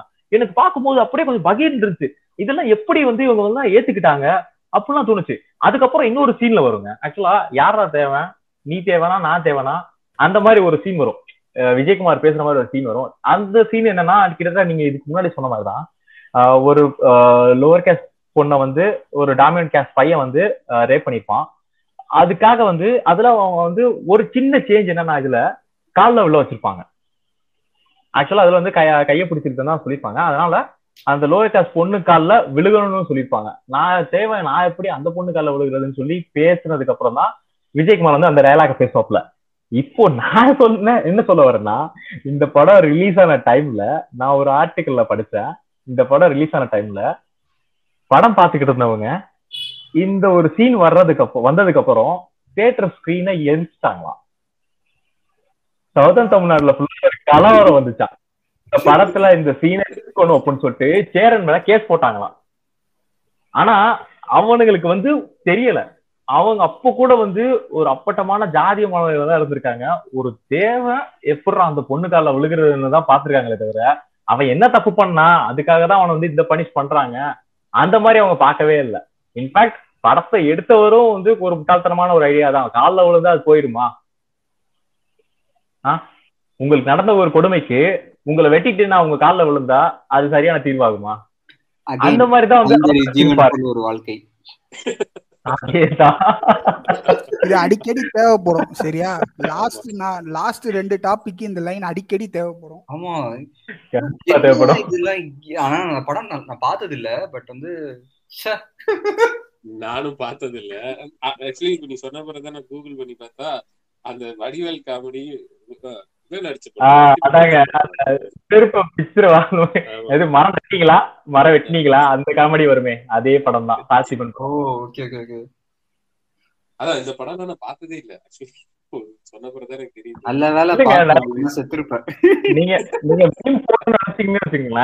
உங்களுக்கு வந்து கண்டென்ட் வந்து சும்மா அப்படியே லாரி லாரியா கிடைக்கும். அந்த படத்துக்கெல்லாம் நைன்டிஸ்ல வந்த படத்துக்கு படத்தை மட்டும் எடுத்தாலே போதுங்க. இந்த எபிசோட் வந்து கிட்டத்தட்ட ஒரு ரெண்டு மணி நேரத்துக்கு மேலேயே போகும். அதுக்கு நாங்க நாளே ரெண்டு மணி பட் இருந்தாலும் நேரத்தின் அருமை கருதி மத்தவங்களும் பேசட்டும். சொல்லுங்க கௌபாய் டாக்டர் நீ உங்களோட கருத்துக்கள் என்ன? கொஞ்சம் அப்படியே சொல்லுவீங்க இந்த ரேப்பு ரேப்புக்கு இதுக்கெல்லாம் வந்து பனிஷ்மெண்ட் கொடுக்குறாங்கல்ல? இல்ல ரேப்னு சொல்ல வரல. ரேப் ஒண்ணும் இல்ல ஜஸ்ட் எப்படி நடத்தப்படுறாங்க? அந்த மாதிரி. அந்த விஷயம் கை பிடிச்சு இழுக்கிறதெல்லாம் வந்து கணக்குலயே சேர்க்க கூடாது சார் படத்துல எல்லாம் இல்லைங்க அவங்க வந்து ஆக்சுவலா அதுல வந்து சென்சார் பண்ணிருக்காங்க சென்சாருக்கு போனா மாட்டிக்கணும்னு சொல்லிட்டு கையை பிடிச்சிட்டான் சொல்லிருப்பாங்க ஆனா அவன் எதை பிடிச்சிட்டான்னு யாருக்கு தெரியாது. அது டேரக்டருக்கு தான் தெரியும். மிஸ்டர் பீரோ இது குரூப். இல்லை. பெரோ மாதிரியே பேசாதீங்க. இல்ல இல்ல. ஐ மீன் காலை பிடிச்சி இழுத்துருக்கலாம் முடிய பிடிச்சி இழுத்துருக்கலாம் அது அந்த மாதிரி சொல்ல வந்தீங்க. நீங்க எதுவும் சென்சார் கட் பண்ணிடாதீங்க. இல்ல இல்ல. அவன் ஆக்சுவலா அது ரேப்புன்னு ஒத்துக்க மாட்டாங்க. ஆக்சுவலா இவன் சத் நம்ம குரூப்ல கூட எவனோ ஒரு லிங்க் அனுப்புனான். இந்த how to Bihar people see ரேப்ன்ட்டு rape is கன்சென்சுவல்னு தான் போட்டிருப்பாங்க. எனக்கு அந்த லிங்க் இல்லை. அந்த லிங்க் இருந்தால் அனுப்புகிறேன் அந்த பீகார் பீப்புள் அந்த பீஹாரில் இருக்க பூமர்ஸு நார்த் இந்தியான்னு கிடையாது. ஐ மீன் நார்த் ஈஸ்டர்ன் கிடையாது. ஃபுல் நார்த் இந்தியாவில் போய் பார்த்தீங்கன்னா ரேப் இஸ் கன்சென்சுவல்னு சொல்லுவார். ஏங்க இப்போ கர்நாடகா ஒரு கர்நாடகால ஒரு ஜட்ஜ் கூட சொன்னாரேங்க. ஆக்சுவலா வந்து நீங்க வந்து அகெயின்ஸ்டா வந்து நீங்க எதுவும் பண்ண முடியலன்னா அது வந்து நீங்க அக்செப்ட் பண்ணிக்கணும்ன்ற மாதிரி ஒரு கேவலமான கருத்தை அதுவும் ஒரு ஜட்ஜே சொன்னாரு. யூ ஷுட் நல்லா- என்ஜாய் இட் அந்த டேர்ம் யூஸ் ஹைலி அதான் யூ ஷுட் என்ஜாய் இட் அது வந்து எந்த மாதிரியான ஒரு இதுன்னு தெரியலங்க. ஆக்சுவலா நம்ம அதுக்காக வந்து அவங்க வீட்டு பொண்ணுங்களுக்கு அது நடக்கணும்னு சொல்லக்கூடாது. ஏன்னா யாருக்குமே நடக்கக்கூடாதுன்றதுலாம் நம்ம வந்து இருக்கணும். உங்க வீட்டு பொண்ணுக்கு நடந்தாதான் அது உனக்கு தெரியும். அந்த மாதிரி ஒரு வார்த்தையை வந்து கண்டிப்பா வந்து நான் அதை யூஸ் பண்ணக்கூடாதுன்னு நினைக்கிறேன். ஏன்னா எந்த பொண்ணுக்கும் நடக்கக்கூடாதுன்றதுலதான் நம்மளோட நோக்கம் இருக்கணுமே தவிர. ஆனா அது வந்து அவங்களுக்கு எப்படி புரிய வைக்கிறதுன்னு தான் எனக்கு சத்தியமா எனக்கு தெரியல. அதுவும் இந்த மாதிரி ஒரு சொசைட்டிலே வந்து ஒரு ரெஸ்பான்சிபிள் பொசிஷன்ல இருக்கிற ஒருத்தர் இந்த மாதிரி சொல்லும்போது அது வந்து நிறைய பேருக்கு வந்து இன்ஃபுளுன்ஸாவும் அமையும். ரெஸ்பான்சிபிள் பொசிஷன்ல இருக்கவனுங்க முக்காவாசி பேர் இப்படிதான் இருக்கானுங்க. ஆர்மி எடுத்துப்பாரு. கண்டிப்பாங்க. ஆர்மின்றது வந்து நீங்க இந்தியன் ஆர்மின்னு மட்டும் சொல்ல முடியாது. உலகத்துல இருக்க எல்லா எந்த ஆர்மியா இருக்காலும் சரி இது ஆக்சுவலா இப்போ யுஎஸ் பாகிஸ்தான் காலத்துல மட்டும் இல்லைங்க. செங்கிஸ்கான் காலத்துல இருக்கட்டும் இல்ல. பிசி ஏடியில கூட ஒரு ஒரு நாட்டையோ இல்ல ஒரு இடத்தையோ படையெடுத்து போறாங்கன்னா அங்க இருக்கிற கலை சிற்பத்தை அழிக்கிறதையும் அங்க இருக்கிற பொண்ணுங்களை கலங்கப்படுத்துறது இதுதான் இவங்க வந்து இவங்க நாட்டோட பெருமையாவே வந்து நிறைய பேர் வந்து நினைச்சுக்கிட்டு இருந்திருக்காங்க. அந்த மாதிரிதான் நிறையவும் நடந்திருக்கு. இல்ல அந்த காலத்துல இருந்து இது வரைக்கும் வந்து பொண்ணுங்களை இப்போ அந்த இன்னொரு நாட்டை படையெடுத்து போய் அந்த பொண்ணுங்களை வந்து அஹ், புடிச்சிட்டோம்னாலே வந்து அந்த நாட்டுக்காரங்க வந்து அவமானப்பட்டுருவாங்கன்னு நினைக்கிறது தான் இன்ன வரைக்கும் இருக்கு. அதே. அதே அதே இதுதான் இப்பவுமே ஃபாலோ பண்றாங்க. இப்போ எங்க வீட்டு பொண்ணை வந்து வந்து இது பண்ணிட்டா சொல்லி ஹானர் கில்லிங் பண்றாங்கல்ல அதெல்லாம் வந்து அதோட அப்படியே தொடர்ச்சி மாதிரி தான் இருக்கு. கண்டிப்பா. அதோட ஒரு மறுவல் தான் பட் ஆனா அதுக்கும் இதுக்கும் ரொம்ப வித்தியாசம் எல்லாம் கிடையாது. அதுக்கெல்லாம் ஹானர் கில்லிங் எவன் பேர் வச்சான்னு தெரியல. ஹானர் கில்லிங் ஆஹ் அதுக்கு தாங்க நாங்க வந்து ஒரு புதுசா ஒண்ணு கண்டுபிடிச்சிருக்கோங்க. குடிப்பெருமை. குடிப்பெருமை கொலை. குடி பெருமை டேய் நீ வேற யாரோ அடிக்கிற இந்த கேப்ல. இல்ல இல்ல நான் அடிக்கிறேன். சீமால தான் அடிக்கிறேன். அவரை தான் அடிக்கிறேன். அப்படிதான் அடிப்பேன். நான் ஓப்பனாவே சொல்லுவேன். இதுல மறுக்கிறதுக்கெல்லாம் எதுவுமே கிடையாது. நான் வந்து எப்பவுமே அன்னவழி தான். என்ன வெட்ட வரும்போது உன் காலில் விழுந்து கும்பிடாது நான் கிடையாது. அதுதான் ஆக்சுவலா இல்ல இல்ல நீங்க பேசலாம். அவனை பத்தி என்ன வேணா பேசலாம். ஏன்னா அவனுக்கு வந்து ரியல் லைஃப்ல அவனுக்கு யாருமே ஃபேன்ஸ் இல்ல. எல்லாருமே ஆன்லைன் தான். கவலையே கிடையாது. அதான் அதான் அதான். ஆக்சுவலா ஆன்லைன்ல இருக்கிறதும் மீடியம் இஸ் நாட் மேட்டர் ஓகேவா நீங்க வந்து எங்க வந்து எதை சொல்றீங்க? உங்களால யார் வந்து இன்ஸ்பயர் ஆகுறாங்க? அது வந்து கண்டிப்பா வந்து அது பார்த்து தான் நீங்க வந்து எதுவா இருந்தாலும் பேசணும். சோ அந்த மாதிரி வந்து இப்போ என்கிட்ட ஒரு எனக்கு ஒரு பத்து ஃபாலோவர்ஸ் இருந்தாங்க இருந்தாலே நான் என்ன பேசுறேனோ அது வந்து கரெக்டா தான் இருக்குன்ற மனநிலை தான் வந்து அந்த பத்து ஃபாலோவர்ஸும் இருப்பாங்க. சோ இந்த மாதிரி ஒரு லட்சக்கணக்கான ஒரு ஃபாலோவர்ஸ் வச்சிருக்கிற ஒருத்தர் இந்த ஹானர் கில்லிங்ன்ற ஒரு விஷயம் வந்து ஹியூமனிட்டிக்கே அகெயின்ஸ்டான ஒரு விஷயம். அதை வந்து எப்படி கிளாரிஃபை பண்ணி எப்படி பேசுறாருன்றதப்போ அதை வந்து கண்டிப்பா வந்து நம்ம ஓப்பனாவே கண்டம் பண்ணலாம். சோ அதுக்கான ரெஸ்பான்சிபிலிட்டியும் சோசியல் மீடியால இருக்கிறவங்களுக்கும் சரி ஒரு எந்த ஒரு தனி மனிதனுக்கும் சரி இருக்குன்னு நான் நினைக்கிறேன். அதனாலதான் நான் வந்து ஓப்பனாவே சொல்றேன். இதுல நான் மறைக்கிறதுக்கு எதுவுமே இல்லை. அவரே சொல்லியிருப்பாரு. நீ அவரே நீ பேசுறது ஏதோ அவர் ஏதோ கட்சி நடத்துற மாதிரி தெரியல. ஏதோ யூடியூப் செலிபிரிட்டி மாதிரி பேசிட்டு வந்து கட்சி நடத்திட்டு இருக்கான் அதுவே வாட்ஸ்அப் குரூப் தானுங்க. இருக்க ஃபாலோவர்ஸ் எல்லாம் இன்னும் ஓட்டு போட வயசே வந்திருக்காது. அவனுக்கு ஃபாலோவர்ஸே எல்லாருமே ஃபேக் ஐடி தாங்க. என்னங்க நீங்க? பிரியா ஸ்வீட்டிலாம் வந்து அவருக்கு தான் ஃபாலோவர்ஸ் ஃபேக் ஐடியா இருக்க கூட ஒரு பொம்பளை பேரு தான் தேவைப்படுது. ஆமா. ஓ ஒரு பொம்பளையே சீமான் பாக்குதுன்னா ஆ பெரிய ஆளா? வேற லெவலுக்கு போவங்க எல்லாம். கேட்டா. இங்க புரட்சி வீரராட்சின்னு பேசிட்டு அங்க போயிட்டு நோட்ஸ் எடுத்துக்கிட்டு இருப்பாங்க. அதான் தெரியும்டா உங்க ஊழல்.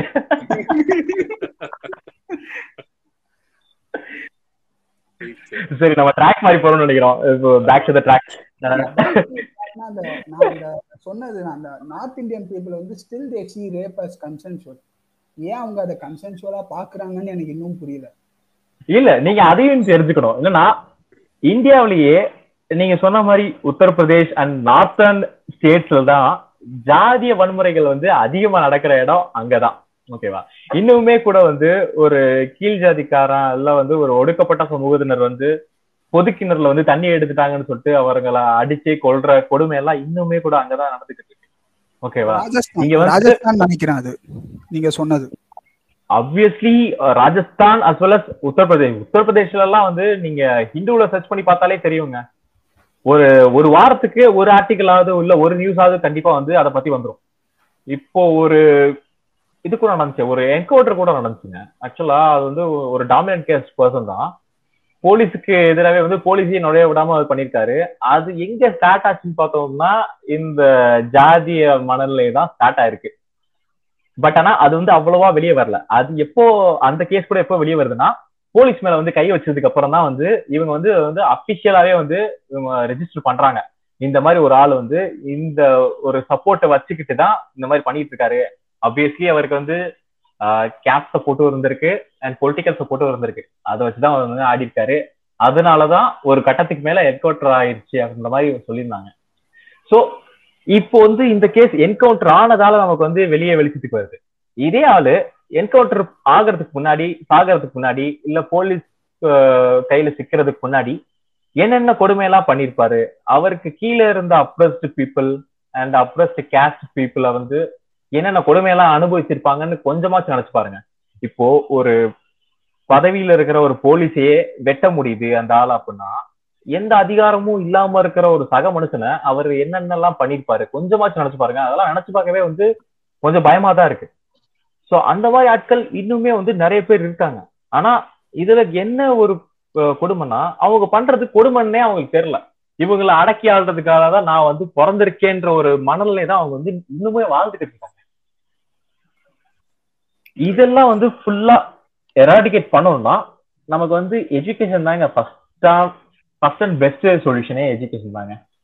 இதுல எதுவுமே இல்லடான்ற மாதிரி தெரிய வச்சுட்டோம்னா புரிய வச்சிட்டோம்னா அவன் கண்டிப்பா மாறிவான்ற ஒரு நம்பிக்கை இருக்கு. எஜுகேஷன் சிஸ்டமே நம்ம இன்னும் நிறைய சேஞ்சஸ் பண்ண வேண்டியது இருக்கு சீரியஸா சொல்ல போனால் ஆக்சுவலா எஜுகேஷன் ரொம்ப முக்கியமான ஒரு விஷயம். ஆனா அதுலயே வந்து எல்லாருக்கும் போய் சேருதான்னு தெரியல. ஏன்னா இந்த கோவிட் வந்ததுக்கு அப்புறம் நான் நிறைய நான் நியூஸ் ஃபீல்ட்ல இருந்திருக்கேன். ஸோ வந்து நான் பார்த்த வரைக்கும் நிறைய பேர் வந்து வேலைக்கும் வந்துட்டாங்க. அது திரும்ப வந்து பேக்வேர்டு தள்ளிடுச்சோ இன்னும் ஒரு பத்து வருஷத்துக்கு பின்னாடி தள்ளிடுச்சோன்னு ஒரு பயம் இருக்கு எனக்கு. ஆக்சுவலா நான் எஜுகேஷன் நான் மென்ஷன் பண்றது வந்து ஆக்சுவலா புத்தக படிப்பை படிக்கிறது மட்டும் கிடையாது. ஸ்கூல் படிப்பை படிக்கிறது மட்டும் கிடையாது. ஆக்சுவலா அபியஸா அதுவும் வேணும். அண்ட் வெறும் ஸ்கூல் படிச்சவங்களையும் காலேஜ் முடிச்சவங்களையும் லிட்ரஸி அதெல்லாம் படிச்சவங்களையுமே வந்து நம்ம எஜுகேட்டட்னு சொல்லிட முடியாது. ஆமா ஆமா. Educated educated person is the one who has the ability to think himself. அதாவது அவரா வந்து இப்போ நான் படிச்சிருக்கேன்னா என்னால சுயமா வந்து ஒரு முடிவை எடுக்க தெரியணும். அந்த மாதிரி இருந்தாதான் நான் படிச்சிருக்கேன்னு அர்த்தம். சும்மா பேருக்கு பின்னாடி பின்னு போட்டுக்கிறதெல்லாம் வந்து படிச்சவங்கன்னு ஆயிராது கண்டிப்பா. சோ அது என்னோட மனப்பக்குவம். அந்த மாதிரி அவங்கள வந்து சுயமா சிந்திக்க வச்சாலே இதெல்லாம் வந்து ஒளிஞ்சிருங்க. ஒளிஞ்சிரும்னு சொல்ல முடியாது. கண்டிப்பா கொஞ்சமாச்சும் குறையும். ஒரு ஒரு பத்து பர்சன்ட் காமன் சென்ஸும் ஒரு அஞ்சு பர்சன்ட் தேவையான அளவு தேவையான அளவான ஹியூமனிட்டி இருந்தாலே போதும். கண்டிப்பா. இப்போ நாம பேசுறது இன்னொரு பத்து பேர் பேசுவாங்கல்ல படிச்சா. ஆமா கண்டிப்பா. We are thinking in next I mean அடுத்த லெவல் போகணும். வி ஆர் ப்ரோக்ரஸிங் நாம ஒரு இப்போ ஒரு அஞ்சு பேர் பேசுறோம்னு வச்சுக்கோங்க. நீங்க சொன்ன மாதிரி படிக்க வச்சாலே போதும். ஆனா அங்க படிப்பு தானே மெயின் படிக்க விடாம பண்றது தானே இதெல்லாம் கொண்டு வந்தாங்க. அதாங்க. படிச்சுட்டா போதும் கரெக்டா நீ படிச்சுட்டா. யூ வில் ஸ்டார்ட் ஆஸ்கிங் கண்டிப்பா. அதுதான். கூடாது நீ என்னை கேள்வி கேட்க கூடாதுன்றான் என்ன உன்னைய நான் என் காலு கீழே வச்சிருக்கேன். கண்டிப்பா. கேள்வி அறிவுக்கான முதல் படியே கேள்வி கேட்கறது தான் கேள்வி கேட்கறது தான் பெரிய ஆளு. எனக்கு எனக்கு என்னை பொறுத்த வரைக்கும். அதே மாதிரி சில பேர் கேட்பாங்க. அந்த படிப்பை கூட வந்து உன்னால வந்து ஜாதிய படிநிலையை தான் தர முடியுமா? எதுக்கு வந்து கேஸ்ட் பேஸ்ட் ரிசர்வேஷன் கிளாஸ் பேஸ்ல வச்சுதான் எதுக்கு ரிசர்வேஷன் இருக்கு? அந்த மாதிரிலாம் கூட சில பேர் கேட்பாங்க. அதுக்கு வந்து நம்ம சிம்பிளாவே ஒரு ஆன்சர் சொல்லிடலாம். இப்போ ஊர்ல வந்து நம்ம ஊர்லயே கூட ஃப்ளோரிடாலே கூட எடுத்துக்கலாம். கொஞ்சம் வெல்த்தியான ஆளுங்களா இருப்பாங்க. கிராமத்திலேயே கூட இருப்பாங்க. அவங்ககிட்ட போய் கேட்டோம்னா நீ படிச்சிருக்கியா? அந்த மாதிரி கேட்டா நான் படிச்சிருக்கேன்னு சொல்லுவான் உங்க அப்பா படிச்சுக்காரான்னு கேட்டா இல்ல எங்க அப்பா வந்து அவ்வளவா படிக்கல. உங்க தாத்தா படிச்சுக்காரான்னு கேட்டா இல்ல படிக்கலன்னா தான் சொல்லுவான். அதே உங்ககிட்ட காசு இருக்கா? கேட்டா இருக்கு. உங்க அப்பா கிட்ட சொந்த வீடு சொந்த கார் அந்த மாதிரி இருந்துச்சா? சொந்த நிலம் இருந்துச்சான்னு கேட்டா இருக்குன்னு சொல்லுவான். அவங்க தாத்தாட்ட இருக்குன்னு தான் சொல்லுவான். சொந்த நிலம் சொந்த வீடு எல்லா விதமான வசதி வாய்ப்பும் இருந்து அவரால எதுக்கு எதனால படிக்க முடியல? ஜாதியால தான் படிக்க முடியல. அப்போ ஜாதியை வச்சுதான் நாங்க இடஒதுக்கீடு தர முடியும்.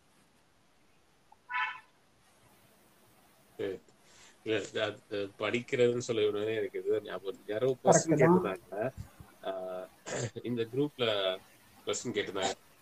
ஏன் ஏன் பிராமின்ஸ் எல்லாருமே வந்து டாப் பொசிஷன்ல இருக்காங்கன்னு சொல்லிட்டு நம்ம நம்ம ஹோமிஸ் ஒருத்தர் தான் comment பண்ணியிருந்தான். Because of access to education from long time சொல்லிட்டு. கண்டிப்பா.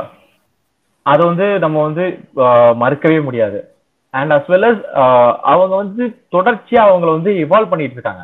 இப்போ ஹியூமன் ரேஸாவே இருக்கட்டும் உலகத்துல வந்து என்ன விதமான ஒரு உயிரினமா கூட இருக்கட்டும் காலநிலைக்கு ஏத்த மாதிரி அதுவே அதை வந்து தகவமைச்சுக்கலன்னா அது வந்து எக்ஸ்டிங் ஸ்பீசிஸ்ல போயிடும் இப்போ எக்ஸாம்பிளுக்கு மனுஷங்க வந்து நியாண்டர்தால்ல இருந்து இப்போ இப்போ இருக்கிற ஸ்டேஜுக்கு வந்து நம்ம வந்து கொஞ்சம் எவால்வ் ஆயிருக்கோம். அதனாலதான் நம்ம இங்க வந்து பேசிக்கிட்டு இருக்கோம்னு நினைக்கிறேன். இதே டைனோசர்ஸ் எல்லாம் வந்து எவால்வ் ஆகல. அதனாலதான் அது அழிஞ்சு போகுது. ஸோ எவால்வ் ஆகுறதுக்கு ஏதாவது ஒரு ஸ்டெப் எடுக்கணும்ல? எப்படி எவால்வ் ஆகணும்ன்றது தெரிஞ்சுக்கிட்டாலே போதும். அது எதை வச்சு எவால்வ் ஆகுறது? அறிவை வச்சு ஆகுறதா? பலத்தை வச்சு ஆகுறதா? எல்லாமே இருக்கு. இன்னிய இன்னைக்கு இருக்கிற சுச்சுவேஷன்ல இன்னைக்கு இருக்கிற குளோபலைஸ் வேர்ல்ட்ல உங்களுக்கு வந்து நாலேஜ் தான் பவர் சில பேர் சொல்லுவாங்க பவர் இஸ் பவர்னு பட் அந்த பவரை வாங்குறதுக்கு கூட நாலேஜ் இருந்தா போதும். ஸோ அந்த நாலேஜை வச்சுதான் அந்த நாலேஜ்ன்றது வந்து அதுக்கான சோர்ஸ் வந்து அவங்களுக்கு வந்து ரொம்ப காலமா கிடைச்சிருக்குன்றப்போ அவங்க கண்டிப்பா வந்து இந்த சுச்சுவேஷன்ல இருக்கிறது வந்து இன்னும் ஆச்சரியப்படுறதுக்கு இல்லை ஒரு ஃபேக்ட் இருக்கு. என்னன்னா ஆஹ் வெறும் எண்பத்தி ரெண்டு ரூபாய்க்கோ எண்பத்தெட்டு ரூபாய்க்கோ டி நகரே அவனுங்க வித்தாங்களாமா? விலகாரங்கிட்ட எண்பத்தி ரெண்டு ரூபாய் இது பாலகுமாரன் ஒரு பட ஒரு புக்ல எழுதியிருக்காரு. அது அவங்கள பத்தி ஒரு எழுதியிருக்காங்க.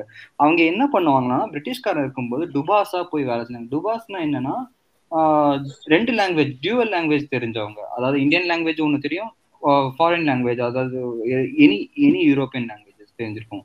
அது மோஸ்டா தெரிஞ்சவங்க யாருன்னா இவங்க பிராமின்ஸா தான் அந்த டைம்ல இருந்தாங்க. ஸோ அப்போ வந்து அதாவது தாத்தாவுக்கு அவங்க அப்பா. அப்போல இருந்தே அவங்க வந்து எஜுகேட்டட்ல அவங்களுக்கு அக்சசபிள் இருந்திருக்கு அவங்களுக்கு.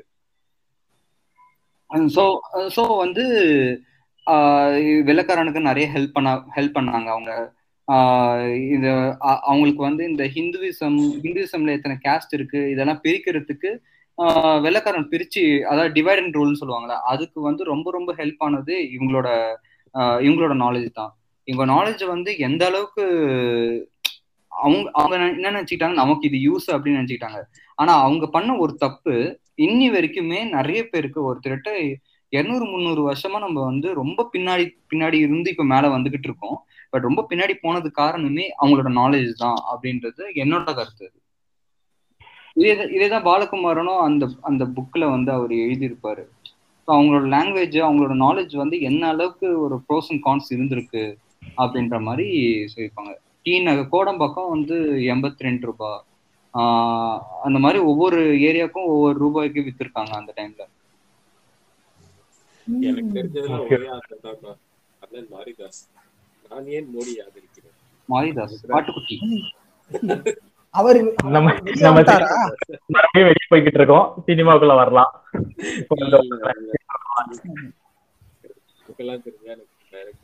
Okay back to that okay brahminism brahminism glorify பண்ண சினிமாஸை பத்தி உங்களுக்கு ஏதாவது ஐடியா இருக்கா? அண்ணன் சங்கர் தலைவன். வாங்கடா வாங்கடா வாங்கடா வாங்கடா வாங்கடா. அவர் எழுதிருப்பாரு வரிசையா? இல்ல இல்ல நான் சங்கர்னு சொல்ல மாட்டேன். சங்கருக்கு பேக் போன ஒரு ரைட்டர் ஒருத்தர். பேர் மறந்து அவர் தான் அவர் இல்லனா சங்கர் இல்ல. ஆமா. கண்டிப்பா. அவர் இல்லைன்னா சங்கர் இல்ல. ஆனா என்ன சொல்றதுன்னா இந்த இப்போ வந்து நீங்க கேள்விப்பட்டிருப்பீங்க இவர் ஐயர் இவர் மிகவும் நல்லவர்னு புக்ல வர்றதுக்கு முன்னாடியே அதை வந்து திரை வடிவமா காட்டுறது வந்து நம்ம தலைவன் தான். ஆப்வியஸ்லி சங்கர் வந்து ஆஹ், சினி ஃபீல்டுக்கு வந்து நிறைய தமிழ் இண்டஸ்ட்ரி சினி இண்டஸ்ட்ரிக்கு வந்து நிறைய ப்ரோஸ் கொடுத்துருக்காரு. ஆக்சுவலா தமிழ் சினிமா இண்டஸ்ட்ரி வந்து இந்தியன் லெவல்ல ஏன் உலக லெவல்லயே வந்து எடுத்துட்டு போயிருக்காரு. அண்ட் அவரோட பார்ட்ல அந்த மேக்கிங் அண்ட் நிறைய கத்துக்க வேண்டிய விஷயங்கள் இப்போ young generation young experience cinematic experience எல்லாம் நிறைய கத்துக்க வேண்டியது நிறைய இருக்கு. பட் அப்பார்ட் ஃப்ரம் தெம் அவர் வந்து கண்டிப்பா வந்து ஜாதியை வந்து தூக்கி பிடிச்சாரா இல்லையா? அந்த மாதிரி பார்த்தா கண்டிப்பா பிடிச்சாருன்னு தான் சொல்ல முடியும். இல்ல எனக்கு இதுல ஏங்க, அவர் வந்து எந்திரன்ற பேர்ல வந்து பவர் ரேஞ்சர் எடுத்திருக்காரு. அது அதுல எங்க என்னங்க நாங்க சினிமா கத்துக்க முடியும்? இல்ல அது ஆக்சுவலா அது வந்து ஃபேண்டசின்ற விட்டுறலாம். பட் அவரோட கால படங்கள் இப்போ ஜென்டில்மேனா இருக்கட்டும் அதுக்கப்புறம் வேற என்ன படம் வந்துச்சு. முதல்வனா இருக்கட்டும். இல்ல எனக்கு எனக்கு வந்து ஒரே ஒரு ஆக்சுவலி ரீசெண்ட் டைம்ஸ்ல தான் வந்து சங்கரோட பழைய படங்கள் பத்தி பேச நிறைய ஆரம்பிச்சோம். சொல்லப்போனா இந்த ஜாதி இதை பத்தி ஓரளவுக்கு விழிப்புணர்வு வர ஆரம்பிச்ச பிறகுதான் வந்து நம்ம ஜென்டில்மேன்ல வந்து எவ்வளோ பிராமினிசம் பேசியிருக்காங்க ரிசர்வேஷன் பத்தி எவ்வளோ அப்போசிட்டா பேசியிருக்காங்கிறதெல்லாம் வந்து அப்பதான் பேச ஆரம்பிச்சோம். எனக்கு என்ன இதுனா சங்கர் வந்து கான்சியஸா இத இதெல்லாம் வச்சாராங்கிறது எனக்கு இன்னும் டவுட் ஒருவேளை அவருக்கே புரியலையோ அவரே ஒரு விக்டிமா இருப்பாரோ அப்படின்னு நீங்க நினைக்கிறீங்க ஏன்னா சுஜாதா தான் மோஸ்ட்லி வந்து அவரோட டோட்டல் ஹெல்ப் ஹெல்ப் எல்லாமே ஸ்கிரீன் பிளேல இருந்து டயலாக் ரைட்டிங்ல இருந்து டோட்டலா வந்து அவரோட ஹெல்ப்பே சுஜாதா தான் பண்ணிருந்தாரு ஸோ சுஜாதா இல்லாம வந்த ரெண்டு படமும் என்ன நிலைமையில இருந்துச்சுன்னு நல்லா தெரியும். ஒன்னு வந்து டூ பாயிண்ட் ஓ இன்னொன்னு வந்து ஐ அதுக்கு முன்னாடி வந்த வரைக்கும் சுஜாதா ஹெல்ப் பண்ணிட்டு இருந்தாரு. ஸோ அதுக்கு முன்னாடி வந்த படங்கள்லாம் வந்து ஏன் நம்ம படம்லாம் பார்த்துட்டு ச்சே அருமையா இருக்குப்பா. நம்ம இந்தியாவே மாத்தக்கூடிய படம்ங்கிற மாதிரி அந்நிய ஒரு காலத்துல ஃபயர் விட்டுருப்போம். இல்ல அவர் வந்து பயங்கரமான சங்கர் ஃபேனுங்க. சும்மா இருங்க. பயங்கர நானும் ஃபேன் தாங்க ஆனா அவர் சுஜாதா இருந்தாலும் சரி இல்லைனாலும் சரி அவர் வந்து பிற்போக்குத்தனம் பேசுறத பேசிட்டு தாங்க இருந்திருக்காரு. நீங்க சொன்ன மாதிரி டூ பாயிண்ட் ஒன்லயும் சரி அந்த ஐ படத்தையும் சொன்னீங்க. சுஜாதா இல்லாம தான் பண்ணான்னு சொன்னீங்க. ஆனா சுஜாதா இல்லாம பண்ண ஐ படத்துல அவர் ஆக்சுவலா வந்து ஒரு டிரான்ஸ்ஜெண்டரை எவ்வளவு கேவலமா பேச முடியுமோ அதெல்லாம் பேசிட்டாருங்க. And அந்த ஸ்லம் பீப்புளை வந்து இவ்வளவு கேவலப்படுத்த முடியுமோ? இந்த மாதிரி இந்த ஏரியால இருக்கவங்கன்னா இந்த மாதிரி தான் இருப்பான். வந்து ரவுடியா தான் வருவான். இவங்க பாடி பில்டிங் பண்றதே ரவுடிசம் பண்றதுக்காக தான். அந்த மாதிரியான ஒரு இதுக்கும் வந்து பேசியிருக்காரு. ஏன்னா முதல்வன் படத்துலயும் வச்சிருப்பாரு. அது நிறைய படத்துல சங்கர் படத்துல வந்து ஒரு கூன்ஸ் வர்றாங்க ஒரு ஃபைட் சீன்ல கூன்ஸ் வர்றாங்கன்னு பார்த்தாலே அவங்க ஃபுல்லா வந்து இவர் டாக்டர் சொன்ன மாதிரி ஃபுல்லா நாக் மெட்ராஸ் ஏரியா தான். ஏன்னா இப்போ அவங்க அவங்க மைண்ட் செட் இவங்க நினைக்கிறதுக்குமே வந்து அவர் எடுத்த ஒரு சில சீன்ஸோ அண்ட் படங்களோ வந்து காரணமா கூட இருக்கலாம். ஹூனோஸ் நம்ம படத்துல பாக்குறதா வந்து நிஜத்துலயும் நடக்குதுன்ற ஒரு நம்பிக்கையில தான் வந்து நம்ம ஒரு படத்திலே போறோம். என்னன்னா நம்ம ஊர் நம்ம ஊர்ல ஒரு இது இருக்குங்க. படத்துல காட்டுறத வந்து நேர்லயே வந்து டெபிக் பண்ற ஒரு மனநிலை வந்து நம்ம ஊர்ல யூத்ஸா இருக்கட்டும் எல்லார்கிட்டயுமே இருக்கு. அது ஆக்சுவலா இப்போ இன்னைக்கு நேத்துன்னு கிடையாது. எம்ஜிஆர் சிவாஜி காலத்துல இருந்தே கூட இருக்கு. எம்ஜிஆர் படத்துக்கு போனா பொண்ணுங்களை காப்பாத்துவ பா- காப்பாத்துறதுக்காக எம்ஜிஆர் வருவான்னு நம்புறவங்களும் சரி சிவாஜி படத்தை பார்த்துட்டு அவர் இவ்வளவு கஷ்டப்படுறாரு வாழ்க்கையிலன்னு அழுதுட்டு வந்த கிளவிகளா இருக்கும் சரி அதெல்லாம் ஒரு சின்ன சின்ன எக்ஸாம்பிள் காப்பாத்துவாரு சிவாஜி. இல்ல இல்ல இல்ல இல்ல. எம்ஜிஆர் வந்து லேடிஸ காப்பாத்துவாருன்னு சொன்னேன். பட் ஆனா ரொம்ப நாளைக்கு முன்னாடி நான் ஒரு வீடியோ குரூப்ல ஷேர் பண்ணிருப்பேன் அதுல எம்ஜிஆர் எப்படி காப்பாத்திருப்பாருன்னு என்ன பண்ணிருப்பாருன்னு தெரியும். நம்ம வந்து இன்னைக்கு பேசிட்டு இருக்கோம்ல இந்த ஜாதி கட்டமைப்பு வந்து ப- படமா எடுத்திருக்காருன்னு சொல்லிட்டு. அதுக்கெல்லாம் விதை யார் போட்டதுன்னு நினைக்கிறீங்க? சிவாஜி கணேசன் தான் பட்டிக்கடா பட்டணமான்னு ஒரு படம் வந்திருக்கு. அதை பாத்துருக்கீங்களா எத்தனை பேர் பாத்துருப்பீங்க ரீசெண்டா யாரோ அந்த வீடியோ ஷேர் பண்ணிருந்தாங்க Video share பண்ணிருந்தாங்க group ல. நான் பார்த்தேன். அத நான் வீட்ல எங்க வீட்ல பா பாத்துக்கிட்டு இருந்தாங்க அப்ப பார்த்தேன். கண்டிப்பா அந்த அளவுக்கு வந்து ஒரு கீழ்த்தரமான யோசனைய இன்னைக்கு இருக்கிறவங்க கூட யோசிக்கவே முடியாது. ஆனா அந்த விதத்துல வந்து ஆஹ், நம்ம மோகன்ஜி அண்ணனையும் முத்தையா கூட நான் பாராட்டிடுவேங்க. ஏன்னா அந்த அளவுக்கு வந்து கேவலமா பண்ணிருப்பாங்க என்னன்னா ஓகே நீ வந்து பெண் விடுதலையை மறுக்கிறியா? டிக்கு மெரிட்டல் ரேப்ப ஆதரிக்கிறியா? டிக்கு அவ பொண்ணோட விருப்பமே இல்லாம அவளை வந்து கல்யாணம் பண்ணிக்கிறியா? கட்டாய கல்யாணம் பண்ணிக்கிறியா? கிக்கு இப்படி எல்லாத்துலயுமே பொண்ணுன்றது வந்து அடங்கித்தான் இருக்கணும். இவர் வந்து எப்படி வேணா ஆடலாம். அந்த மாதிரிலாம் வச்சு நடத்திருப்பாங்க. ஆனா இதுக்காக நம்ம சிவாஜியை மட்டும் அடிச்சு எம்ஜிஆர் வந்து முடியாதுப்பா. ஓகே எம்ஜிஆர் எல்லாம் வந்து மன்னிச்செல்லாம் விட முடியாது. எம்ஜிஆர் பாட்டாவே பாடிருக்காப்ல நிறைய பாட்டுலாம் பாடுங்க. நிறைய அபியூசிவ் சாங்ஸா தான் இருக்கும். நிறைய. விவசாயி ஒரு படம். விவசாயி ஒரு படங்க. ஆக்சுவலா அதான். பயங்கர ஹிட் அதுவும் சவுத் சென்ட்ரல் எல்லாம் செம ஹிட் சி சென்ட்ரல்ல படம் தான் அதெல்லாம் ஃபுல்லா ஆக்சுவலா விவசாயின்னு சொல்லிட்டு ஒரு படம் இருக்கு. அந்த டைம்ல வந்து எம்ஜிஆர் வந்து டிஎம்கேல தான் இருந்திருக்காருன்னு நினைக்கிறேன். அந்த படத்துல ஒரு சுச்சுவேஷன் என்னன்னா கேஆர் ஜெயா வந்து படி நல்லா படிச்ச பொண்ணா இருப்பாங்க. அவங்க படிச்சதுக்கு ஏத்த மாதிரி இப்போ ஒரு ஒருத்தவங்க படிச்சாங்கன்னா எப்படி இருப்பாங்க? அதுக்கேத்த மாதிரி அவங்க பிஹேவ் பண்ணிட்டு இருப்பாங்க. அதெல்லாம் மாத்திட்டு அந்த பொண்ணு அந்த விஜயா அந்த ஆக்டர்ஸ் வந்து சேலையை கட்டிட்டு வந்து விவசாயம் பார்ப்பாங்க. அத குளோரிஃபை பண்ணி ஒரு பாட்டை வச்சிருப்பாரு பாருங்க. இப்படித்தான் இருக்க வேணும் பொம்பளை அப்படின்னு சொல்லிட்டு. அதெல்லாம் அந்த டைம்ல இருந்த மக்கள் வந்து எவ்வளவு பின்னாடி டிராக் பண்ணிருக்கோம் கொஞ்சம் நினைச்சு பாருங்களேன். பொண்ணுங்கன்னா வந்து படிச்சாலே So, பொண்ணுங்க படிச்சாலே இந்த மாதிரி வாழ்க்கை அதான். அஞ்சறிவு ஜீவன் கூட இது கேவலமான இதுன்னு தெரியல. ஆக்சுவலா அஞ்சறிவு ஜீவன் கூட ஒரு ஆப்போசிட் ஜெண்டர் வந்து இது பண்ணுது. ஒரு நம்மகிட்ட இல்லாத ஒரு விஷயத்த அது பண்ணுது அப்படின்னா அது வந்து அடக்கி வைக்காது கொல்லாது எதுவும் பண்ணாது. ஆனா இவனுங்க வந்து அதை விட ரொம்ப கேவலமா இருந்திருக்கானுங்க. பண்றது? நான் என்ன பண்றது? எனக்கு மிருக புத்தியும் இருக்குது மனுஷ புத்தியும் இருக்குது. நான் என்ன என்னென்னதான் செய்வேன் நானு? இல்ல இல்ல. சொல்லுங்க. புத்தி சொல்லாதீங்க. நான் ஏத்துக்கவே மாட்டேன். கௌபாய் ஒரு லைன் சொன்னாரு. உன எனக்கு மூளை இருக்குது மனுஷ புத்தி இருக்கு மிருக மிருக புத்தி இருக்கு. அப்போ நீயும் கிராஸ் பிரீடு தானே? ஆமா ஆப்வியஸ்லி நம்ம எல்லாருமே அப்படிதான். நம்ம எல்லாருமே. சரிங்க நான் நான் இவ்வளவு இவ்வளவு ஆண்ட ஆண்ட பரம்பரை அப்படி இப்படி பேசுறாங்க. இல்ல பிராமின்ஸ் அப்படி இப்படின்னு எல்லாம் ஒருத்தனும் அவன் பெருமை பேசுறான். எவனா டிஎன்ஏ ரிசல்ட் எடுத்துன்னு வாங்க எல்லாருமே எல்லாருமே கிராஸ் பண்ணிட்டான் இருநூறு வருஷமா தான் கிராஸ். இல்லாம இருந்திருப்பான் அவன். இருநூறு வருஷத்துக்கு முன்னாடி எவன் எவனா அவன் பாட்டியோ தாத்தாவோ எத்தனையோ பேர் என்னென்னமோ பண்ணிருப்பாங்க. ஃபேக்ட்டுங்க அது நம்ம ஒரு ஏதோ ஒரு இதுல பார்த்த டாக்குமெண்ட்ரிலயோ ஏதோ ஒண்ணு. அட்வர்டைஸ்மெண்ட் டாக்குமெண்ட் இதுல டிஎன்ஏ டெஸ்ட் எடுப்பாங்க. ஒவ்வொருத்தனுக்கும் ஒவ்வொரு கண்ட்ரில இருந்து சேர்ந்தவனா வருவான். ஒரு அதுல அதுல பாக்குறப்போ ஒருத்தன் டிஎன்ஏ டெஸ்ட்ல எடுக்கிறப்போ இதே ரூம்ல அவனோட கசின் இருக்கான் அப்படின்பாங்க தூரத்து சொந்தம் உனக்கு இருக்கான் அப்படின்னு பார்த்தா அவங்க அவங்க ரெண்டு பேருக்கும் அவங்க அந்த பொண்ணு வந்து இஸ்ரேலு. அந்த பையன் அந்த அவனோட டிஎன்ஏ டெஸ்ட் ஈக்குவலான ஒரு பையன் அந்த அதாவது கசினா இருக்கிறான். அவன் யூரோப்ல இருந்திருப்பான். அது எப்படி இவங்க ரெண்டு பேரும் ரொம்ப தூரமா இருக்காங்க பட் டிஎன்ஏ மேட்ச் ஆயிருக்கு. சோ இது இல்லைங்க நீங்க வச்சு பார்த்தோம்னா ஆஹ் சொல்றது சொல்றதுப்போ அதை வச்சு பார்த்தோம்னா இஸ்ரேல்ன்றது வந்து இப்போ உருவான நாடுங்க. செகண்ட் வேர்ல்ட் வாருக்கு அப்புறம் உருவான நாடு. நம்ம அதுக்கு முன்னாடி இருந்த காலகட்டத்துல ஜூஸ் எல்லாம் வந்து நாடோடிகளா தானே இருந்தாங்க. என்டையர் யூரோப்லயும் அவங்க தான் இருந்தாங்க. அவங்க தான் டாமினேட் பண்ணிட்டு இருந்தாங்க. ஆப்வியஸ்லி அவங்களோட சாம்பிள்ஸ் இருக்கிறதுக்கு வந்து நிறைய சான்சஸ் இருக்கு. சரி ஓகே அப்ப இந்தியா எடுத்து பாருங்க. இந்தியாவுல செங்கிஸ்கானோட டிஎன்ஏ நிறைய இருக்குங்க. அப்ப நாமெல்லாம் அப்ப நாமெல்லாம் என்ன வேணாம். நம்ம எல்லாருமே நம்ம வந்து கல்யாணம் பண்றோம். ஒரே காஸ்ட்ல கல்யாணம் பண்றதுக்கு என்னன்னா என்ன பொறுத்த வரைக்கும் அண்ணன் தங்கச்சி ரெண்டு பேர் கல்யாணம் பண்ணாங்க. This is fucking insist Alabama. Alabama. we are not florida we are in alabama. Your entire Etienne is Alabama entire India is Alabama மறுபடியும் போயிட்டு நம்ம சங்கரே அடிக்கலாம். சரி வாங்க. அவரு இல்ல இல்ல. அவருடைய பேக் போன் சுஜாதா போனதுக்கு அப்புறம் அவர் மூவிஸ் அப்படி இருக்கு. சோ இல்ல நான்- நான் அதான் சொன்னேன் எனக்கு வந்து ஒரு- எனக்கு வந்து ஆரம்பிச்சது வந்து இந்த சங்கர் பத்தி பேச ஆரம்பிச்சதுல இருந்து டவுட் அதிகம்.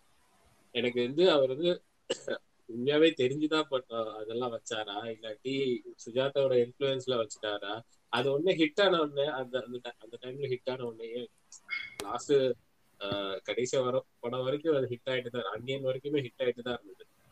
ஆஹ் அதுக்கப்புறம் தான் அவரோட டவுன் ஸ்டார்ட் ஆச்சு. ஸோ அவர் வந்து கான்சியஸா தான் அது வைக்கிறாரா அந்த மாதிரி சீன்ஸ் அவர் இப்போ இந்த ஐ படத்துல வந்து நார்த் மெட்ராஸ் வந்து நார்த் மெட்ராஸ்ல பாடி பில்ட் பண்றவங்க ரவுடிசம் பண்றதுதான் காமிக்கிறது கூட வந்து அவரோட அந்த இன்ஃபுளுன்ஸ்ல இருந்தா வருதாங்கிறது எனக்கு டவுட் இல்லைங்க அது ஆக்சுவலா ஐ படத்துல மட்டும் இல்ல. எந்திரன்லயும் கூட இருக்கும் முதல்வன்லயும் கூட இருக்கும். முதல்வன்ல ஒரு சீன்ல கூட. சொல்லியிருப்பாங்க. நான் அதான் சொன்னேன் அந்த டைம்ல வந்து சுஜாதா கூட இருந்தாரு. ஆமா. சுஜாதா ஸ்கிரீன் பிளே ஃபுல்லாமே நிறைய சுஜாதாவோட ஹெல்ப் தான் அவருக்கு. வேணா ஒரு லைன் வேணா ஸ்டோரி வேணா சங்கரும் சுஜாதா உட்கார்ந்து எழுதியிருக்கலாமே தவிர ஆனா most of the screenplay வந்து ஹெல்ப் வந்து சுஜாதா தான் இருந்தாரு. ஸோ அதோட அந்த இன்ஃப்ளூயன்ஸ்லயே வந்தனால வேணா ஏன்னா எனக்கு தெரிஞ்சு வந்து சங்கர் வந்து மேக்கிங் மேக்கிங்ல வந்து ஹீஸ் கிங் ஒரு ஒரு செட்டை எப்படி மெயின்டைன் பண்ணணும்ன்றது சங்கர்னு சொன்னோன்னே இது அட்லி தானே அப்புறம் சங்கரோட அசிஸ்டன்ட் தான் அட்லி. அட்லி படத்துல வந்து கதை இல்லைனாலுமே அவரோட எனக்கு வந்து அட்லியோட மேக்கிங் ஸ்டைல் அண்ட் ஒரு ஒரு கேஸ்ட எப்படி யூஸ் பண்ணணும்னு நல்லா தெரிஞ்சிருக்கேன் அவரோட ஃபர்ஸ்ட் மூவி கண்டிப்பாங்க. கேஸ்ட் வந்து எப்படி வந்து ப்ரொஜெக்ட் பண்ணி ஹைலைட் பண்ணலாம். ஒரு கேமரா ஆங்கிள் எடிட்டிங் இருக்கட்டும் அதெல்லாம் எப்போ ஒரு ஒரு கேஸ்ட் கேஸ்டிங் க்ரூவை வந்து எப்படி ஹேண்டில் பண்ணுங்கிறது வந்து அது வந்து அசிஸ்டண்டா இருந்தனால வந்து தெரிஞ்சிருக்கலாம். கண்டிப்பா. க்ரூ ஹேண்ட்லிங் இருக்கு. பட் ஆனா அந்த கேரக்டருக்கு ஏற்ற ரைட்டிங் கண்டிப்பா இருக்காது. அதுவும் நீங்க ஒத்துக்கிட்டு தான் ஆகணும். இல்ல அதான் சொல்றேன். எனக்கு சங்கரே அந்த- கேரக்டர் தான் நினைக்கிறேன். அட்லியோட கேரக்டர் தான். சங்கர்னு நினைக்கிறேன். சங்கரோட. கேரக்டர் தான் அட்லிட்டே இருக்குன்னு நினைக்கிறேன். ஏன்னா எனக்கு அது- அதுதான் டவுட் சங்கர் வந்து இதெல்லாம் கான்சியஸா தான் வச்சாரா? இல்ல ஓகே நம்ம இதுக்கு முன்னாடி படம்லாம் இப்படித்தானே எடுத்தோம். நார்த் மெட்ராஸ்னா ரவுடிசம்னு காமிச்சு தான் எடுத்திருக்கோம்.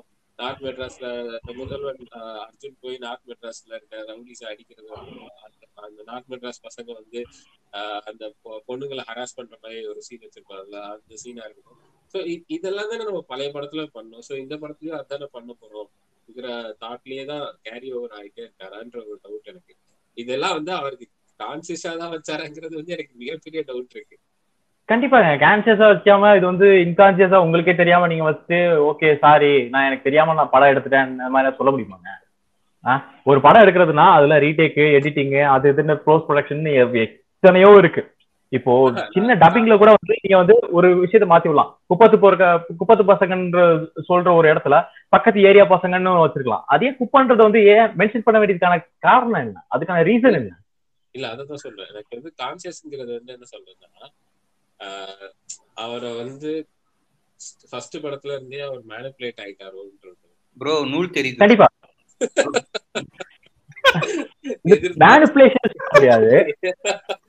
நல்ல வேலை வேற ஏதோ தெரியுதுன்னு சொல்லலையே. அதாங்க. மேனிப்புலேஷன் சொல்ல முடியாது. இது வந்து ஆக்சுவலா Dev of living in a state of comparison ஏன்னா வெளி உலகத்துக்கு வராம நம்ம நினைக்கிறது தான் நியாயம்ன்ற மாதிரி வாழ்ந்துக்கிட்டவங்க அந்த மாதிரி ஒரு ஆளா கூட இருந்துக்கலாம். இப்போ நம்ம ஊர்லயே கூட நிறைய பூமர்ஸ் இருக்காங்க. அவங்களுமே வந்து இதே ஸ்டேட் ஆஃப் மைண்ட்ல தான் வந்து வாழ்ந்துட்டு இருக்காங்க. இவனா இவன் வந்து இந்த வேலை தான்ப்பா இவனா இந்த வேலை பார்த்துருப்பான்ப்பா இவனா இவனுங்க எல்லாம் இந்த மாதிரி பண்ணுவானுங்கப்பா. அந்த மாதிரி வந்து சொல்றாங்கல்ல. சோ அதுவுமே கூட இருந்திருக்கலாம். அதுல இம்பாக்ட் ஆகி கூட அவர் வந்து இந்த மாதிரி சீன்ஸ் வச்சிருக்கலாம். கூட கூட எத்தனை அசிஸ்டன்ட் டேரக்டர்ஸ் இருக்கானுங்க அசோசியேட் டேரக்டர்ஸ் இருப்பாங்க. சரி அதை விட விடுங்க. எடிட்டர்ஸ் இருப்பாங்க. எவனா ஒருத்தனா மாட்டாங்க கண்டிப்பா சொல்லியிருப்பாங்க கண்டிப்பா பின்னாடி பேசியிருப்பானுங்க. என்ன சொல்லுவாங்க? சார் நீங்களும் நீங்களும் வீடியோல இருக்கீங்க இருக்கீங்க. நானும் இருந்திருக்கேன். நம்ம வந்து மீடியாவில் வந்து எப்படி எது ஒரு விஷயம் வந்து ஃபிலிமிங் ஃபிலிம் பண்றோமோ இல்ல ஒரு விஷயத்தை இம்ப்ளிமெண்ட் பண்ணும்போது யாரோட இன்ஃபுளுன்ஸ் அதிகமா இருக்குன்னு உங்களுக்கும் தெரியும் எனக்கும் தெரியும். அப்ப வச்சிருப்பான் அவன். எனக்கு இதுல வந்து எப்படிங்க நீங்க வந்து கான்சியஸே இல்லாம எப்படிங்க வச்சிருந்த எப்படிங்க சொல்ல முடியும்? இதெல்லாம் வந்து அன்அக்செப்டபிள்ங்க இதெல்லாம் வந்து சின்ன குழந்தைங்க கூட சொல்லிடுவாங்க இதெல்லாம் தெரிஞ்சுதானே வைக்கிறாங்க. அதே மாதிரி எந்திரன் படம் சரி ஓகே அந்த காலகட்டத்தை விடுங்க. இப்போ வந்து சோசியல் மீடியா கொஞ்சோண்டு டெவலப் ஆன எந்திரன் காலகட்டத்திலயுமே வந்து ஒரு குப்பத்துல வந்து ரேடியோ செட் வச்சிருப்பாங்க. அதனால வந்து ஹீரோயினுக்கு வந்து படிக்க முடியல. மொத அந்த ஹீரோயின் இருக்கிற லொகேஷன் பாத்தீங்கன்னா அது ஒரு வேற மாதிரியான ஒரு என்விரான்மெண்டா இருக்கும். ஓகே அதுவே வந்து ஒரு ரேடியோ செட் வந்து ஒரு அப்டாமல் நாய்ஸ் ஒன்று வருது. நாய்ஸ் பொல்யூஷன் இருக்கு. அந்த நாய்ஸ் பொல்யூஷன் எங்க இருந்தா வருது அப்படின்னு பார்த்தா அது ஒரு வேற மாதிரியான ஒரு ஏரியாவா இருக்கும். ஆனா நான் சத்தியமா பாக்குறேன் சென்னையில அந்த மாதிரி நான் ஏரியா நான் பார்த்ததே இல்லைங்க. எப்படியும் ஒரு பாஷான ஏரியானா பாஷ் பீப்புள் தான் இருப்பாங்க. அது பக்கத்திலேயே எல்லாம் வந்து ஸ்லம்மோ இல்ல எதுவோ இருக்காது. பட் நான் என்ன நினைக்கிறேன்னா அது வந்து இவங்களால தான் நாய்ஸ் பொல்யூஷன் ஆகுது பக்கத்துல இருக்காங்க அதுக்குனாலேயே வந்து இவர் வந்து செட் பண்ண மாதிரி தான் காட்டியிருப்பாரு.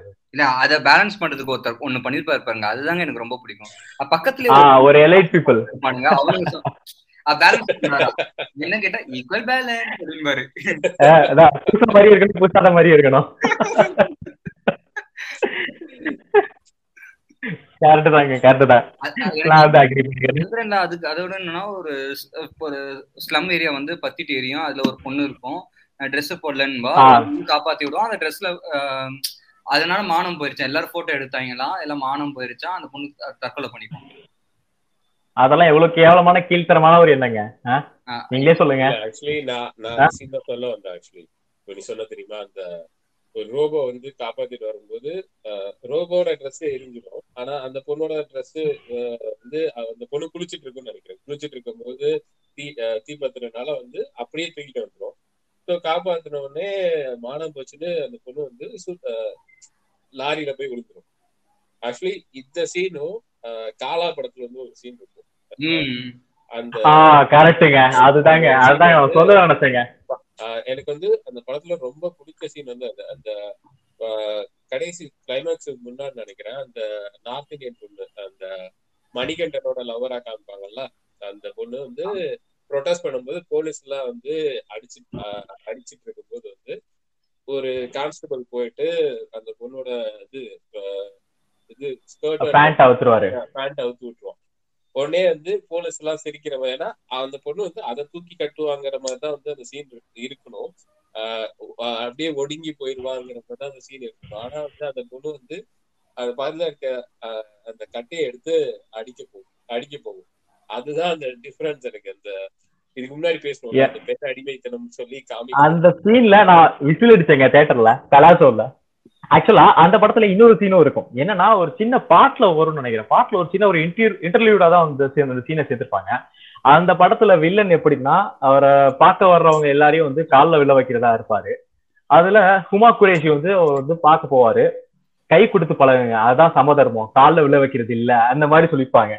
அந்த சீன் வந்து எக்ஸ்ட்ராடினரி ஆக்சுவலா நீங்க சொன்ன சீனுக்கு முன்னாடியே அந்த சீன் வந்துடும் சோ அப்போவே வந்து ஒரு இம்ப்ரெஷன் பாரஞ்சித் மேல ஒரு இம்ப்ரெஷன் இவங்க இவங்கள வந்து இப்போ முத்தையாவும் இருக்காங்க. இவர் சொன்ன மாதிரி கௌபாய் சொன்ன மாதிரி முத்தையாவும் இருக்காங்க மோகன்ஜி இருக்காங்க. அவங்க எடுக்கிற மாதிரி தான் ஜாதிய ஜாதிய பேஸ் பண்ணி தான் இவங்களும் படம் எடுக்கிறாங்க. பட் ஆனா அவங்கள செலிப்ரேட் பண்ணாம நம்ம இவங்கள செலிப்ரேட் பண்றதுக்கான ரீசன் என்ன? அந்த மாதிரி கேட்கும்போது நான் முக்கியமா ஒரு பாயிண்ட் தான் ஃபர்ஸ்ட் நான் எடுக்க எடுத்து வைக்கணும்னு ஆசைப்படுறேன். என்னன்னா the way he portrays about the woman ஒரு பெண்ணை இவர் வந்து எப்படி காட்சிப்படுத்துறாரு? அதுலயே டிஃபரன்ஸ் இருக்குங்க. நீங்க அந்த ஒண்ணை மட்டும் எடுத்து வச்சாலே போதுங்க. நாங்க எதுக்கு வந்து பாரஞ்சித்தையும் மாரி செல்வராஜையும் இல்ல வெற்றிமாறனையும் செலிப்ரேட் பண்ணோன்றதுக்கான அர்த்தமும் புரிஞ்சிருங்க. ரைட் பக்கா ஆனா எனக்கு அந்த சீன்ஸ் நீ சொன்ன சீனுமே ரொம்ப பிடிச்ச சீனா அந்த ரஜினிகாந்த் போயிட்டு அந்த சின்ன பொண்ணு வந்து கால்ல விட சொல்லுவாங்க கரெக்டா? கண்டிப்பா. அதுலயுமே பார்க்கலாம். இந்த காலில் விழுறது வந்து எனக்கு பர்சனலாவே எப்பயுமே பிடிக்காது. இப்போ எங்க வீட்டில் கூட இப்போ தீபாவளி வந்துச்சுன்னா அப்பா காலில் விழுந்து ஆசீர்வாதம். ஈவன் எங்க அப்பாக்கே அது ஒரு மாதிரி இதுவாக தான் இருக்கும். அது அந்த காலில் விழுறது வந்து ஏதோ ஒரு இதுல ஆஹ், ஏதோ அமெரிக்கால ஒரு பையன் வந்து இந்தியன் பையன் வந்து போய் அவார்டு வாங்குவான். அவன் என்ன பண்ணுவான்? காலில் விழுந்து அந்த- அந்த காலில் கால்ல விழுந்து ஆஹ், அந்த சர்டிஃபிகேட்டை வாங்குவான்.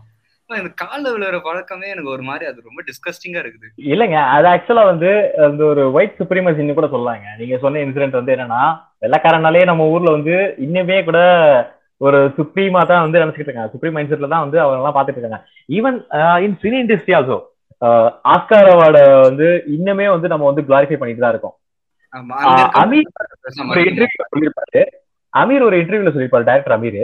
ஆக்சுவலா ஆஸ்கார் அவார்ட்ல ஃபாரின் லாங்குவேஜ்னு சொல்லிட்டு ஒரு ஒரு பிரிவு இல்லைன்னா அது வந்து அந்த ஊரோட நேஷனல் அவார்டு ஆக்சுவலா அவங்க வந்து அட்வர்டைஸ் பண்ணி நம்ம கொடுக்கறது தான் சுப்பீரியரா இருக்கணும்ன்றதுக்காக தான் ஆஸ்கார்ன்றத வந்து அதிகமா வந்து உலக லெவல்ல வந்து அவங்க வந்து பிராண்ட் பண்ணாங்க.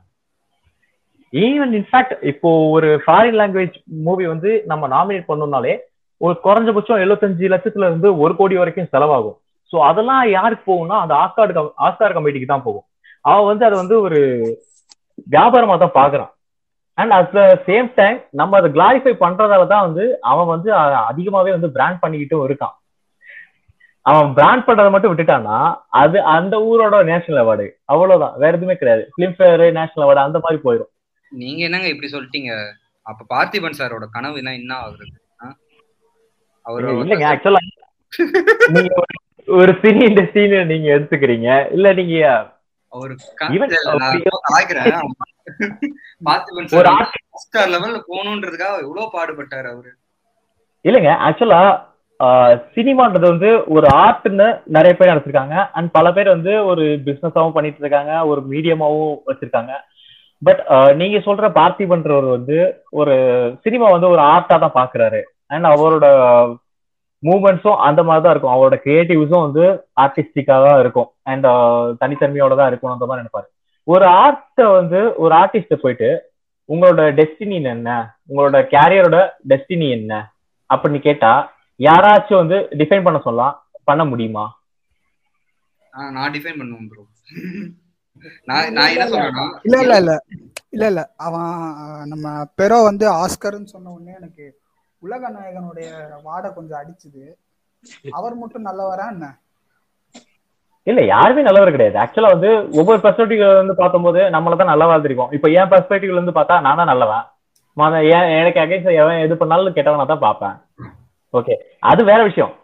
இப்போ ஒரு ஆர்ட்னு ஒண்ணு வச்சுக்கிட்டு இருக்கோம். அந்த ஆர்ட்டோட ஒரு ஆர்டிஸ்ட் ஆர்டிஸ்டோட டெஸ்டினின்னா என்னன்னு சொல்றது?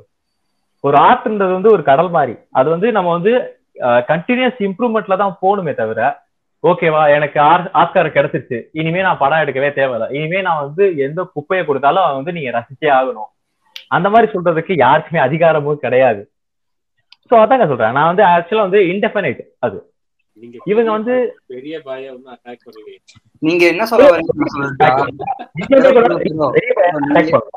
நீங்க என்ன சொல்றீங்கன்னா ஆர்ட்டோ ஆர்டிஸ்டுக்கும் அவனுக்கு முடி ஒரு ஒரு அவார்ட்ல வச்சு அடக்கிட முடியாது. அவனுக்கு முடிவே கிடையாது. முடிவே கிடையாதுங்க. ஓகே ஓகே ஓகே ஓகே அதான் நான் சொல்ல வர்றேன். ஓகே இந்த ஆக்ட் இப்போ உலகநாயகனே கூட இப்போ சொன்னாரு உலகநாயகன் அட்டாக் பண்றீங்களான்னு சொல்லிட்டு. அவரே கூட வந்து நிறைய படத்தை வந்து நாமினேட் பண்ணியிருக்காரு. பட் பண்ணியும் வந்து அந்த படத்துக்கான ஒரு சரியான அங்கீகாரம் எல்லாம் ஆஸ்கர்ல கிடைக்கல. அதுக்காக வந்து அது வந்து தரமான படைப்புக்கு இல்லைன்ற மாதிரி சொல்லிட முடியுமா நம்ம? முடியாதுல்ல. ஆக்சுவலா அவனோட பெர்ஸ்பெக்டிவ்ல அது வந்து அவன் பார்க்கல. அவ்வளவுதான். ஆஸ்கார்லாம் இன்டர் ஸ்கூல் காம்படிஷன் மாதிரிங்க. எப்படியும் தெரியும் ஐயர் ஸ்கூல்ல இல்ல கிறிஸ்டியன் ஸ்கூல் தான் மேல வர போகுது அது எதுக்கு உருட்டிக்கிட்டு அது மாதிரி தான். அவங்களதான் அடிக்க வேண்டியதா இருக்கு. இல்ல இல்ல. நீங்க எங்க ஸ்டார்ட் பண்ணி எந்த ஒரு இஷ்யூனாலோ எந்த ஒரு சோஷியல் இஷ்யூனாலோ கடைசியில நம்ம ஒரு ஒரு குரூப் ஆஃப் பீப்புள தான் அடிப்போம். இல்லைங்க அதுலயே வந்து சில அது அதுலயுமே சில எக்ஸப்ஷன்லாம் இருக்குங்க. பிளாக் பேந்தருக்கெல்லாம் கொடுத்தாங்க. அதெல்லாம் வந்து சும்மா ஒரு வாயை மூடுறதுக்காக. நம்மளும் வந்து லிபரலா இருக்கோம். நாங்க எல்லாரையும் பாக்குறோம் நாங்க லிபரலா இருக்கோம். ஈவன் சில இன்சிடென்ட்ஸ் எல்லாம் நடந்திருக்கு. இல்லையா? டிகாப்ரியோ எல்லாம் வந்து ஷூஸ் இல்லாம நடந்து வந்த ஆஸ்கார் செரிமனிக்கு நடந்து வந்த இன்சிடென்ட்ஸ் எல்லாம் நடந்திருக்கு. அண்ட் சில ஆக்ட்ரஸுமே கூட வந்து அந்த மாதிரிலாம் வந்திருக்காங்க. ஏன்னா அவங்க வந்து அந்த ஒயிட் சுப்ரீமசிக்கு அகேன்ஸ்டா நடக்கணும்ன்றதுக்காக அவங்களோட மனநிலையை காட்டுறதுக்காக வந்தேன்னு அவங்க சொல்லியிருந்தாங்க. சோ அதுக்கப்புறம் வந்து ஒரு சில வருடங்கள்லயே வந்து பிளாக் பந்தருக்கு வந்து கொடுக்குறாங்க. நாங்க பாத்தீங்களா? First black black super hero படத்தையும் நாங்க வந்து மதிக்கிறோம். பிளாக் பீப்புளோட உணர்வுகளையும் நாங்க வந்து மதிக்கிறோம். அவங்களுக்கு ஆஸ்கார் கொடுக்குறோம். அந்த மாதிரி சும்மா பேருக்கு தான் கொடுக்குறாங்களே தவிர வேற எதுவும் கொடுத்த மாதிரி தெரியல. அண்ட் பிளாக் பீப்புள் சாரி நம்ம கேஸ்ட் இருந்து நம்ம ரேசிசம் போயிட்டு. சாரி கண்டிப்பா. கொஞ்சம் பேரு மட்டும் தான் டிஃபரன்ஸ் ஆக்சுவலி நம்மளும் இங்க அதான் பண்றோம் அங்க அங்க. பிளாக் பேந்தர் கொடுத்த அவார்ட்லாம் வந்து தங்களின் மன தைரியத்தை பாராட்டி சரோஜா தேவியின் சோப்பு டப்பா. அதாங்க அதாங்க. அந்த மாதிரி தாங்க கொடுத்துருக்காங்க ஆக்சுவலா நான் நான் ஒரு விஷயம் உங்களுக்கு கேக்குறேன். இல்ல ரகுமான் ஆஸ்கர் வாங்கலாம்னு நீங்க சொல்றீங்கல்ல. ஜெய்ஹோ பாட்டு உண்மையே நல்லாவா இருக்கு. எனக்கு சத்தியமா அது பிடிக்கலங்க. அந்த படத்துல வேற பாட்டுல நல்லா இருக்கும் நல்லா இருக்கும் மத்த பாட்டுலாம் நல்லா ஓசையா அதெல்லாம் ஓகே ஓசையா கொடுத்தது ஓகே சூப்பர் பா. ஆனா என்னால ஜெய்ஹோ கொடுத்ததை நான் ஒத்துக்கவே மாட்டேன். அது இன்னி வரைக்கும் என்னால கே நம்ம ரகுமான் பாட்டு என்னென்னமோ கேட்கறோம் ஜெய்ஹோலாம் ஏதாவது ஏதாவது ஒரு ஈவெண்ட்ல கேட்டிருக்கோமா நம்ம? டேய் எஸ்டிஎம்டி வாட அடிக்குதுடா. சொல்லிக்கிட்டு இருக்கேன். ஆஸ்கார் நம் இல்ல நம்ம யாருமே கேட்டது இல்ல அவனும் கேட்டது இல்ல ஆனா எதுக்கு அதை ஆஸ்கார் கொடுத்தாங்கன்னா சரி எனக்கு பிளாக் பேந்தர் கொடுத்த மாதிரி தான் இதுவும் தோணுது எனக்கு. அதான் நான் சொல்றேன் எனக்கு இது ரொம்ப நாளா நினைச்சிட்டு இருந்தேன். சரி மனசுல வச்சிருந்தேன். சரி ஒரு மீடியம்ல சொல்லிட்டேன். வன்மத்தை கட்டிட்டேன். ஏன்னா ரகுமான பாராட்டணும்னு நினைச்ச எத்தனையோ விஷயம் இருக்கு. எனக்கு இது ஜெய்ஹோ கொடுத்தது ரொம்ப சம்திங் ஃபிஷி அப்படிங்கிற மாதிரி. பாராட்டணும்னா ரோஜாக்கே கால்ல விழுந்து கும்பிடணும்யா. ஆ மியூசிக்ல இருக்கிற கேஸ்ட் பத்தி நம்ம பேசலாம்னு நினைக்கிறேன். ஆமா அடுத்து right. ஆமா மியூசிக். வச்சே முடிச்சிடலாம் கடைசியா. அதுதான் எனக்கு தோணுது. ஆமா மியூசிக் எனக்கு ஆக்சுவலி மியூசிக்ல இருக்க கேஸ்ட் ரோலே எனக்கு வந்து ரீசெண்டா ஜிவி ஒரு படம் நடிச்சிருக்கோம். சர்வம் தாளமே படம் பார்த்துருக்கீங்களா? ஆமா ஆமா. ஆக்சுவலி அந்த ஆ, படம் பார்த்திருக்கேன். வந்து, அஹ், எனக்கு வந்து எவ்வளவு நான் சும்மா மேலோட ஃபுல் படம் நான் பார்க்கல. நான் அங்கங்க சீன்ஸ் தான் வந்து பார்த்துருக்கேன் ஃபுல் ஃபுல் படமா பார்க்கல. அஹ், நான் அந்த ஃபுல் படம் பார்த்தேன். ஆக்சுவலா அதோட பிளாட் எனக்கு ரொம்ப பிடிச்சிருந்துச்சு. அதான் அந்த பிளாட் எனக்கு பிடிச்சது கிளைமேக்ஸ் பார்த்திருக்கேன். அதுக்கு முன்னாடி சீன்ஸ் எல்லாம் பார்த்திருக்கேன். ஏன்னா ஒரு மியூசிக் இன்ஸ்ட்ருமெண்ட் ரெடி பண்ற ஒரு ஃபேமிலி ஆனா அவங்களால அந்த மியூசிக் வந்து கத்துக்க முடியும் கண்டிப்பா. அது வந்து. ஆனா எனக்கு வந்து. ஒரு பெரிய விஷயம் என்னன்னா அந்த படம் எடுத்தது வந்து ராஜீவ் மேனன் நினைக்கிறேன் ஆமா ராஜீவ் மேனன் தான் எடுத்திருந்தாரு. சோ நான் ஃபுல் படம் பார்க்கல. அதனால வந்து எங்க வந்து ஏதாவது பத்தி கேஷ் பேசியிருக்காரா தெரியல. ஆனா அந்த இல்லங்க அந்த படத்துல ஒரு போல்டான ஒரு சீன் இருக்குங்க. ஆக்சுவலா அந்த படத்துல போஸ்ட் இன்டர்மிஷன் நினைக்கிறேன் இன்டர்மிஷன் நடந்தது முடிஞ்சதுக்கு அப்புறம் ஜிவியை வந்து அரெஸ்ட் பண்ணிடுவாங்க. ஒரு கேஸ்ல இது பண்ணிடுவாங்க. ஒரு தகராறு சின்ன தகராறு மாதிரி ஆயிரும். ஸோ அந்த தகராறு வந்து கொஞ்சம் விலகி இருக்கலாம் அப்படின்னு சொல்லிட்டு அந்த போலீஸ்காரரே என்ன சொல்லுவாருன்னா ஒரு ஒரு மாசத்துக்கு வந்து வேற எங்கேயாவது ஊருக்கு போயிரு மாதிரி சொல்லுவாங்க. அப்போ வந்து அவரோட அப்பா வந்து ஜீவியை வந்து கூப்பிட்டு இன்னொரு ஊருக்கு போவாரு. அவரோட சொந்த கிராமம்னு நினைக்கிறேன் அங்க போவாங்க. ஆக்சுவலா அது வந்து ஊருக்கு சொ- ஊர்னு சொல்ல மாட்டாங்க. சேரிக்கு போறோம் சேரிக்கு போறோம்னு சொல்லுவாங்க. ஓகே இதுல என்ன சொல்றாங்கன்னா ஊரும் சேரியும் வேற வேற அந்த மாதிரி ஒரு மனநிலையில தான் வந்து இன்னுமே வந்து கிராமங்கள் இருக்குன்னு அவர் வந்து ஃபர்ஸ்ட் பாயிண்ட்லேயே சொல்றாரு அதுக்கப்புறம் ஒரு டீ கடை சீன் வரும். போய் இறங்கின உடனே என்ன ஜான்சன்? வந்த உடனே ஜான்சன் கூப்பிட மாட்டாரு. ஆக்சுவலா வந்து ஜிவியோட அப்பா பேர் வந்து ஜான்சன் தான் சொல்லுவாங்க. சிட்டில இருக்க வரைக்கும். அவர் வந்து வேற பேர் ஏதோ சொல்லி கூப்பிடுவார். சோ அதுல வந்து நம்ம என்ன தெரிஞ்சுக்கலாம்னா அவர் வந்து கன்வெர்டட் கிறிஸ்டியன் ஒரு கீழ் கீழ் ஜாதியில இருந்து கீழ் படிநிலையில இருக்க ஜாதியில இருந்து தாழ்த்தப்பட்ட ஜாதியில இருந்து ஒரு வந்து கன்வெர்ட் ஆயிருக்காருன்றத செகண்ட் லைன்ல வந்து புரிஞ்சுக்கலாம். அதுக்கப்புறம் எல்லாருக்குமே வந்து கிளாஸ்ல டீ கொடுத்துருப்பாரு. இவங்களுக்கு மட்டும் வந்து பிளாஸ்டிக் கப்ல கொடுப்பாங்க. இவங்க ரெண்டு பேருக்கும். ஜிவி வந்து எதுக்கு இந்த மாதிரி கொடுக்குறாங்க? அந்த மாதிரி கேட்பாங்க. கேக்குறப்போ இங்கெல்லாம் இப்படி தாண்டான்ற மாதிரி இன்னொரு விஷயம் சொல்லுவாரு. அதுல தேர்ட் பாயிண்ட் என்னன்னா ஆக்சுவலா ஜிவி வந்து சிட்டியில இருக்கிற வரைக்கும் இந்த கேஸ்ட் அப்ரசனை வந்து ஓரளவு மேலோட்டமாக தான் வந்து பார்த்திருப்பாரு. ஏன்னா இந்த வாத்தியத்தை தொடக்கூடாது இந்த இன்ஸ்ட்ருமெண்ட் வந்து நம்ம கையில எடுக்கக்கூடாது அந்த லெவலுக்கு மட்டும் தான் தெரிஞ்சிருக்கும். ஆனா இந்த அளவுக்கு வந்து டீப் ரூட்ஸ் இருக்கான்ற மாதிரி அப்பதான் வந்து ரியலைஸ் பண்ணுவாரு. அதுக்கப்புறம் வந்து ஒரு சாங்கும் வரும். ஒரு நல்ல சாங் தான் அதுவும். ஏ ரஹ்மான் போட்டதுலயே வந்து இந்த சங்கமம் படத்துக்கு அப்புறம் அதே ஜேர்னல்ல தான் இருக்கும். இந்த சாங்கும் ஆஹ் அதேதான். எப்போ வரும் எங்க காலம். அந்த சாங்கும் சூப்பரா இருக்கும்.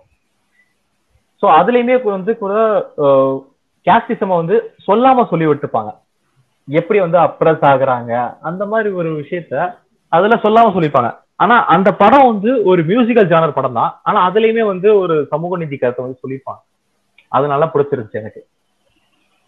அண்ட் அதுல அந்த படத்தோட கிளைமேக்ஸ் வந்து பார்த்தோம்னா நம்ம பேசின மாதிரி இந்த மார்கழி இசை மார்கழி இசை. மார்கழியில வந்து கச்சேரி பண்றாங்கல்ல அந்த கச்சேரியில ஆமா மார்கழி இசை கச்சேரியில ஆஹ் இவரு ஜிவி வந்து க- கச்சேரி பண்ற மாதிரி தான் இருக்கும். அந்த மாதிரி வச்சுதான் கிளைமேக்ஸையும் முடிச்சிருப்பாங்க.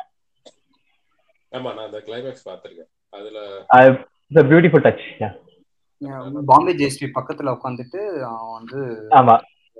ஆமா பண்ற மாதிரி முடிச்சிருப்பாங்க. மிருதங்கம் வாசிப்பான். அது அதுதான் பிரச்சனை. இது இது இந்த பேரியரை மொத பிரேக் பண்ணது வந்து இந்த இந்த இடத்துல ஜிவி பிரகாஷ் வந்து நான் இளையராஜாவா பாக்குறேன் இந்த பேரியரை பிரேக் பண்ணதே இளையராஜா தாங்க. சத்தியமா சொல்றேன் அது ரொம்ப கஷ்டம். இப்போ டிஎம்எஸ் எல்லாம் பாத்தீங்கன்னா அவர் வந்து ஆக்சுவலா சொல்ல போனா அவருக்கு வந்து அந்த இதெல்லாம் வர அவர் முத முத கிரிட்டிசைஸ் பண்ணதே வந்து இளையராஜா தான். அவர் யாரும் பண்ணதே கிடையாது. அவர் முத முத கிரிட்டிசைஸ் பண்ணதே இளையராஜா தான். இல்ல டிஎம்எஸ் வந்து ஒரு பாவத்தோட பாட மாட்டாரு. அவர் வந்து ஹிஸ் ஜஸ்ட் மிமிக்ரிங் அந்த மாதிரி தான் சொல்றாரு. கடைசி அவர் சொன்னதுக்கு அப்புறம் தான் நான் யோசிச்சு பாக்குறேன் ஆமா இந்த ஆளு சிவாஜிக்கு ஒரு மாதிரி பாடுறான் எம்ஜிஆருக்கு ஒரு மாதிரி பாடுறான் ஆமால அப்படின்ற மாதிரி தோணுது. அப்ப இந்த இது எல்லாத்தையும் உனக்கு இசைய வந்து முழுசா கத்துக்கிட்ட ஒரு ஒரு ரொம்ப பேக்வர்ட் கேஸ்ட்ல இருந்து தான் அவரு அவரும் மேல மேல வந்திருக்காரு. அவரு இந்த இடத்துக்கு வந்தது ரொம்ப பெரிய விஷயம். அவரு இந்த ஓரம் போ சாங்குன்றது வந்து ஒரு தக் லைஃப் சாங் தான் அது. இந்த ஓரம் போ ஓரம் போ ருக்குமணி வண்டி வருது அப்படின்னு ஒரு சாங் வரும். அந்த சாங் வந்து ஆக்சுவலா ஒரு இசை ஆஹ் இசை இதுல நான் வந்துட்டேன் அப்படின்றதுக்காக ஆஹ் சொல்ற மாதிரி தான் அவர் நினைச்சு பாருங்களேன் அவர் ஊர் சைட்ல எல்லாம் அவரை வந்து எவ்வளோ இது பண்ணிருப்பாங்க எவ்வளோ அசிங்கப்படுத்திருப்பாங்க அந்த இடத்துல. அவர் அந்த இடத்துல மைக் செட் போட்டு போட்- பாட்டு பாட்டு ஓடி இருக்கும் என்ன இப்படி இருந்திருக்கும் அவனுங்களுக்கு. புள்ள பூச்சிக்கெல்லாம் கொடுக்கு மலைக்குன்னு நான் கனவா கண்டு அப்படின்ற மாதிரி தான் இருக்கும் ஆண்ட பரம்பரை. எரிஞ்சிருப்பான் சோ இது வந்து சரி இளையராஜா இவ்வளவு பெரிய ஆளாயிட்டாரு இவருக்கு எல்லாமே போயிருச்சா? இதெல்லாம் போயிருச்சா? அப்படின்னு ஆஹ் நம்ம வந்து நினைச்சோம். ஆனா யுவன் சங்கர் ராஜாவும் இது ஃபேஸ் பண்ணாரு. எங்கன்னா பருத்தி வீரன் படத்துல ஹிந்து த ஹிந்து நியூஸ் பேப்பர்ல வந்து பருத்தி வீரன் படத்தை ரொம்ப கேவலமா இது பண்ணிருந்தாங்க மார்க் எவ்வளவு தெரியுமா போட்டிருந்தாங்க? அஞ்சுக்கு வந்து ஆஹ் அரை மார்க் போட்டாங்க. பருத்தி வீரன் பாட்டை. ஆமா. இஸ் ஜஸ்ட் அப்படி ஒரு ஃபோக் ஆல்பம் வந்து வெறித்தனமான ஆல்பம் கேட்டே எந்திரிச்சு ஆடுச்சு அந்த ஆல்பம்லாம் ஆமா ஆமா. ஃபோக் வந்து பட் ஏரோமான் ஃபேன்ஸ் தான் ரியலி சாரி பட் ஃபோக் வந்து இந்த மாதிரி ஃபோக் யாராலையுமே போட முடியாது. அந்த மாதிரி வந்து யுவன் சங்கர் ராஜா வந்து அப்படி போட்டு பருத்திவன் படுத்தார் பட் ஏரோமான் வந்து ஒரு நல்ல இப்ப நான் கொஞ்சம் சமாளிக்கிறேன். ஏரோமான் ஃபேன்ஸ் கதை ஏரோமான் வந்து சங்கமம் வாடை அடிக்குது. ஆமா நான் ஒரு ப- நான் ஒன்னு யுவன் கண்ணிங்க. ஹார்ட் அடிக்குதுன்னு சொன்னேன். பட் எனக்கு ஆக்சுவலா எனக்கு மியூசிக்ல வந்து யாரையும் நான் வெறுக்கவே மாட்டேன். ஈவன் இட்ஸ் அ பிராமினோ சரி இல்ல ரொம்ப உயர்கதியா என்ன ஒரு மியூசிக் டேரக்டர் இருந்தாலும் சரி நான் அவங்கள ரொம்ப பாட்டேன் ஏன்னா அது ரொம்ப கஷ்டம். டைரக்ஷன் கூட பண்ணிடலாம். ஆனா மியூசிக் வந்து ரொம்ப ரொம்ப கஷ்டம். ஸோ அது அந்த அந்த ஃபீல்டு நான் ரொம்ப பெருசாவே ரெஸ்பெக்ட் பண்ற ஃபீல்டு அண்ட் இளையராஜா வந்து கர்நாடிக் சாங் வந்து ஒரு இது மாதிரி கொடுத்தாரு. சினிமாவுக்கு கொடுத்தாரு. கர்நாடிக் சாங் வந்து இன்னொரு எவல்யூஷன்ல கொடுத்தாரு. மார்கழி மார்கழி உற்சவம் இவங்க பாடுறதுல வந்து ஒரு ஒரு சாங் இருக்கும். ராம வேணு கோபாலா அப்படின்னு ஒரு சாங் வரும். அந்த சாங் வந்து ஒரு பிராமினோட உச்சக்கட்ட ஒரு யாராலையும் பாட முடியாது. இது வந்து எங்களுக்காங்க அப்படின்ற மாதிரி இருந்தது. அப்ப இளையராஜா வந்து என்னன்னா இளையராஜா கமலஹாசன் ஏதோ ஒரு படம் சவாலி சமாளியோ ஏதோ ஒரு படம். அந்த படத்துல வந்து அத அந்த கர்நாடிக் சாங்கை வந்து தப்பாங்குத்தா மாத்திருப்பாரு ஆஹ் என்னன்னா மாமா வீடு மச்சம் வீடுன்னு ஒரு சாங் இருக்கும். அந்த சாங்கை வந்து அப்படியே அதை டப்பம் கூத்தா மாத்திருப்பாரு அது என்னன்னா ஆக்சுவலா அவரோட தக் லைஃப் இது வந்து second thug life third thug life அவர் வந்து ஹீரோ டைப் பிரேக் பண்றது. ஆமா ஸ்டீரியோ டைப் பிரேக் பண்ணிட்டாரு. தேர்ட் தக் லைஃப் வந்து பாடேரியம் படிப்பெரியும் அது வந்து அந்த சாங் முழுக்க முழுக்க அவர் வந்து வன்மத்தை அப்படி கக்கியிருக்காரு. பாடல்கள் மூலியமா இளையராஜா வந்து அப்படி செஞ்சிருக்காரு. ஆனா நான் என்ன நினைச்சேன் சரி யுவன் சங்கரா சரி இளையராஜாவோட முடிஞ்சு போச்சு பரவாயில்ல அப்படின்னு பார்த்தா ரகுமானும் அதை ஃபேஸ் பண்ணியிருக்காரு. உங்களுக்கு தெரியும் பிஎஸ்பிசிபி தான் படிச்சிருப்பாரு. படிச்சிருக்காரு. அவருக்கு என்ன நடந்ததுன்னு நமக்கு நல்லாவே தெரியும். அவரை வந்து போய் கீபோர்டு எடுத்துட்டு நீயும் உங்க அம்மா பிளாட்ஃபார்ம்ல போய் மியூசிக் வாசி போய் பிச்சை எடுங்க அந்த மாதிரி சொல்லி துரத்தி விட்டாங்க. ஏதோ இன்டர்வியூல சொல்லியிருப்பாருன்னு நினைக்கிறேன். ஆமா ஆமா ஆமா. அது எவ்வளவு வழி கொடுத்துருக்கும் அந்த மனுஷனுக்கு? என்ன எந்த அளவுக்கு அது வெறி ஏத்திருக்கும்? அ- அது வந்து இவங்களுக்கான பாடல்கள்னே இவங்கள வந்து அந்த இது ஆயிடுச்சு. கர்நாடிக்கும் சரி ஆஹ் சில சாங்ஸும் சரி எல்லாமே அவங்களுக்குன்னு ஆயிடுச்சு.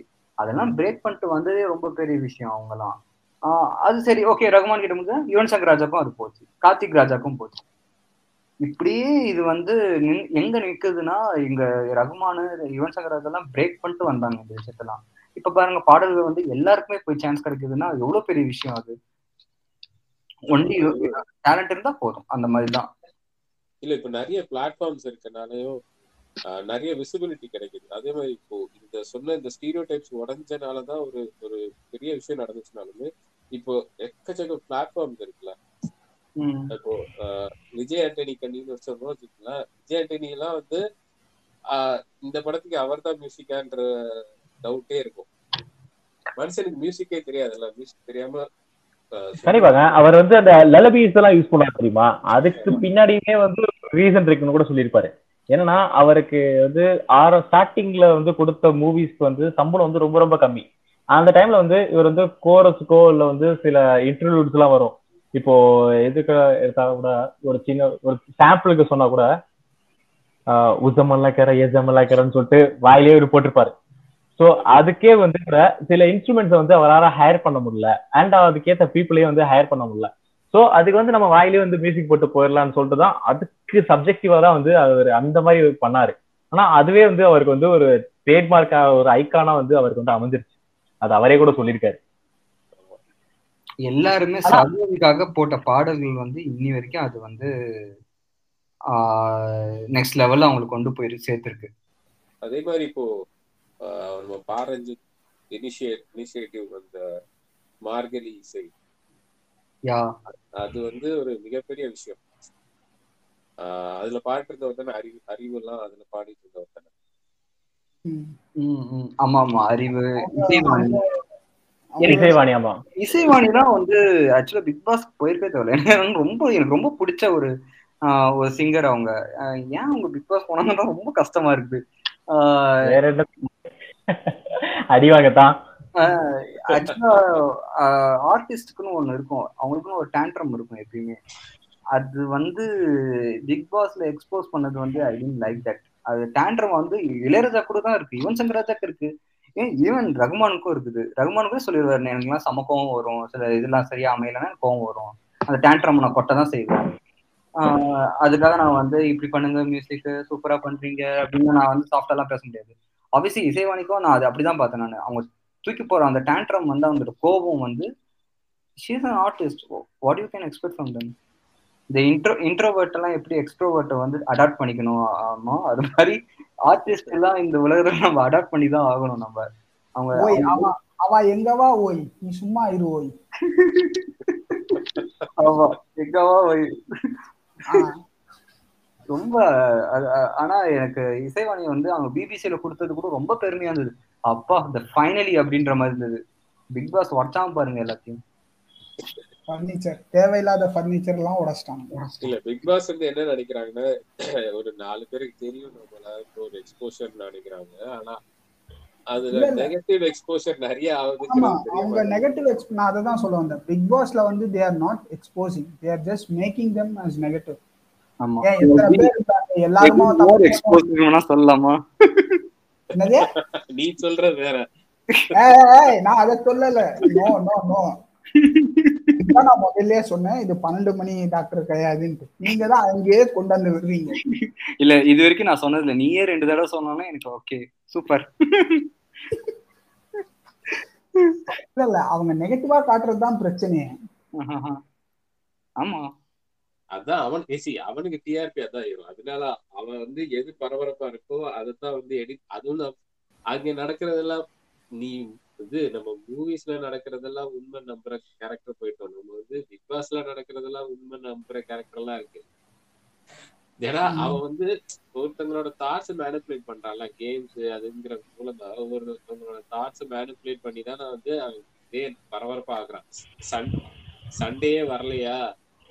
ஏதாவது ஒரு சண்டே ரெடி பண்ணுவோம்ன்றதுக்காக வந்து அது என்ன ஏதாவது ஒரு கேம் உள்ள வச்சு கொலைப்படி பண்ணி அப்பதானே நமக்கு டிஆர்பி வரும்னு பாக்குறாங்க. சோ உள்ள போறது வந்து உள்ள போறது நல்ல ஒரு ரெண்டு ஊமை குத்தா குத்தி வெளியே அனுப்பிடுறாங்க. வாட் டு டூ அபிஷேக் எல்லாம் திருப்பி இறக்கியிருக்காங்க. திருப்பி இறக்கியிருக்காங்க போல திருப்பி இறக்கி திருப்பி செலிப்ரேட் பண்ணாங்க அவனுக்கு என்ன பண்ற? அவனுக்கு எல்லாம் ஒரு ரோல் கொடுத்தா? சரி ப்ரோ ப்ரோ சி அதத்தான். ஆக்சுவல் நம்ம சினிமா பையனும் அடிக்கணும்னு சொன்னோம் லாஸ்டா கரெக்டா we are going to the track cinema பையனை தான் அடிக்கணும். கவு கவுபாய் ஒண்ணு சொன்னார்ல சினிமா பையனையும் அடிக்க வேண்டிய ஒரு இல்ல ஆ, அவர் கவுபாய் அவர் பேசுனதுதான் அது பேர் அதான் சினிமா பையன் அபிஷேக் இல்லங்க ஆக்சுவலா நீங்க சினிமா பையன் இப்போ தான் நீங்க நினைச்சுக்கிட்டு இருக்கீங்க. இல்ல ஆக்சுவலா சினிமா பையன் வந்து ஒரு ஒரு சில பேசிருக்காரு ஏன்னா இந்த மொட்டை சிவா கெட்ட சிவா படம் வந்துச்சு. அந்த படம் எவ்வளவு கேவலமான படம்னு தெரியும். அது எவ்வளவு வந்து வன்மத்தையும் பெண்கள் அடிமைத்தனத்தையும் எவ்வளவு தூக்கி பிடிக்கிறது தெரியும். ஆனா அந்த படத்தெல்லாம் வந்து செம்மையா போட்டு பேஷ் பண்ணிருப்பாரு அவரு.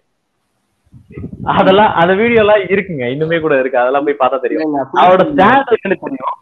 ஆமா. பட் ஆனா சில விஷயத்துல வந்து லூஸ் கூட்டு தான் மாட்டிக்கிறாப்ல ஏன்னா ஒருத்தரை பத்தி பேசும்போது அவரோட பாசிட்டிவையும் பார்க்கணும் நெகட்டிவையும் பார்க்கணும். அஹ் அது ஆக்சுவலா அந்த பாலாஜி ஃபேக்டர்ன்றது வந்து அவர் இன்வால்வ் பண்ணது எதுலன்னா அந்த சுதா கங்கராவோட படம் சூரரை போற்று அதுலதான் எடுத்தாப்ல என்னன்னா ஆக்சுவலா அது வந்து based on real story of Gopinath Iyengar. ஆக்சுவலா ஐயங்கார்ன்ற ஒரு ஆளை எப்படி நீங்க வந்து ஏத்திஎஸ் எப்படி நீங்க காட்டுனீங்க?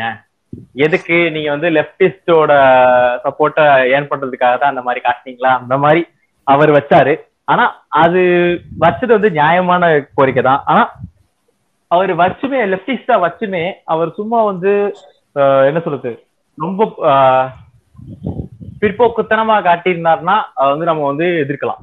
இது வந்து ஆக்சுவலா சினிமான்னு வந்தது வந்தாலே வந்து ஒரு ஃபிக்ஷன் தான்.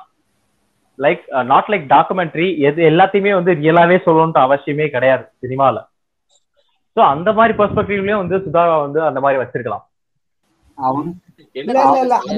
அது அப்படி சொன்னோம் அப்படி சொன்னோம்னா நிறைய பேர் வருவாங்க. நீங்க நீங்க நீங்கள் தானே கூறினீர்கள். உண்மை கழுவி கழுவி எடுத்த படம் என்று. அவனும் ஒரு ப்ரிவிலேஜ் தான். அவன் கிட்ட நம்ம என்ன எதிர்பார்க்க முடியும்? இல்லைங்க அது எண்ட் ஆஃப் டே சூர்யா கூட வந்து ஒரு வியாபாரத்துக்காக தாங்க வந்து படமே எடுத்திருக்காரு. ஒண்ணு சும்மா சேவை பண்றதுக்காக தான் எடுத்ததுன்னு சொல்ல முடியாது. அந்த மாதிரி ஒரு மெயின் ஸ்ட்ரீம் ஆக்டர் வந்து ஒரு சில கருத்தை சொல்லும் போது அது அந்த அவர் சொல்ல வர்ற கருத்தை எடுத்துக்காம அவர் எதுக்காக அந்த படத்தை எடுத்தாரு? இந்த மாதிரி ட்ரைபல் பீப்புளை வந்து நடந்த கொடுமைய வெளியே காட்டுறதுக்காக தான் படம் எடுத்தாங்க. ஆனா அந்த இடத்துலயுமே போயிட்டு இவங்க வந்து எங்களை வந்து துன்புறுத்திட்டாங்க புண்படுத்திட்டாங்கன்ற அப்படியே மாத்துறதான் எங்க நம்மளால வந்து அக்செப்ட் பண்ண முடியல. அதுக்காக தான் வந்து நம்ம ஸ்டாண்ட் பண்ணோமே தவிர. பர்சனலி சூர்யாவை காப்பாத்துறதுக்கான நோக்கமோ இல்ல அந்த படத்துக்கு வந்து டிஃபெண்ட் பண்றதுக்கான காரணமோ நமக்கு எதுவுமே கிடையாது. இல்ல அனுஷ் அந்த இது சிங்கம் படத்துல அனுஷாவோட துப்பட்டா எடுத்துட்டான்ட்டு தல தலைவர் ஓடி வருவாரு. ஓடி வந்து அடிச்சு இதெல்லாம் பண்ணிட்டு ஸ்டண்ட் எல்லாம் பண்ணுவாரு. அடுத்த படம் இதுவரை என் மன என் இதயம் துடிக்கிறது அந்த பாட்டுல வந்து அனுஷ்கா அவர் போட்டுக்க ட்ரெஸ்ஸை பார்க்கும்போது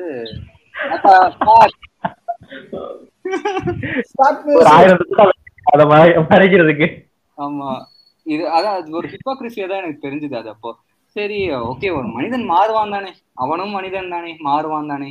அப்படின்ற ஆனா எனக்கு இந்த ஜெய்பீம் படத்துல வந்து எனக்கு என்னன்னா என்னடா ஒரு படம் எடுத்ததுக்கு அப்புறம் தான் இவங்க மேலலாம் உங்களுக்கு அக்கறை வருமா? ஏன்னா நான் எப்பயுமே நானும் எங்க அப்பாவும் பஸ்ல போறப்போ அவங்கள நான் பார்ப்பேன். இவங்களுக்குலாம் உண்மையிலே ஆதார் கார்டு இருக்கா? இவங்களுக்கு பர்த் சர்டிபிகேட் எல்லாம் இருக்குமா? இல்ல நம்மள மாதிரி ஒரு கான்ஸ்டன்ஸ் எல்லாம் இவங்களும் ஃபேஸ் பண்றாங்களா? ஆக்சுவலா இந்த இப்போ நீங்க சொல்ற இந்த விஷயத்த. தேன் சொல்லிட்டு ஒரு படம் வந்துச்சுங்க. அதை நீங்க பார்த்திருப்பீங்களா இல்லையான்னு தெரியல. தேன் சொல்லிட்டு ஒரு படம் இருக்கு. அந்த படத்துல. அவ்வளவு யதார்த்தமா காட்டியிருப்பாங்க. ஒரு ஆதார் கார்டு இல்லைன்னா ஆஹ், ஒரு ட்ரைபல் பீப்புள் வந்து ஆதார் கார்டு இல்லாம கவர்மெண்டோட சப்போர்ட் இல்லாம என்னென்ன கஷ்டத்தெல்லாம் அனுபவிக்கிறாங்க? இல்ல அண்ட் வருஷம் ஆயிட்டு ஆதார் கார்டு எடுக்கல. அவங்க நிலம் கேட்க வருவாங்க. அவங்க வந்து இல்ல எங்களுக்கு இதை விட்டா வேற வழி இல்ல. நீங்க வந்து ஊரோட வந்து இருங்கன்னு சொல்லுவாங்க. அதுக்கும் வந்து அவங்க வந்து பண்ணுவாங்க. அதுக்கப்புறம் வந்து அவங்களுக்கு அடிப்படை உரிமைகள் வந்து அதை காரணம் காட்டி எப்படி மறுக்கப்படுது? அதனால எப்படி அவங்க வந்து கஷ்டத்தை அனுபவிக்கிறாங்க? அதுதான் ஃபுல்லோ அந்த படத்தோட ஃபுல் பிளாட்டே. தேன்னு சொல்லிட்டு தேன்னு டைட்டில் வச்சு ரொம்ப கசப்பான உண்மைகள் எல்லாம் மூஞ்சில எடுத்துப்பாங்க. அந்த படத்தை முடிஞ்சா பாருங்க. ஆ. ஜெய்பீமோட எனக்கு அந்த படம் இருந்துச்சு. நான் இந்த மாதிரி படம்லாம் ஆக்சுவலா இன்னும் நிறைய வரணும். இன்னும் நமக்கு நிறைய இன்ஃபர்மேஷன் வந்து ஒரு படம் மூலியமா தான் தெரியுதுன்றது இதுல தெரிய வருது. ஏன்னா நம்ம வந்து வெள்ளைக்கார மாதிரி கிடையாது. நம்ம டாக்குமெண்ட்ரி எடுத்து புரிய வைக்கிறது ஆஹ் இந்த ஹிப்ஹாப் தமிழ அவரை விட்டவங்க ஏங்க? இவ்வளவு பெரிய ஆள் ஹிப்ஹாப் தமிழ விட்டீங்களேங்க. ஏங்க அவரே கூட திருத்திட்டாருங்க இப்பெல்லாம் மாறிட்டாருங்க. அவர் திரும்பிட்டாருப்பா அவர் புது படத்துல அவர் திருந்திட்டாரு நாள் திருந்திட்டாலும் அவனே சொன்னானான்ற மாதிரி ஆயிடுச்சு அது.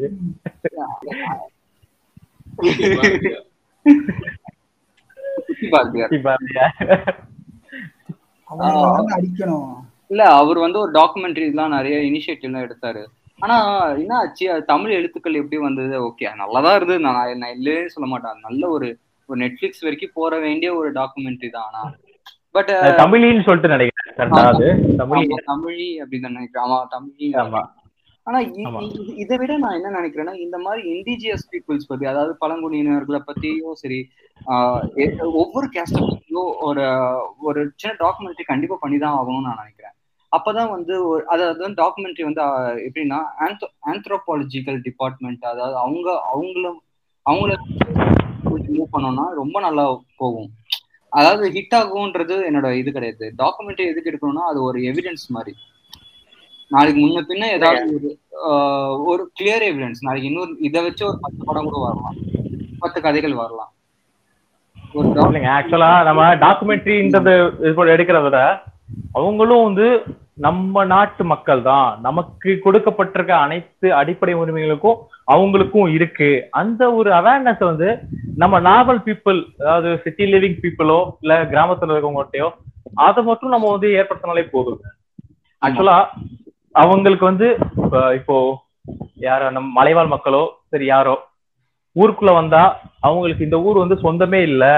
நீ நாடோடிய தானே அப்படின்ற ஒரு மனநிலை தான் வந்து அவங்க வந்து அந்த அப்ரசிவ் இதெல்லாம் பண்றாங்க ஆக்சுவலா சோ அவங்களும் வந்து இந்த நாட் இந்த ஊர்ல இருக்கவங்களுக்கு தான் அவங்களும் வந்து இந்த நாட்டு மக்கள் தான்.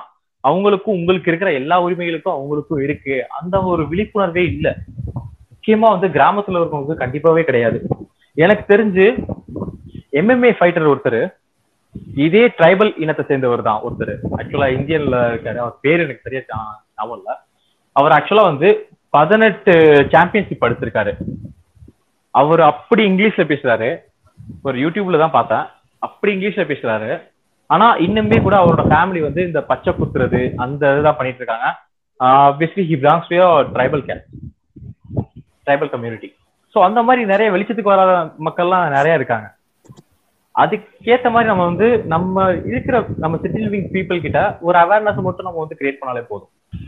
ரொம்ப சரி. ஈவன் இப்போ அவேர்னஸ் தான் கிரியேட் பண்ணணும். அதாவது நிறைய நிறைய படம் வந்து ம- முடியிற ஆக்சுவலா நிறைய மூவிஸ் எடுக்கிறத விட நிறைய நிறைய மூவிஸ்ல வந்து அந்த அவேர்னஸ் கிரியேட் பண்ணும் இப்போ அசுரன் படத்துல வந்து எப்படி கடைசி எஜுகேஷன் ரொம்ப இம்பார்ட்டன்ட் அப்படின்றது ஒரு ரொம்ப ஸ்ட்ராங்கா கண்டிப்பாங்க கண்டிப்பா. நீங்க அதாங்க நீங்க எஜுகேஷன் எவ்வளவு முக்கியம்னு ஒரு டாக்குமெண்ட்ரி எடுத்திருந்தாலோ இல்ல வந்து ஒரு ஸ்லோவா ஒரு ஸ்டோரி எடுத்திருந்தாலோ எவனும் வந்து பாத்துருக்கவே மாட்டான். இதே அசுரன் படத்துல சொன்னது அவ்வளவு இம்பாக்ட் ஆகுதுன்னா எதுக்கு ரீசன் அதுல எல்லா கமர்ஷியல் எலிமெண்ட்ஸும் இப்போ இப்படி நெட்ஃபிளிக்ஸ் வந்து இந்த மாதிரி இண்டிஜியஸ் பீப்புள் அதாவது எஸ்டி பீப்புள்ஸை பத்தி மட்டுமே ஒரு டாக்குமெண்ட் எடுத்தா ஓடுங்கிறீங்களா ஓடாதுங்கிறீங்களா? கண்டிப்பா ஓடாதுங்க. அதை யார் பாப்பாங்க ஆர்டிஸ்டிக் வியூல இருக்கவங்க மட்டும் தான் பாப்பாங்க மத்தபடி டெய்லி வேஜஸ் வேற கம்யூனிட்டில வேற சில இருக்கவங்க எல்லாம் வந்து கண்டு கூட மாட்டாங்க. அந்த மாதிரி வர்றதே அவங்களுக்கு தெரியாது. எத்தனை பேருக்குங்க தெரியும்? நெட் நெட்ஃபிளிக்ஸ் அமேசான்ல வந்து இன்னைக்கு படம் எல்லாம் ரிலீஸ் ஆகுது அதுல இவ்வளவு ஜேர்னலிஸ்ட் இருக்குன்னு யாருங்க தெரியும்? இல்ல இல்ல. நீங்க சொல்ற கரெக்ட் தான். அதை அக்செப்ட் பண்றேன். நான் வந்து என்னன்னா நமக்கே முத தெரியல. இப்படி ஒரு நரிக்குறவர்களுக்கும் சரி இருளர் பீப்புள் இந்த அளவுக்கு நமக்கு தெரியல. நம்ம நம்ம இப்ப இந்த பாட்காஸ்ட் பேசிட்டு இருக்கோம். நமக்கு அது ஒரு ப்ரிவிலேஜ் இருக்கு. ஒரு டாக்குமெண்ட்ரி எடுக்க நமக்கு ப்ரிவிலேஜ் இருக்கு. ஆனா அது அவங்களுக்கு இல்ல அப்படின்றது தான் அது ஒரு ரொம்ப கஷ்டமான இது. ப்ரிவிலேஜ்ன்றதை விட அவங்களோட உரிமைகளை அவங்க வாங்குறதுக்கான வாய்ப்புகளே இல்ல அவங்களுக்கு. இல்ல நான் ஒரு என்ன நான் என்ன சொல்ல வரேன்னா இந்த இந்த ஸ்டெய்பீம் படத்தோட டைரக்டர் வந்து சொல்றாரு இதை விட கொடுமையா நடந்தது. நான் இதை காட்டினது. ஆமா. அப்ப டாக்குமெண்ட்ரியில தான் இதை விட கொடுமை என்ன நடந்துச்சுன்றது உங்களுக்கு தெரிய வரும். அது ஹிட் ஆகாம நீங்க எப்படி உங்களுக்கு வந்து ஆஹ் புரிய வரும்? இந்த எலைட் பீப்புள்ஸ்க்கு வந்து என்னன்னா இந்த இந்த எலைட் பீப்புள் ரொம்ப எலைட்டா இருக்கிற சில பேர் என்ஜிஓஸ் இருக்காங்க அவங்க வச்சிருக்கிறது காரணமே என்னன்னா I think some are some எல்லாரும் நான் சொல்ல சம்மார் லிட்டில் பிட் சேடிஸ்ட் தான் நான் நினைக்கிறேன். ஒருவேளை இந்த இது இந்த கஷ்டத்தெல்லாம் பார்த்து என்ஜாய் பண்றாங்களோ அப்படின்னு தான் நான் நினைக்கிறேன். இது என்னோட சொந்த கருத்து. இதை நான் எதுவுமே இது சொல்ல நிஜமா இந்த மாதிரி கமர்ஷியல் எலிமெண்ட்ஸ் இல்லாம நீங்க எல்லா வெகுஜனங்களுக்கும் போயிட்டு ஒரு விஷயம் சேருன்றத நீங்க எதிர்பார்க்கவே முடியாது. நீங்க சொல்ற மாதிரி டாக்குமெண்ட்ரி எடுத்தாலோ இல்ல வந்து வெறும் வந்து ஒரு ஆர்டிஸ்டிக் ஃபிலிம் எடுத்தாலோ அது வந்து ஃபுல்லா வந்து ஏ சென்டருக்கு ரீச் ஆகும். பட் பி அண்ட் சி வந்து டவுட் தான். அந்த சி சென்டருக்கும் போயிட்டு ரீச் ஆகணும் அப்படின்னா நீங்க வந்து கண்டிப்பா வந்து ஒரு கமர்ஷியல் எலிமெண்ட்ஸ் தான் வச்சே ஆகணும். Because of the atmosphere we are living A class ஆடியன்ஸ்ல எல்லாருமே கெட்டவனும் கிடையாது. அவனும். இருப்பாங்க ஸோ என்ஜிஓஸ் வச்சிருக்கவனுங்க இருப்பாங்க. So, இந்த டாக்குமெண்ட்ரி மூலியமா நிறைய என்ஜிஓஸும் சரி நிறைய என்ஜிஓஸ் வளர்த்து விடும் தான் எனக்கு தோணுது. நீங்க என்ன நினைக்கிறீங்க அது?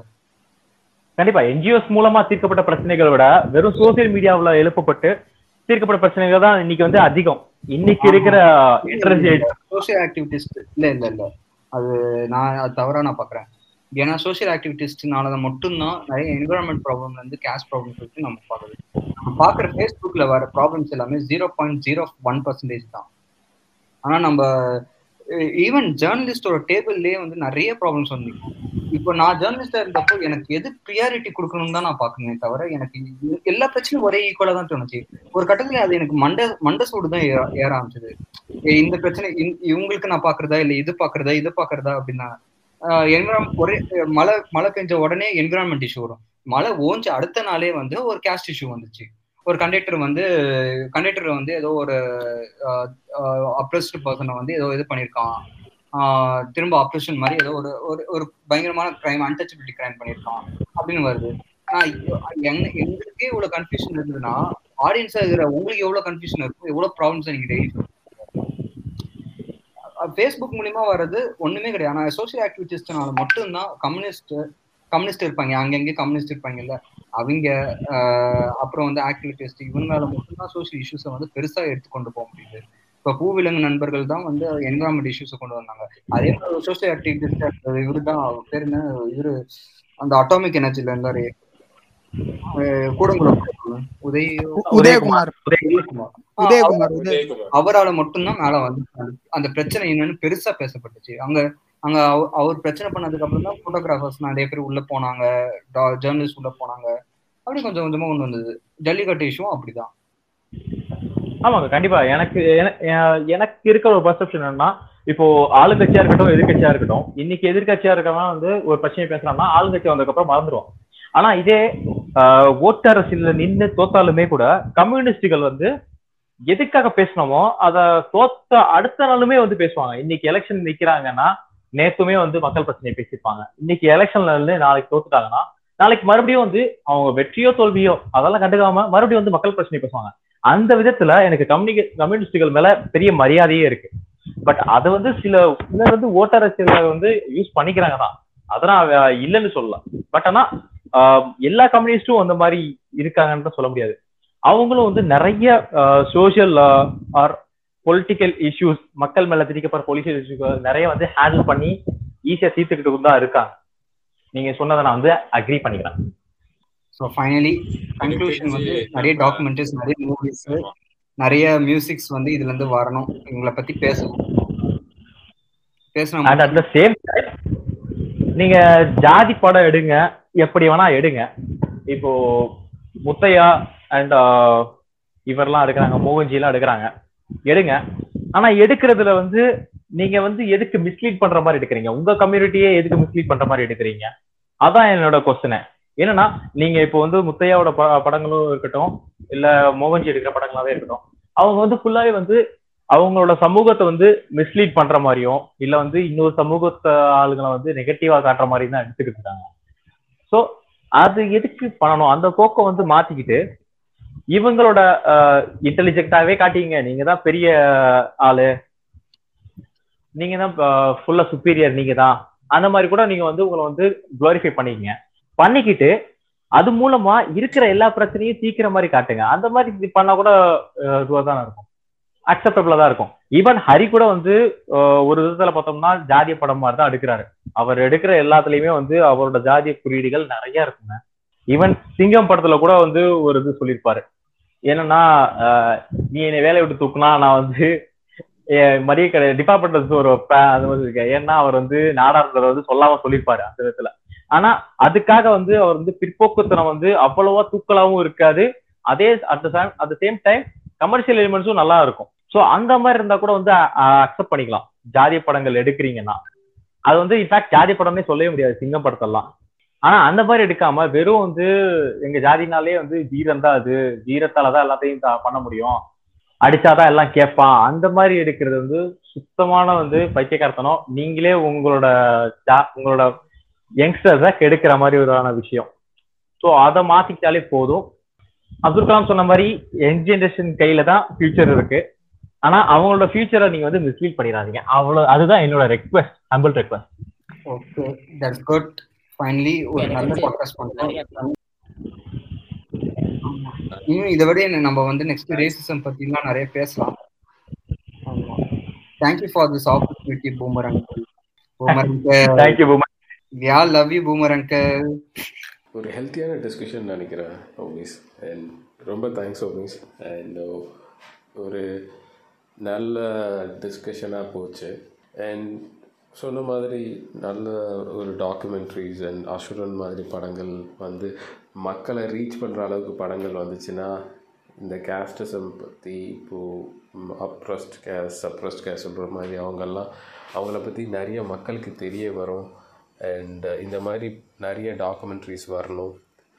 அண்ட் அதை மறுக்க முடியாது. ஸோ டாக்குமெண்ட்ரிஸும் இந்த மாதிரி தாழ்த்தப்பட்டவங்க அவங்க படுற கஷ்டத்தை பற்றி காட்டுற படங்கள் வர்ற அதே சமயத்தில் ஃபிஃப்டி ஃபிஃப்டி ஜாதி பெருமை பேசுகிற படங்களும் வரத்தான் செய்யும்.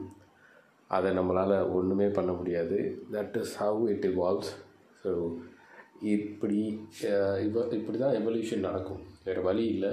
ஸோ அப்படி படங்களும் வரும்.